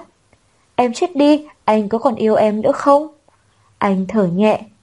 Cô lo lắng, nắm chặt cánh tay anh, ngước mắt lên. Em chết đi, anh có đi yêu người khác không? Trước đây, đọc một bài thơ của một thi sĩ, nói là sau khi vợ ông ta chết, vì để cho vợ ông ta yên tâm, ông ta muốn mỗi ngày còn hạnh phúc hơn cả lúc vợ còn sống. Ngày hôm sau, hạnh phúc hơn ngày hôm trước, tức chết đi được. Còn nữa, trong tiểu thuyết và phim truyện cũng thường xuyên có chuyện như vậy. Nói là trước đây, người yêu hay vợ chết đi, sau đó nhân vật nam chính lại tìm một người khác, sau đó đôi nam nữ chết tiệt đó lại nói cái gì? Nếu như cô ấy dưới cửu tuyền có biết, nhất định sẽ rất vui vẻ, thấy anh lại tìm thấy hạnh phúc, sẽ chúc phúc cho chúng ta. Chết tiệt, chết tiệt. Cô trừng mắt nhìn anh. Bùi rực, em cho anh biết, em sẽ không vui. Ừ, được. Anh chẳng biết nên khóc hay cười. Kể cả em chết đi, anh cũng không thể đi yêu người con gái khác, nghe thấy không? Cô nghiến răng nói. Vừa rồi anh nói, anh yêu em nhất, như thế vẫn chưa đủ. Anh phải nói là chỉ yêu em, không được đi yêu người con gái khác. Thế còn mẹ anh? Vớ vẩn. Cô đấm vào ngực anh. Đừng có nói tránh, em chết đi, anh cũng không được đi yêu người con gái khác, nghe thấy không? Nếu không, em sẽ từ dưới đất chui lên, nửa đêm biến thành ma do anh. Hơn nữa, sẽ tuyệt đối không chúc phúc cho anh. Em... Anh buồn cười, vuốt mái tóc ngắn của cô, tỉ mỉ lấy cảm giác. Cô nhè nanh, giờ vuốt lên giống như một con nhím dễ thương. Hứa với em. Được. Anh nhìn cô, anh mãi mãi chỉ yêu một mình em. Cô cười hài lòng, em cũng vậy. Không được, nếu như anh chết trước em, nhớ là phải tìm một chàng trai tốt yêu em. Ngón tay anh đặt lên môi cô. Không được buồn, không được khóc, không được chỉ yêu một mình anh. Phải vui vẻ như vậy, bởi vì tiểu mễ của anh cười rất đẹp. Phải nhớ rằng anh sẽ chúc phúc cho hai người. Chỉ cần thỉnh thoảng có thể nhớ đến anh là được. Sao anh không nói là hoàn toàn quên anh đi, như vậy anh sẽ càng vĩ đại hơn. Cô bĩu môi, toàn như vậy làm em cảm thấy mình như là một kẻ xấu. Anh chính là người hoàn hảo như vậy, đáng ghét. Cô cười. Anh không nỡ để em hoàn toàn quên anh đi. Nếu như em hoàn toàn quên anh đi, anh sẽ rất đau lòng. Em hãy đặt anh vào một góc trong trái tim em. Một góc nhỏ bé nhất, anh đã rất hạnh phúc rồi. Không đời nào. Cô đắc ý, tiếp tục ngồi ăn thạch trái cây. Làm gì có chuyện anh sẽ chết, anh chắc chắn sẽ chết sau em. Cô do dự, nhìn cái cốc không còn nhiều thạch, đấu tranh tư tưởng, không biết có nên chia cho anh một ít không. Bởi vì anh sẽ không nỡ bỏ mặc em, ai chăm sóc em anh cũng sẽ không yên tâm. Thôi, cho anh ăn thạch, chỉ được ăn một chút thôi đấy nhé. Gió ngoài cửa sổ thổi mạnh, làm cho rèm cửa tung bay. Cô cẩn thận đút thạch lên miệng anh. Một chút thôi đấy. Trà sữa từ trên mặt Trịnh Hạo Dương chảy xuống. Anh không lấy khăn lau. Ánh mắt nhìn tiểu mễ, buồn buồn. Cậu ấy rõ ràng đã chết rồi. Một cảm giác lạnh lẽo xuyên qua cơ thể cô. Cô hít thở, mở túi sách tìm ví, rồi lấy ra tiền của một cốc trà sữa đặt lên bàn. Cô không muốn nói chuyện với anh nữa. Thằng đó không phải là Dực. Nếu như nó biết được, em tiếp cận nó vì trái tim của nó. Nếu như nó biết được nụ cười của em, sự quan tâm của em là vì người khác thì sẽ như thế nào? Trịnh Hạo Dương đau đớn nói. Anh đang uy hiếp em. Tiếng nói của tiểu mễ rất nhẹ, nhẹ như một lời thì thầm bên tai. Không biết vì cái gì, tiếng nói nhẹ như vậy của cô, nhưng lại làm cho anh đột nhiên, thất thần. Anh nhớ lại hồi còn nhỏ, cô luôn luôn cười đùa với Dực, còn khi nhìn thấy anh, cô lại luôn trừng mắt. Cô đứng dậy, nói với anh, em biết anh ấy không phải là Dực, nhưng mà Dực và anh ấy là một. Nói xong, cô rời khỏi cửa hàng kem. Ánh nắng chiều, chiếu muộn, qua cửa kính vào trong. Trịnh Hạo Dương ngồi đó, không thể động đậy. Cô thậm chí còn không quay lại nhìn anh lấy một lần. Cô luôn luôn không thèm nhìn anh. Dù cho từ khi rực ra đi, anh luôn luôn ở bên cạnh cô. Anh muốn làm cho cô vui trở lại. Anh muốn nụ cười lại nở trên môi cô. Nhưng mà, chỉ khi biết rằng Dực đã hiến trái tim cho một người tên Doãn Đường Diêu. Anh mới nhìn thấy trong mắt cô có ánh sáng. Cô chuyển đến Thánh Du, đến bên thằng đó. Như thế, anh cũng chuyển từ Thanh Viễn đến Thánh Du. Nhưng mà, cô đến một nụ cười hoan nghênh cũng không dành cho anh. Cô lại cười với nó. Dù cho biết rõ ràng đó không phải là dực, nhưng mà cô tình nguyện nở nụ cười với một cái bóng, cũng không chuyển ánh mắt đến cho bản thân anh ư. Trịnh Hạo Dương nhắm mắt lại, trà sữa lạnh lẽo chảy xuống sau gái anh. Sau gái anh.